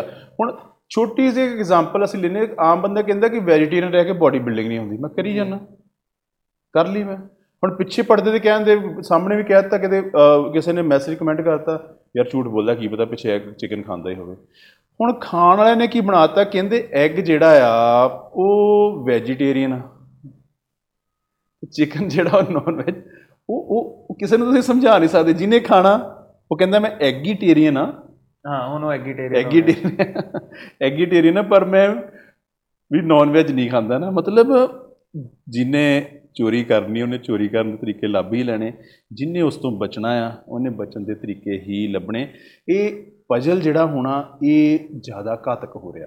ਆਉਣ ਵਾਲੇ ਸਮੇਂ 'ਚ ਹੋਰ ਘਾਤਕ ਸਿੱਧ ਹੋਇਆ ਨਾ ਕਿਉਂਕਿ ਸਾਡੇ ਜਿਹੜੇ ਮੁੰਡੇ ਕੁੜੀਆਂ ਉਹ ਹਮੇਸ਼ਾ ਇਹ ਸਮਝੀ ਜਾ ਰਹੇ ਕਿ ਸੋਸ਼ਲ ਮੀਡੀਆ ਇਹ ਸਾਰਾ ਕੁਝ ਆ। ਜੀ। ਉਲਟਾ ਇਹਨਾਂ ਨੂੰ ਇੱਕ ਚੀਜ਼ ਸਮਝਣੀ ਪੈਣੀ ਕਿ ਜੇ ਤੁਸੀਂ ਸੋਸ਼ਲ ਮੀਡੀਆ ਤੇ ਚੰਗੀ ਚੀਜ਼ ਦੇਖ ਰਹੇ ਜੇ ਤੁਸੀਂ ਉੱਥੇ ਕਿਸੇ ਨੂੰ ਗਾਲ ਵੀ ਕੱਢ ਰਹੇ ਉਹ ਵੀ ਓਨੀ ਹੀ ਗਾਲ ਕੰਮ ਕਰਦੀ ਜਿੰਨੀ ਫੇਸ ਟੂ ਫੇਸ ਕੱਢਣੀ। ਜੀ। ਮੈਨੂੰ ਲੱਗਦਾ ਫੇਸ ਟੂ ਫੇਸ ਵੀ ਜਿਹੜੀ ਗਾਲ ਕੱਢੀ ਹੈ ਨਾ ਉਹ ਵੀ ਇੰਨੀ ਨਹੀਂ ਚੁੱਭਦੀ ਜਿੰਨੀ ਉੱਤੇ ਚੁੱਭਦੀ ਹੈ। ਕਿਉਂਕਿ ਉੱਤੇ ਅੱਗੇ ਤੁਸੀਂ ਰਿਵਰਟ ਨਹੀਂ ਨਾ ਕਰ ਪਾਉਂਦੇ। ਜਿਹਨੂੰ ਕੱਢੀ ਉਹ ਕੁਝ ਕਰ ਨਹੀਂ ਪਾਉਂਦਾ ਉਹ ਚੁੱਪ ਰਹਿੰਦਾ। ਇੱਥੇ ਕੋਈ ਕੱਢਦਾ ਹੈ ਤੁਸੀਂ ਵੀ ਕੱਢ ਕੇ ਤੁਸੀਂ ਫਿਰ ਫਿਰ ਉਸ ਤੋਂ ਬਾਅਦ ਇਹ ਸੁਲਾਹ ਹੋ ਜਾਂਦੀ ਹੈ। ਹਾਂ ਉਹਦੇ ਤਾਂ ਸੁਲ੍ਹਾ ਵੀ ਨਹੀਂ ਹੁੰਦੀ। ਉਹ ਸੁਲਾ ਉੱਥੇ ਸੁਲਾ ਵੀ ਹੋ ਜਾਂਦੀ ਕਿਉਂਕਿ ਉੱਥੇ ਫੇਸ ਟੂ ਫੇਸ ਐਕਸਪ੍ਰੈਸ਼ਨ ਪਤਾ ਲੱਗ ਜਾਂਦੇ। ਹੁਣ ਕਈ ਵਾਰੀ ਗਾਲ ਕੋਈ ਗੱਲ ਕਹਿਣੀ ਕੁਛ ਹੁੰਦੀ ਆ ਉਹਦਾ ਮਤਲਬ ਕੋਈ ਨਿਕਲ ਜਾਂਦਾ। ਕਿਉਂਕਿ ਟਾਈਪ ਕਰਨ 'ਚ ਤੁਸੀਂ ਆਪਣੀ ਭਾਵਨਾ ਵਿਅਕਤ ਨਹੀਂ ਨਾ ਕਰ ਸਕਦੇ। ਇਮੋਜੀ ਲਾ ਦਿੰਦੇ ਆ ਇਮੋਜੀਜ਼ ਲੋਕੀ। ਲਾਉਂਦੇ ਹੁਣ ਕਈ ਵਾਰੀ ਬੰਦੇ ਕੋ ਗਲਤੀ ਨਾਲ ਇਮੋਜੀਜ਼ ਉਦਾਂ ਹੀ ਗੁੱਸੇ ਵਾਲੀ ਲਾਲ ਰੰਗ ਵਾਲੀ ਲੱਗੀ ਕਹਿੰਦਾ ਤੂੰ ਗੁੱਸਾ ਦਿਖਾਇਆ। ਪਤਾ ਨਹੀਂ ਉਹ ਕਹਿੰਦਾ ਮੇਰੇ ਕੋ ਗਲਤੀ ਨਾ ਲੱਗੀ ਯਾਰ ਕੀ ਹੋ ਗਿਆ? ਮਤਲਬ ਸੋਸ਼ਲ ਮੀਡੀਆ ਨੂੰ ਅਸੀਂ ਇੱਥੋਂ ਤੱਕ ਸਿਰਫ ਰੱਖੀਏ ਕਿ ਮੈਂ ਉੱਤੇ ਕੰਮ ਕਰਨਾ। ਜੀ। ਮੈਂ ਉੱਤੇ ਕੋਈ ਚੀਜ਼ ਸੁਣਨੀ ਪੜ੍ਹਨੀ ਮੈਨੂੰ ਕਿਸੇ ਦੀ ਲਾਈਫ ਨਾਲ ਕੋਈ ਮਤਲਬ ਨਹੀਂ। ਗੱਲ ਉਹੀ ਫਿਰ ਆ ਗਈ ਨਾ ਵੀ ਤੁਸੀਂ ਜਦੋਂ ਤੁਸੀਂ ਆਪਣੇ ਘਰ 'ਚ ਬੈਠੇ ਆ ਹੁਣ ਤੁਹਾਡੇ ਇੱਧਰ ਵੀ ਕੋਈ ਕੰਮ ਕਰ ਰਿਹਾ ਤੁਹਾਡੇ ਇੱਧਰ ਵੀ ਕੋਈ ਕੰਮ ਕਰ ਰਿਹਾ ਹੁਣ ਮੈਂ ਨਹੀਂ ਦੇਖਣਾ ਹੁਣ ਇਦਾਂ ਹੀ ਸੋਸ਼ਲ ਮੀਡੀਆ ਆਪਣੀ ਪ੍ਰੋਫਾਈਲ ਤੋਂ ਜਾ ਕੇ ਦੂਸਰੇ ਦੀ ਪ੍ਰੋਫਾਈਲ 'ਚ ਝਾਤੀ ਮਾਰੋਗੇ। ਜੀ। ਫਿਰ ਤਾਂ ਦਿਮਾਗ ਖਰਾਬ ਹੋਣਾ ਹੀ ਆ। ਤੁਸੀਂ ਸਿੰਪਲ ਇੱਥੋਂ ਦੇਖਿਆ ਸਿੱਧਾ ਦੇਖ ਰਿਹਾ ਮੈਂ ਨਹੀਂ ਆਸੇ-ਪਾਸੇ ਦੇਖਣਾ। ਆਪਣੀ ਪ੍ਰੋਫਾਈਲ ਤੇ ਆਪਣੀ ਪੋਸਟ ਪਾਈ ਆਪਣਾ ਕੁਝ ਸ਼ੇਅਰ ਕੀਤਾ ਗੱਲ ਖਤਮ। ਸੁਣਨਾ ਆ ਚੰਗੇ ਵਿਚਾਰ ਸੁਣੋ ਕੁਝ ਧਰਮ ਨਾਲ ਜੁੜਿਆ ਸੁਣੋ। ਕੋਈ ਮਨੋਰੰਜਨ ਲਈ ਕੋਈ ਅੱਛੀ ਫਿਲਮ ਵੀਡੀਓ ਦੇਖ ਲਓ। ਅਦਰਵਾਈਜ਼ ਕਿਸੇ ਚੱਕਰ 'ਚ ਨਾ ਪਾਓ ਕਿਉਂਕਿ ਜੇ ਮੈਂ ਹੋਰ ਈਜ਼ੀ ਕਵਾਂ ਜੇ ਫਿਟਨੈਸ ਲਾਈਨ ਨੂੰ ਕਵਾਂ ਹਰ ਇੱਕ ਦੀ ਆਪਣੀ ਆਪਣੀ ਇੱਕ ਤਰ੍ਹਾਂ ਦੀ ਸ਼ੌਪ ਆ। ਜੀ। ਆਪਣੀ ਬਾਡੀ ਆਪਣੀ ਦੁਕਾਨ ਆ। ਹੁਣ ਬਾਜ਼ਾਰ 'ਚ ਕੱਪੜੇ ਦੀਆਂ ਕਈ ਦੁਕਾਨਾਂ ਆ। ਸਾਰਿਆਂ ਕੋਈ ਇੱਕੋ ਜਿਹਾ ਕੱਪੜਾ ਨਹੀਂ ਹੈਗਾ। ਇਦਾਂ ਹੀ ਬਾਡੀ ਨੂੰ ਲੈ ਕੇ ਫਿਟਨੈਸ ਨੂੰ ਲੈ ਕੇ ਹਰ ਬੰਦੇ ਦੀ ਆਪਣੀ ਸੋਚ ਆ। ਪੰਜਾਬ ਪੰਜਾਬੀ ਅਤੇ ਪੰਜਾਬੀਅਤ ਜੀ ਜੀ। ਇਸ ਦੇ ਬਾਰੇ ਤੁਹਾਡਾ ਕੀ ਓਪੀਨੀਅਨ ਹੈ? ਪੰਜਾਬ ਜਿਹੜੀ ਹੈਗਾ ਸਾਡੀ ਗੁਰੂਆਂ ਪੀਰਾਂ ਦੀ ਧਰਤੀ ਹੈ ਅਸੀਂ ਹੀ ਪਲੇ ਵੱਡੇ ਹੋਏ ਤੇ 'ਚ ਹੀ ਜਿਹੜਾ ਅਸੀਂ ਰਹਿਣਾ ਚਾਹੁੰਦੇ ਹਾਂ ਤੇ ਮੈਂ ਖੁਦ ਇਹਦੇ ਵਿੱਚ ਹੀ ਅਖੀਰਲਾ ਸਮਾਂ ਜਿਹੜਾ ਆਪਣੇ ਪਿੰਡ 'ਚ ਹੀ ਬਿਤਾਉਣਾ ਚਾਹੁੰਦਾ ਤੇ ਬਿਤਾ ਰਿਹਾ। ਇੱਥੇ ਹਰ ਤਰ੍ਹਾਂ ਦੇ ਜਿਹੜੇ ਇਨਸਾਨ ਆ ਉਹ ਦੂਸਰੇ ਇਨਸਾਨ ਦੀ ਸਪੋਰਟ ਕਰਦੇ ਚੰਗੇ ਪਾਸੇ ਜੇ ਅਸੀਂ ਦੇਖੀ ਜੇ ਤੁਹਾਡੇ ਘਰ ਪਰਿਵਾਰ 'ਚ ਕੋਈ ਪ੍ਰੋਬਲਮ ਆ ਤੁਹਾਡੇ ਨਾਲ ਦਾ ਗਵਾਂਢੀ ਜਾਂ ਕੋਈ ਅਨਨੋਨ ਬੰਦਾ ਵੀ ਤੁਹਾਨੂੰ ਆ ਕੇ ਪੁੱਛਦਾ ਆ ਵੀ ਯਾਰ ਹੋਇਆ ਕੀ? ਉਦਾਹਰਨ ਦੇ ਤੌਰ ਤੇ ਅਸੀਂ ਸੜਕ ਤੇ ਜਾ ਰਹੇ ਹਾਂ ਤਾਂ ਸਾਨੂੰ ਦੂਸਰਾ ਬੰਦਾ ਜੇ ਅਸੀਂ ਪੈਦਲ ਜਾ ਰਹੇ ਜਾਂ ਸਾਡਾ ਵਹੀਕਲ ਖਰਾਬ ਹੋਇਆ ਅਨਨੋਨ ਬੰਦਾ ਵੀ ਸਾਨੂੰ ਆ ਕੇ ਅਸੀਂ ਪੁੱਛਦਾ ਲੱਤ ਲਾ ਕੇ ਇਦਾਂ ਉਹਨੂੰ ਲੈ ਜਾਂਦੇ ਹਾਂ ਲੱਤ ਲਾ ਕੇ ਵੀ ਲੈ ਜਾਂਦੇ ਯਾਰ ਹੋਇਆ ਕੀ? ਮੈਂ ਤੁਹਾਡੇ ਲਈ ਲਿਆਦਾ ਕੋਈ ਚੀਜ਼ ਕੋਈ ਪ੍ਰੋਬਲਮ ਆ ਕੋਈ ਗੱਡੀ ਦੀ ਹਵਾ ਨਿਕਲ ਗਈ ਕੋਈ ਗੱਡੀ ਖਰਾਬ ਹੋ ਗਈ ਹਾਲਾਂਕਿ ਉਹ ਬੰਦਾ ਸਾਨੂੰ ਜਾਣਦਾ ਹੁੰਦਾ ਸਾਡੇ ਪੰਜਾਬੀਆਂ ਨੂੰ ਸਿਰਫ ਇੱਕੋ ਹੀ ਹੁੰਦਾ ਹੈ ਵੀ ਸਾਨੂੰ ਇਹ ਮਿਲੇ ਵੀ ਹਾਂ ਯਾਰ ਤੁਸੀਂ ਵਧੀਆ। ਸਿਰਫ ਉਹ ਇੰਨੇ ਕੁ ਵੀ ਹੋਰ ਕਿਸੇ ਵੱਡੀ ਅਸੀਂ ਚੀਜ਼ ਦੀ ਉਹ ਨਹੀਂ ਡਿਮਾਂਡ ਕਰਦੇ ਵੀ ਸਾਨੂੰ ਇਹ ਮਿਲੇ ਵੀ ਯਾਰ ਪਿਆਰ ਦੇ ਭੁੱਖੇ। ਪਿਆਰ ਵੀ ਪੰਜਾਬੀਆਂ ਨੂੰ ਇਹ ਕਿਹਾ ਜਾ ਵੀ ਯਾਰ ਤੁਸੀਂ ਚੰਗੇ ਆ ਹਨਾ? ਤੇ ਤੁਹਾਡੇ ਚ ਇਨਸਾਨੀਅਤ ਅਸੀਂ ਇੰਨੀ ਹੀ ਚੀਜ਼ ਮੰਨ ਲਓ ਕਿ ਸਾਨੂੰ ਕੋਈ ਦੋ ਸ਼ਬਦ ਸਿੱਧੀ ਜੀ ਗੱਲ ਤੁਹਾਡੀ ਪਿਆਰ ਦੇ ਕਹਿ ਜੇ ਉਸ ਧਰਤੀ ਦੇ ਅਸੀਂ ਵਸਨੀਕ ਆ ਉਸ ਪਿੰਡ ਉਸ ਸ਼ਹਿਰ ਦੇ ਅਸੀਂ ਰਹਿਣ ਵਾਲੇ ਹਾਂ। ਤੇ ਇਹਦੇ ਵਿੱਚ ਜੇ ਅਸੀਂ ਐਜ਼ ਅ ਫਿਟਨੈਸ ਗੱਲ ਕਰੀਏ ਸਾਡੇ ਕਿਤੇ ਵੀ ਮੰਨ ਲਓ ਇੰਡੀਆ ਤੋਂ ਬਾਹਰ ਟੀਮ ਜਾਂਦੀ ਆ ਬਾਡੀ ਬਿਲਡਿੰਗ 'ਚ ਉਹਦੇ ਵਿੱਚ ਹਰ ਵਾਰੀ ਪੰਜਾਬੀ ਮੁੰਡਿਆਂ ਦਾ ਯੋਗਦਾਨ ਜ਼ਿਆਦਾ ਹੁੰਦਾ ਉਹਦੇ 'ਚ ਆ, ਕਈ ਮੁੰਡੇ ਛੋਟੀ ਉਮਰ ਦੇ ਵੀ ਹੁੰਦੇ 18 ਤੋਂ 19 ਸਾਲ ਦੇ ਮੁੰਡੇ ਵੀ ਹੁੰਦੇ ਆ ਕਈ ਮੁੰਡੇ ਇਹ ਵੀ ਹੁੰਦੇ ਜਿਹੜੇ 40 ਤੋਂ ਉੱਪਰ ਦੀ ਉਮਰ ਦੇ ਵੀ ਹੁੰਦੇ ਵੀ ਜਿੱਥੇ ਬੰਦਾ ਜਵਾਨੀ ਨੂੰ ਬੁਢਾਪੇ ਵੱਲ ਤੋਰ ਲੈਂਦਾ। ਤਾਂ ਇਦਾਂ ਦੇ ਮੁੰਡੇ ਵੀ ਪਾਰਟਿਸਿਪੇਸ਼ਨ ਕਰ ਚੁੱਕੇ ਆ ਖੇਡ ਚੁੱਕੇ ਬਾਹਰ ਜਿਹੜੇ ਫਿਜ਼ੀਕਲੀ ਚੈਲੰਜ ਮਤਲਬ ਉਹਨਾਂ ਦੇ ਕੋਈ ਨਾ ਕੋਈ ਬੋਡੀ ਦਾ ਅੰਗ ਖਰਾਬ ਆ। ਮਤਲਬ ਮੋਟੀਵੇਸ਼ਨ ਦੀ ਭਾਵਨਾ ਜਨੂਨ ਦੀ ਭਾਵਨਾ ਸਾਡੇ ਪੰਜਾਬੀਆਂ 'ਚ ਬਹੁਤ ਆ ਤੇ ਰੋਜ਼ ਵੱਧ ਰਹੀ ਆ ਡੇ ਬਾਏ ਡੇ ਪਰ ਜਿਹੜਾ ਸਾਡਾ ਯੂਥ ਆ ਉਹ ਉਸ ਤੋਂ ਵੀ ਜ਼ਿਆਦਾ ਐਕਟਿਵ ਆ ਤਤਪਰ ਆ ਵੀ ਮੈਨੂੰ ਫਟਾਫਟ ਹਰ ਚੀਜ਼ ਮਿਲ ਜਾਏ। ਕਿਉਂਕਿ ਅ, ਅੱਗੇ ਵਧਣ ਦੀ ਤਲਬ ਬਹੁਤ ਆ। ਇੱਕ ਨੇਮ ਫੇਮ ਬਣਾਉਣ ਦੀ ਤਲਬ ਬਹੁਤ ਆ। ਜੀ। ਕੀ ਚੀਜ਼ ਲੱਗੀ ਹੈ ਤੁਹਾਨੂੰ ਕਿ ਜਿਹੜੀ ਇੱਕ ਖਾਸੀਅਤ ਦਾ ਸਾਨੂੰ ਪਤਾ ਹੀ ਹੈ ਪੰਜਾਬੀਆਂ ਦੀ ਕੀ ਕੀ ਹੈਗੀ ਹੈ ਤੋਂ ਵੱਡੀ ਗੱਲ ਹੈ ਕਿ ਦਿਲ ਬੜਾ ਵੱਡਾ ਲੈ ਕੇ ਆਉਂਦੇ ਆ। ਜੀ ਜੀ। ਹਰ ਚੀਜ਼ 'ਚ ਦਿਲ ਬਹੁਤ ਵੱਡਾ ਹੈ। ਜਾਨ ਦੇਣ ਮਤਲਬ ਸਾਡੀ ਮਤਲਬ ਅਸੀਂ- ਜਾਨਾਂ ਦੇਣ 'ਚ ਸ਼ਰਮਾਂਦੇ ਨਹੀਂ ਸੀਗੇ ਇੱਕ ਸੈਕਿੰਡ ਵੀ। ਅਸੀਂ ਜੇ ਇਹ ਕਹਿ ਲਈਏ ਤੁਸੀਂ ਜੋ ਨਾਮ ਰੱਖਿਆ ਚੈਨਲ ਦਾ ਨੇਕ ਪੰਜਾਬੀ ਉਹ ਸਰਾਸਰ ਬਿਲਕੁਲ ਟੁਕਦਾ ਆ। ਉਸ ਬਹੁਤ ਅੱਛਾ ਲੱਗਿਆ ਉਹ। ਤੇ ਉਹ ਮਤਲਬ ਉਹਨੂੰ ਇੱਕੋ ਹੀ ਵਰਡ ਵੀ ਨੇਕ ਆ। ਹਰ ਤਰੀਕੇ ਦੀ। ਨੇਕੀ ਨੂੰ ਲੈ ਕੇ ਹਰ ਤਰੀਕੇ ਦੀ ਐਕਟੀਵਿਟੀ ਨੂੰ ਲੈ ਕੇ ਹਰ ਪਾਸੇ ਅਸੀਂ ਅੱਗੇ ਵਧਦੇ ਹਾਂ। ਇੰਟੈਂਸ਼ਨ ਬਹੁਤ ਆਪਣੇ ਪਿਓਰ ਹੁੰਦੇ ਆ। ਜੀ। ਬਹੁਤ ਪਵਿੱਤਰ ਇੰਟੈਂਸ਼ਨ ਨਾਲ ਆਉਂਦੇ ਆ। ਜੀ। ਤੇ ਕਿਹੜੀ ਚੀਜ਼ ਹੈ ਕਿ ਤੁਹਾਨੂੰ ਲੱਗਦਾ ਕਿ ਯਾਰ ਇਹ ਸਹੀ ਹੋਣੀ ਚਾਹੀਦੀ ਹੈ? ਇਹ ਆਪਾਂ ਕੁਝ ਗਲਤ ਕਰ ਰਹੇ ਹਾਂ ਐਜ਼ ਅ ਪੰਜਾਬੀ। ਦੇਖੋ ਸਭ ਤੋਂ ਪਹਿਲਾਂ ਜਿਹੜੀ ਅਸੀਂ ਗਲਤ ਕਰ ਰਹੇ ਹਾਂ ਆਪਣੀ ਸਿਹਤ ਨੂੰ ਲੈ ਕੇ ਹੀ। ਸਾਨੂੰ ਜਿਹੜਾ ਹੈਗਾ ਖਾਣ ਪੀਣ ਆਪਣਾ ਜੋ ਅੱਜ ਦੀ ਡੇਟ 'ਚ ਥੋੜਾ ਜਿਹਾ ਜ਼ਿਆਦਾ ਚੱਲ ਰਿਹਾ ਆ ਫਾਸਟ ਫੂਡ ਖਾਣੇ ਚਾਹੀਦੇ ਆ। ਕਈਆਂ ਦੀ ਉੱਤੇ ਰੋਜੀ ਵੀ ਚੱਲਦੀ ਆ ਕਈਆਂ ਨੂੰ ਉਹ ਚੰਗੇ ਵੀ ਲੱਗਦੇ ਆ ਤਾਂ ਅਸੀਂ ਵੀ ਇਨਸਾਨ ਆ ਉਸ ਪਰਮਾਤਮਾ ਦੇ ਬਣਾਏ ਹੋਏ। ਸਾਨੂੰ ਉਹ ਜਿਹੜੇ ਖਾਣੇ ਆ ਸਿਰਫ ਦਿਨ ਦੇ ਮੂੰਹ ਦਾ ਸਵਾਦ ਆ ਹਫ਼ਤੇ 'ਚ ਇੱਕ ਵਾਰੀ ਮਹੀਨੇ 'ਚ ਦੋ ਤੋਂ ਤਿੰਨ ਵਾਰੀ ਖਾ ਲਓ। ਧਰਤੀ ਤੇ ਆਏ ਆ ਉਸ ਪਰਮਾਤਮਾ ਦੇ ਭੇਜੇ ਹੋਏ ਜੀਵ ਆ ਰੰਗ ਮੰਨਣੇ ਚਾਹੀਦੇ। ਪਰ ਰੰਗ ਨੂੰ ਰੰਗ ਸਮਝ ਕੇ ਮੰਨੋ ਹੋਲੀ ਨਾ ਬਣਾਓ ਵੀ ਰੋਜ਼ ਨਾ ਖੇਡੋ। ਉਹ ਤੋਂ ਅਸੀਂ ਥੋੜਾ ਜਿਹਾ ਕਿਨਾਰਾ ਕਰਨਾ ਕਿਉਂਕਿ ਉਹੋ ਹੀ ਚੀਜ਼ਾਂ ਸਾਡੇ ਹਾਰਟ ਨੂੰ ਉਹੋ ਹੀ ਚੀਜ਼ਾਂ ਸਾਡੀਆਂ ਕਿਡਨੀਆਂ ਨੂੰ ਫਿਰ ਪ੍ਰੋਬਲਮ ਦਿੰਦੀਆਂ। ਜਿੱਦਾਂ ਹੁਣ ਇੱਕ ਇਹ ਗੱਲ ਬੜੀ ਹੁੰਦੀ ਹੈ ਕਿ ਪਿੰਡਾਂ 'ਚ ਹੁਣ ਯੂਥ ਜਿਹੜਾ ਹੈ ਪਿੰਡਾਂ 'ਚ ਰਹਿਣਾ ਨਹੀਂ ਚਾਹੁੰਦਾ। ਹੂੰ। ਕਿ ਬਾਹਰ ਨੂੰ ਜਾ ਰਿਹਾ ਹੈ। ਸ਼ਹਿਰ ਨੂੰ ਤਾਂ ਚਲੋ ਪਹਿਲੇ ਵੀ ਜਾਂਦਾ ਸੀਗਾ। ਹੂੰ ਹੂੰ। ਬਟ ਹੁਣ ਬਾਹਰ ਨੂੰ ਹੀ ਜਾ ਰਿਹਾ ਸੀਗਾ। ਤੇ ਤੁਹਾਨੂੰ ਲੱਗਦਾ ਕਿ ਕਿ ਸ਼ਾਇਦ ਉਹਨਾਂ ਨੂੰ ਸਮਝਾਉਣਾ ਚਾਹੀਦਾ ਕਿ ਨਹੀਂ ਇੱਥੇ ਵੀ ਉਨੀ ਓਪਰਚੁਨਿਟੀਜ਼ ਹੈਗੀਆਂ ਨੇ? ਦੇਖੋ ਉਹਦੇ ਵਿੱਚ ਦੋ ਚੀਜ਼ਾਂ ਆ। ਹੈਗੀਆਂ ਅਪਰਚੁਨਿਟੀਜ਼ ਦੇ ਵਿੱਚ ਕੋਈ ਦੋ ਰਾਜੀ। ਪਰ ਹਰ ਇੱਕ ਦਾ ਆਪਣਾ ਆਪਣਾ ਇੱਕ ਅੱਗੇ ਵਧਣ ਦਾ ਤਰੀਕਾ ਆ ਅੱਗੇ ਵਧਣ ਦਾ ਇੱਕ ਟੀਚਾ ਆ ਅੱਗੇ ਵਧਣ ਦਾ ਮਕਸਦ ਆ। ਹਰ ਇੱਕ ਨੂੰ ਲਾਲਸਾ ਹੁੰਦੀ ਆ ਕਿ ਜੋ ਦੂਸਰਾ ਕਰ ਰਿਹਾ ਉਹ ਮੈਂ ਵੀ ਉਦਾਂ ਦਾ ਕਰਾਂ। ਹੁਣ ਜਿਹਦੇ ਤੇ ਇੱਥੇ ਹਾਲਾਤ ਸਹੀ ਆ ਉਹ ਤਾਂ ਨਾ ਜਾਵੇ। ਜਿਹਦੇ ਕੋਈ ਇੱਥੇ ਘਰ-ਬਾਰ ਅੱਛਾ ਹੈਗਾ ਜ਼ਮੀਨ ਜਾਇਦਾਦ ਹੈਗੀ ਕੰਮ ਕਰ ਲਈ ਅੱਛੀ ਕੋਈ ਇਨਵੈਸਟਮੈਂਟ ਕਰ ਲਈ ਪੈਸਾ ਹੈਗਾ ਉਹ ਨਾ ਜਾਵੇ। ਪਰ ਜਿਹਦੇ ਹਾਲਾਤ ਨਹੀਂ ਸਹੀ ਹੈਗੇ ਉਹ ਜਾਣ 'ਚ ਉਹਦੀ ਬਿਹਤਰੀ ਆ। ਪਰ ਕੋਈ ਵੀ ਇਦਾਂ ਦਾ ਕੰਮ ਕਰਕੇ ਨਹੀਂ ਜਾਂ ਇੰਨੇ ਔਖੇ ਹੋ ਗਏ ਨਹੀਂ ਕਿ ਪਿੱਛੇ ਤੁਹਾਡਾ ਕੁਝ ਰਹਿ ਹੀ ਨਾ ਜਾਵੇ। ਮਤਲਬ ਕਿ ਲੇਕਿਨ ਇਹ ਆਪਣਾ ਆਮ ਹੋ ਘਰ ਗਿਆ ਹੁਣ। ਆਮ ਹੋ ਚੁੱਕਿਆ। ਮਤਲਬ ਕਿ ਆਪਣਾ ਘਰ-ਬਾਰ ਜਾਂ ਆਪਣੀ ਜ਼ਮੀਨ ਜਾਇਦਾਦ ਵੇਚ ਕੇ ਕਦੀ ਨਾ ਇੱਥੋਂ ਜਾਓ ਕਿਉਂਕਿ ਜੋ ਇੱਥੇ ਆ ਉਹਨੇ ਤੁਹਾਨੂੰ ਜਦੋਂ ਦੁਬਾਰਾ ਬੁਲਾਉਣਾ ਆ ਤਾਂ ਉਹਨੇ ਬੁਲਾਉਣਾ ਆ। ਜਿਹੜੀ ਮੈਂ ਧਰਤੀ 'ਚ ਜੰਮਿਆ ਆ ਪਲਿਆ ਆ ਉਹਨੇ ਮੈਨੂੰ ਖਿੱਚਣਾ ਹੈ। ਜਦੋਂ ਦੁਬਾਰਾ ਉਹਨੇ ਤੁਹਾਨੂੰ ਖਿੱਚਣਾ ਉਦੋਂ ਤੁਹਾਡੇ ਕੋਲ ਸਮਾਂ ਨਹੀਂ ਹੋਣਾ। ਮਤਲਬ ਉਹਦਾ ਉਦਾਹਰਨ ਇਹ ਆ ਕਿ ਜਦੋਂ ਤੀਰ ਕਮਾਨ 'ਚ ਨਿਕਲ ਗਿਆ ਫਿਰ ਉਹ ਵਾਪਸ ਨਹੀਂ ਆਉਣਾ। ਤੇ ਉਹਨੂੰ ਵਾਪਸ ਲਿਆਉਣਾ ਵੀ ਸਾਡੇ ਲਈ ਕੋਈ ਮਤਲਬ ਸੌਖਾ ਕੰਮ ਨਹੀਂ ਹੈਗਾ। ਸੋ ਜਿਨ੍ਹਾਂ ਕੋਲ ਤੇ ਇੱਥੇ ਸੋਰਸਸ ਅੱਛੇ ਹੈਗੇ ਇਨਕਮ ਨੂੰ ਲੈ ਕੇ ਉਹਨਾਂ ਲੇਕਿਨ ਉਹ ਜਾਣ ਲੱਗ ਪਏ ਨੇ। ਮੈਂ ਤੁਹਾਨੂੰ ਦੱਸ ਰਿਹਾ ਕਿ ਦੋਨੋਂ ਤਰ੍ਹਾਂ ਦੇ ਲੋਕ ਜਾਣ ਲੱਗ ਪਏ ਨੇ। ਜਾਣ ਜ਼ਰੂਰ। ਪਰ ਐਸੇ ਘੁੰਮਿਆ ਕਿਤੇ ਦੇਖਿਆ ਏ ਸੈਟਲ ਜਿਹੜਾ ਹੋਣਾ ਜੇ ਇੱਥੇ ਸੈਟਲ ਨਾ ਇੱਥੋਂ ਦੀ ਜਿਹੜੀ ਯੰਗ ਜਨਰੇਸ਼ਨ ਆ ਉਹਨਾਂ ਨੂੰ ਸਾਡੀ ਲੋੜ ਆ। ਕਿਉਂਕਿ ਅਸੀਂ ਉਹ ਚੋਂ ਲੰਘ ਚੁੱਕੇ ਆ ਲੰਘ ਰਹੇ ਆ। ਉਹਨਾਂ ਨੂੰ ਲੋੜ ਆ। ਕੋਈ ਨਹੀਂ ਚਾਹੁੰਦਾ ਆਪਣੇ ਮਾਪਿਓ ਤੋਂ ਜੁਦਾ ਹੋਣਾ। ਜੀ। ਮਾਪਿਓ ਤੋਂ ਦੂਰ ਜਾਣਾ। ਪਰ ਜੇ ਤੁਹਾਡੇ ਘਰ ਦੇ ਹਾਲਾਤ ਹੀ ਇਦਾਂ ਦੇ ਆ ਫਿਰ ਤੁਸੀਂ ਜਾਓ। ਜੇ ਹੁਣ ਤੁਹਾਡੇ ਘਰ ਦੇ ਹਾਲਾਤ ਠੀਕ ਆ ਆਮ ਨਾਲੋਂ ਅੱਛੇ ਆ ਤੇ ਨਾ ਜਾਓ। ਉਹ ਹਰੇਕ ਨੇ ਆਪਣਾ ਆਪਣਾ ਡਿਸਾਈਡ ਕਰਨਾ। ਅਸੀਂ ਸਿਰਫ ਗਾਈਡ ਕਰ ਸਕਦੇ ਹਾਂ। ਮਤਲਬ ਮੈਂ ਬਹੁਤ ਸਾਰੇ ਅਲੱਗ-ਅਲੱਗ ਇੰਡੀਆ ਦੇ ਅਲੱਗ-ਅਲੱਗ ਸਿਟੀਜ਼ 'ਚ ਰਹਿ ਚੁੱਕਾ ਹਾਂ ਪਹਿਲੇ। ਹੂੰ। ਅਹ ਇਸ ਤੋਂ ਪਹਿਲੇ ਮੈਂ ਚੰਡੀਗੜ੍ਹ ਵੀ ਘੱਟੋ ਘੱਟ ਨਹੀਂ ਤਾਂ 7-8 ਸਾਲ ਰਿਹਾ ਹਾਂ। ਤੇ ਐਂਡ 'ਚ ਘੁੰਮ ਫਿਰ ਕੇ ਮੇਰਾ ਮਨ ਤਾਂ ਇਹੀ ਕੀਤਾ ਯਾਰ ਕਿ ਨਹੀਂ। ਮੈਂ ਤੁਹਾਡੀ ਗੱਲ ਤੋਂ ਜਦੋਂ ਤੁਸੀਂ ਬਾਹਰ ਰਹਿੰਦੇ ਮੈਂ ਤਕਰੀਬਨ 32 33 ਕੰਟਰੀਆਂ 'ਚ ਜਾ ਚੁੱਕਿਆ 2016 ਤੋਂ ਹੁਣ ਤੱਕ। ਕਿਤੇ ਵੀ 15 ਦਿਨ ਤੋਂ ਉੱਪਰ ਮਨ ਨਹੀਂ ਲੱਗਦਾ। ਯਾਰ ਨਹੀਂ ਉਹ ਸਹੀ ਹੈ।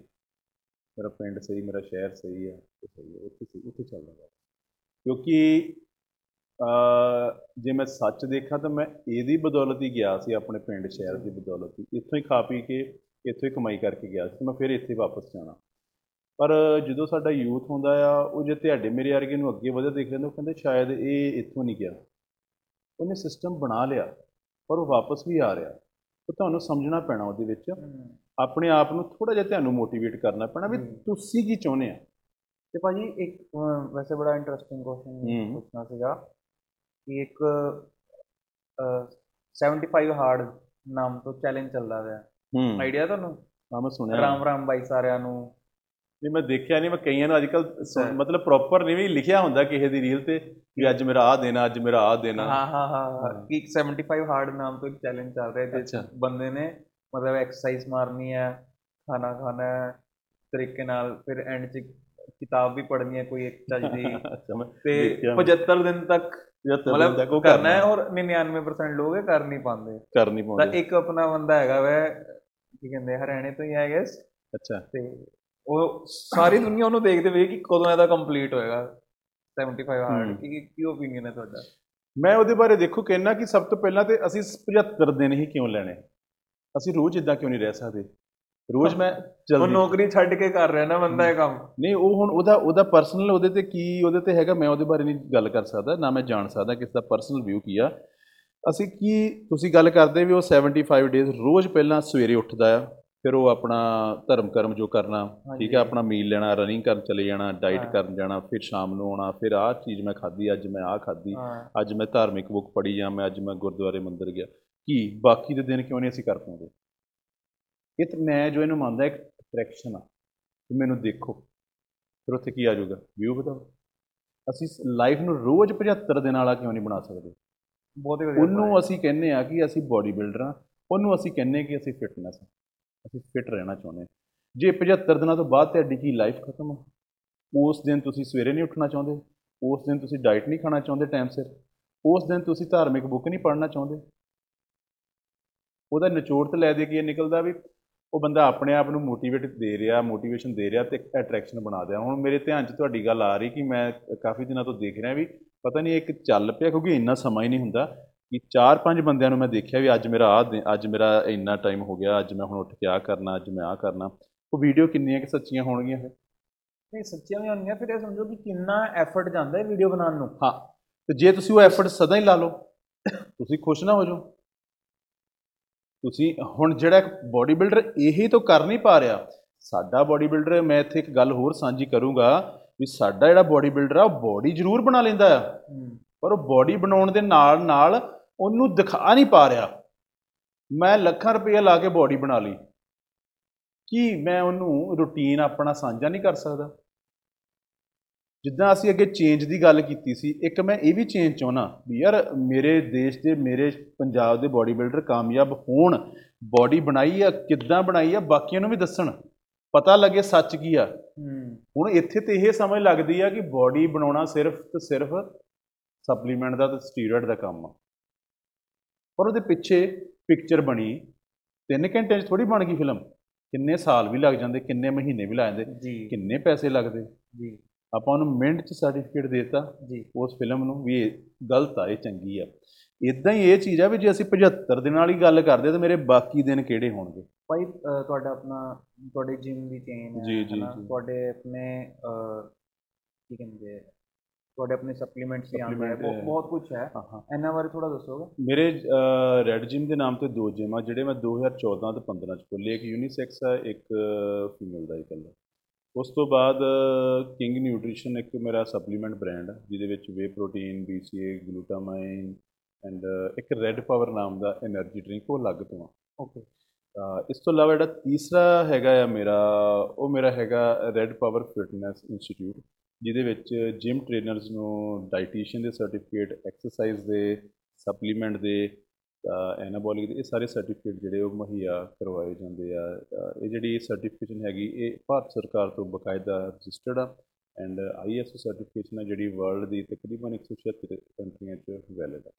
ਉਸ ਤੋਂ ਬਾਅਦ ਮੈਂ ਇੱਕ ਫੈਡਰੇਸ਼ਨ ਆ ਐਫਆਈਐਫ ਜਿਹੜੀ ਫਿਟਨੈਸ ਇੰਟਰਨੈਸ਼ਨਲ ਫਿਟਨੈਸ ਉਹਦਾ ਫੈਡਰੇਸ਼ਨ ਉਹਦਾ ਮੈਂ ਇੰਡੀਆ ਪ੍ਰੈਜ਼ੀਡੈਂਟ ਆ।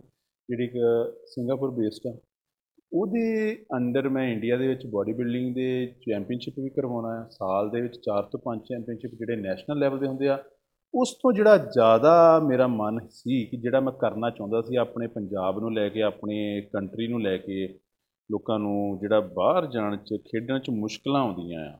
ਉਹ ਸਾਲ ਦੇ ਵਿੱਚ ਤਕਰੀਬਨ 25 ਤੋਂ 30 ਬਾਡੀ ਬਿਲਡਰ 4 ਤੋਂ 5 ਸ਼ੋਅ ਹੁੰਦੇ ਇੰਟਰਨੈਸ਼ਨਲ ਉਹਦੇ ਵਿੱਚ 25 ਤੋਂ 30 ਬਾਡੀ ਬਿਲਡਰ ਪਾਰਟਿਸਿਪੇਟ ਕਰਦੇ ਆ।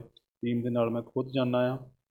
ਉਹਦੇ ਵਿੱਚ ਕੋਈ ਵੀ ਐਥਲੀਟ ਆ, ਕਿਸੇ ਵੀ ਉਮਰ ਦਾ 18 ਸਾਲ ਤੋਂ ਲੈ ਕੇ ਕੋਈ ਵੀ ਉਮਰ ਹੋਵੇ 50 ਸਾਲ ਹੋਵੇ 60 ਸਾਲ ਹੋਵੇ ਮੇਲ ਫੀਮੇਲ ਹੋਵੇ, ਉਹ ਖੇਡ ਸਕਦਾ ਆ। ਤੇ ਇਹਦੇ ਵਿੱਚ ਇਹ ਵੀ ਜ਼ਰੂਰੀ ਨਹੀਂ ਕਿ ਤੁਸੀਂ ਜਿਹੜੇ ਹੈਗੇ ਇੱਥੇ ਖੇਡੇ ਹੋਣੇ ਚਾਹੀਦੇ। ਨਹੀਂ ਇੱਥੇ ਕੈਟਾਗਰੀ ਹੁੰਦੀ ਆ ਨੋ ਵੌਇਸ ਚੈਂਪੀਅਨਸ਼ਿਪ ਜਿੱਦਾਂ ਕਿ ਐਕਸਟ੍ਰੀਮ ਬਾਡੀ ਹੈਵੀ ਬਾਡੀ ਇਹਦੇ ਇੱਕ ਨੋ ਵੌਇਸ ਚੈਂਪੀਅਨਸ਼ਿਪ ਆ, ਜਿਹਦੇ ਵਿੱਚ ਤੁਸੀਂ ਸਿਰਫ ਇਹ ਕਰਨਾ ਆ ਕਿ ਤੁਸੀਂ ਪਹਿਲਾਂ ਕਦੀ ਪਲੇਸ ਨਾ ਲਈ ਹੋਵੇ। ਹੂੰ। ਇੰਟਰਨੈਸ਼ਨਲ ਲੈਵਲ ਤੇ ਉਹ ਬੰਦੇ ਉਹਦੇ 'ਚ ਖੇਡ ਸਕਦੇ। ਉਹਦੇ ਵਿੱਚ ਤੁਹਾਡੀ ਉਮਰ ਚਾਹੇ 18 ਸਾਲ ਆ ਚਾਹੇ ਉਹਦੇ 'ਚ ਉਮਰ 50 ਸਾਲ ਆ। ਉਹਦੇ ਵਿੱਚ ਸਿਰਫ ਇਹ ਹੀ ਆ ਵੀ ਤੁਹਾਡੀ ਇੰਟਰਨੈਸ਼ਨਲ ਲੈਵਲ ਤੇ ਉਹ ਬੰਦੇ ਵੀ ਜਾਂਦੇ। ਜਿੱਦਾਂ ਕਿ ਆਮ ਕਿਹਾ ਜਾਂਦਾ ਵੀ ਯਾਰ ਜਦੋਂ ਮੈਂ ਬਾਹਰ ਜਾਣਾ ਸ਼ਾਇਦ ਉੱਥੇ ਵੱਡੇ ਵੱਡੇ ਬਾਡੀ ਬਿਲਡਰ ਹੋਣਗੇ। ਉੱਥੇ ਵੀ ਛੋਟੇ ਇਨਸਾਨ ਹੈਗੇ ਆ। 5 ਫੁੱਟ ਦੇ ਬੰਦੇ ਵੀ ਹੈਗੇ ਆ। ਅਸੀਂ ਜੋ ਦੇ ਉਹ ਇਹਨੇ ਉਹਦੇ 'ਚ ਇਹਨਾਂ ਦਾ ਨਹੀਂ ਰੀਜ਼ਨ ਉਹਦੇ ਜਿਹੜਾ ਜੋ ਸੋਸ਼ਲ ਮੀਡੀਆ ਤੇ ਦੇਖਦੇ ਉਹੀ ਸਾਨੂੰ ਲੱਗਦਾ। ਦੁਨੀਆ ਉਹੀ ਦੁਨੀਆ ਉਹ ਨਹੀਂ ਦੁਨੀਆ ਤੋਂ ਹਟ ਕੇ ਵੀ ਆ। ਹੁਣ ਉਹਦੇ ਵਿੱਚ ਜੇ ਤੁਸੀਂ ਆਪ ਖੇਡਣਾ ਚਾਹੁੰਦੇ ਤੁਸੀਂ ਛੋਟੀ ਕੈਟਾਗਰੀ 'ਚ ਖੇਡ ਸਕਦੇ ਜਿਹਨੂੰ ਅਸੀਂ ਨੋ ਵੈਸ ਚੈਂਪੀਅਨਸ਼ਿਪ ਕਹਿੰਦੇ ਆ ਉਸ ਤੋਂ ਇਲਾਵਾ ਜਿਹੜਾ ਇਹ ਰੂਟੀਨ ਦੇ ਕੰਮ ਆ ਜਿਹੜਾ ਇੱਕ ਮੈਨੂੰ ਹਮੇਸ਼ਾ ਮੈਂ ਤਤਪਰ ਰਹਿਣਾ ਆ ਕੰਮ ਕਰਨ ਲਈ ਆਪਣੇ ਜਿਹੜੀ ਨੌਜਵਾਨ ਪੀੜ੍ਹੀ ਆ ਰੋਜ਼ ਕੋਈ ਨਾ ਕੋਈ ਵੀਡੀਓ ਥਰੂ ਇਹਨਾਂ ਨਾਲ ਸ਼ੇਅਰ ਕਰਦਾ ਕੋਈ ਵੀ ਚੀਜ਼ ਘਰੇਲੂ ਹੈ ਤੁਸੀਂ ਵੀ ਉਹਨੂੰ ਦੇਖਦੇ ਜੀ ਹੋ ਜੀ ਜੀ। ਕਿ ਖਾਣਾ ਕਿੰਨਾ ਕੁ ਆਸਾਨ ਆ ਜਾਂ ਬਾਡੀ ਬਣਾਉਣੀ ਕਿੰਨੀ ਕੁ ਆਸਾਨ ਆ ਕੁਝ 네ਗੇਟਿਵ ਗੱਲਾਂ ਉਹਨਾਂ ਬਾਰੇ ਵੀ ਵਿਚਾਰ ਚਰਚਾ ਕਰਦਾ ਮਤਲਬ ਜਦੋਂ ਮੈਂ ਵੀਡੀਓ ਕੋਈ ਵੀ ਸ਼ੇਅਰ ਕਰਾਂ ਮੈਨੂੰ ਇਹ ਲੱਗਦਾ ਮੈਂ ਇਹਨਾਂ ਨਾਲ ਗੱਲਾਂ ਕਰਦਾ ਆ ਗੱਲ ਕਰਦਾ ਆ ਤੇ ਇਹਨਾਂ ਨੂੰ ਜਿਹੜੀ ਪ੍ਰੋਬਲਮ ਆਉਂਦੀ ਆ ਕੋਸ਼ਿਸ਼ ਹੁੰਦੀ ਆ ਪੂਰਾ ਨਹੀਂ ਹੋ ਪਾ ਰਿਹਾ।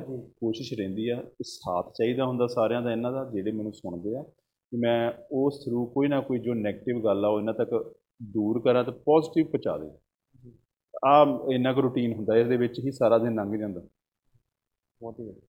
ਤੇ ਭਾਜੀ ਕੋਈ ਇੱਕ ਐਡਵਾਈਸ ਅਗਰ ਤੁਸੀਂ ਦੇਣਾ ਚਾਹੋ ਕਿ ਯੂਥ ਨੂੰ ਐਸਪਾਇਰਿੰਗ ਬਾਡੀ ਬਿਲਡਰ ਨੂੰ ਇੱਕ ਬਿਲਕੁਲ ਸ਼ਾਰਟ ਦੇਖੋ ਉਹਦੇ ਵਿੱਚ ਸਿੰਪਲ ਇੱਕੋ ਚੀਜ਼ ਰਹੂਗੀ। ਸਰੀਰ ਜ਼ਰੂਰ ਬਣਾਓ ਸਰੀਰ ਜ਼ਰੂਰ ਬਣਾਓ ਪਰ ਸਰੀਰ ਬਣਾਉਣ ਦੇ ਨਾਲ ਨਾਲ ਆਪਣੀ ਪੜ੍ਹਾਈ ਆਪਣੀ ਐਜੂਕੇਸ਼ਨ ਨੂੰ ਵੀ ਉਨੀ ਹੀ ਅਹਿਮੀਅਤ ਦਿਓ। ਕਿਉਂਕਿ ਸਾਡੀ ਜਿਹੜੀ ਸਟੱਡੀ ਆ ਸਾਡੀ ਜਿਹੜੀ ਪੜ੍ਹਾਈ ਆ ਤੁਸੀਂ ਵੀ ਜਿਹੜੇ ਵੀ ਫੀਲਡ 'ਚ ਕਰਨਾ ਚਾਹੁੰਦੇ ਤੁਹਾਡੀ ਚੋਇਸ ਆ। ਉਹ ਤੁਹਾਡਾ ਸਾਥ ਦਊਗੀ। ਅੱਜ ਮੰਨ ਲਓ ਜੇ ਤੁਸੀਂ 20 ਇੰਚ ਦੀ ਬਾਹ ਬਣਾ ਲਈ ਤੁਹਾਨੂੰ ਐਜੂਕੇਸ਼ਨ ਆਉਂਦੀ ਨਹੀਂ ਤੁਸੀਂ ਦੂਸਰੇ ਨੂੰ ਕਿੱਦਾਂ ਗਾਈਡ ਕਰੋਗੇ? ਸਿੱਖਣਾ ਸਰੀਰ ਵੀ ਬਣਾਉਣਾ ਸਿੱਖੋ ਕਿੱਦਾਂ ਬਣਦਾ ਪਰ ਨਾਲ ਪੜ੍ਹਾਈ ਵੀ ਜ਼ਰੂਰ ਸਿੱਖੋ। ਮਤਲਬ ਕੀ ਆ ਆਪਣੀ ਜਿਹੜੀ ਪੜ੍ਹਾਈ ਆ ਉਹ ਹਰ ਫੀਲਡ 'ਚ ਤੁਸੀਂ ਜਿਹ 'ਚ ਵੀ ਕਰਨਾ ਚਾਹੁੰਦੇ ਕਰੋ। ਪੜ੍ਹਾਈ ਹੀ ਇੱਕ ਇਦਾਂ ਦੀ ਚੀਜ਼ ਆ ਜਿਹੜੀ ਤੁਹਾਡੇ ਤੋਂ ਕਦੀ ਦੂਰ ਨਹੀਂ ਹੋ ਸਕਦੀ ਇਹਨੂੰ ਕੋਈ ਚੋਰੀ ਨਹੀਂ ਕਰ ਸਕਦਾ ਨਾ ਹੀ ਤੁਸੀਂ ਇਹਨੂੰ ਕਿਸੇ ਨੂੰ ਵੇਚ ਸਕਦੇ ਨਾ ਹੀ ਖਰੀਦ ਸਕਦੇ। ਹਾਂ ਵੰਡ ਸਕਦੇ ਮਤਲਬ ਬਾਡੀ ਬਣਾਉਣ ਦੇ ਨਾਲ ਨਾਲ ਕੀ ਹੁੰਦਾ ਬੰਦੇ ਮੁੰਡੇ ਕੁੜੀਆਂ ਸਰੀਰ ਦੇ ਨਾਲ ਨਾਲ ਪੜ੍ਹਨਾ ਭੁੱਲ ਜਾਂਦੇ। ਪੜ੍ਹਨਾ ਤੁਹਾਡੇ ਹੱਥ ਤੁਸੀਂ ਜਿਹੜੀ ਵੀ ਸਟੱਡੀ ਕਰਨੀ ਆ ਚਾਹੇ ਤੁਸੀਂ ਕਿਸੇ ਨੂੰ ਡਾਈਟ ਵੀ ਦੱਸਣੀ ਉਹਦੇ ਲਈ ਵੀ ਤੁਹਾਨੂੰ ਐਜੂਕੇਟ ਹੋਣਾ ਜ਼ਰੂਰੀ ਆ ਪੜ੍ਹਨਾ ਤੁਸੀਂ ਇਹਦਾ ਪ੍ਰਾਈਮ ਐਗਜ਼ਾਮਪਲ ਹੋ ਮੈਂ ਮੈਂ ਦੇਖੋ ਉਸ ਪੀਐਚਡੀ ਕਰ ਰਹੇ ਹੋ। ਮੈਂ ਉਸ ਪਰਮਾਤਮਾ ਦੀ ਬਦੌਲਤ ਆ ਇਹਨਾਂ ਸਾਰਿਆਂ ਦੀ ਬਦੌਲਤ ਆ। ਤੇ ਮੈਂ ਅੱਜ ਵੀ ਨਹੀਂ ਸਿੱਖਿਆ। ਮੈਂ ਸਿੱਖ ਹੀ ਰਿਹਾ ਆ। ਮੈਂ ਸਿਖਾਉਣਾ ਚਾਹੁੰਦਾ ਆ ਹਨਾ ਕਿ ਮੈਂ ਇਹਨਾਂ ਚੋਂ ਨਿਕਲ ਕੇ ਇਹਨਾਂ ਦੇ ਵਿੱਚ ਹੀ ਰਵਾਂ ਦੂਰ ਨਾ ਜਾਵਾਂ। ਸੋ ਮੇਰਾ ਹਮੇਸ਼ਾ ਇਹੀ ਮੈਸੇਜ ਰਹਿੰਦਾ ਹੈ ਹੋਰ ਇਸ ਤੋਂ ਇਲਾਵਾ ਡਾਈਟ ਬਾਰੇ ਉਹ ਸਭ ਸਮਝਦਾਰ ਇਹਨਾਂ ਨੂੰ ਸਭ ਪਤਾ ਹੈ ਮੈਂ ਨਾ ਇਹ ਪੋਡਕਾਸਟ ਆਪਾਂ ਸ਼ੁਰੂ ਕੀਤਾ ਜੀ। ਤੇ ਹੁੰਦਾ ਨਾ ਕਿ ਬੰਦੇ ਨੂੰ ਮਿਲੇ ਹੋ ਤੁਸੀਂ ਤੇ ਖੁਆਇਸ਼ ਤਾਂ ਇਹ ਸੀਗੀ ਕਿ ਯਾਰ ਮੈਂ ਤੁਹਾਡੇ ਵਾਂਗੂ ਮੈਂ ਫਿਟਨੈਸ ਨੂੰ ਲੈ ਕੇ ਮੈਂ ਵੀ ਹੋ ਜਾਵਾਂ ਸੀਰੀਅਸ ਹੋ ਹਾਂ। ਮੈਂ ਉਹਨਾਂ ਹੀ ਕਰਾਂ। ਲੇਕਿਨ ਇਹ ਜਿਹੜੀ ਆਪਣੀ ਡਿਸਕਸ਼ਨ ਹੈ ਆਪਣੀ ਜਿਹੜੀ ਗੱਲਾਂ ਨੇ ਇਹ ਐਂਡ ਕਰਦੇ ਕਰਦੇ ਮੈਨੂੰ ਲੱਗਾ ਨਹੀਂ ਮੈਨੂੰ ਮੈਂ ਤੁਹਾਡੇ ਤੋਂ ਫਿਟਨੈਸ ਨਹੀਂ ਸਿੱਖਣੀ ਨਹੀਂ। ਹੈ ਮੈਂ ਤੁਹਾਡੇ ਤੋਂ ਮੇਨ ਜਿਹੜੀ ਚੀਜ਼ ਸਿੱਖੂੰਗਾ ਨਾ ਉਹ ਹੈ ਕਿ ਕਿੱਦਾਂ ਹੰਬਲ ਰਵਾਂ। ਕਿ ਇੰਨਾ ਸਭ ਕਰਨ ਦੇ ਬਾਵਜੂਦ ਵੀ ਆਪਾਂ ਐਂਡ ਚ ਇਹੀ ਕਹਿੰਦੇ ਕਿ ਆਪਾਂ ਤਾਂ ਕੁਝ ਕੀਤਾ ਹੀ ਨਹੀਂ ਹੈ। ਉਹ ਉੱਪਰ ਵਾਲਾ ਹੀ ਕਰਵਾ ਰਿਹਾ। ਮੈਂ ਦੀ ਐਗਜ਼ਾਮਪਲ ਮੈਂ ਤੁਹਾਨੂੰ ਦੱਸਦਾ ਤੁਹਾਡੇ ਕੋਲ ਨਾ ਰੋਜ਼ 네ਗੇਟਿਵ ਚੀਜ਼ ਆਉਂਦੀ ਰੋਜ਼ ਪੋਜ਼ਿਟਿਵ ਆਉਂਦੀ ਰੋਜ਼। ਹਰ ਵਕਤ ਤੁਹਾਡੇ ਨਾਲ ਇੱਕ ਚੀਜ਼ ਜੁੜੀ ਰਹਿੰਦੀ ਆ।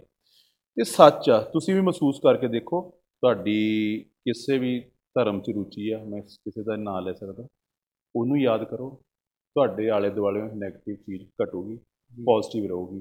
ਉਸ ਤੋਂ ਵੀ ਉੱਪਰ ਆਪਣਾ ਜਿਹੜਾ ਰੁਟੀਨ ਦਾ ਖਾਣ ਪੀਣ ਸਹੀ ਰੱਖੋ ਆਪਣੇ ਖੁਦ ਦੀ ਸਰੀਰ ਦੀ ਸਫ਼ਾਈ ਰੱਖੋ।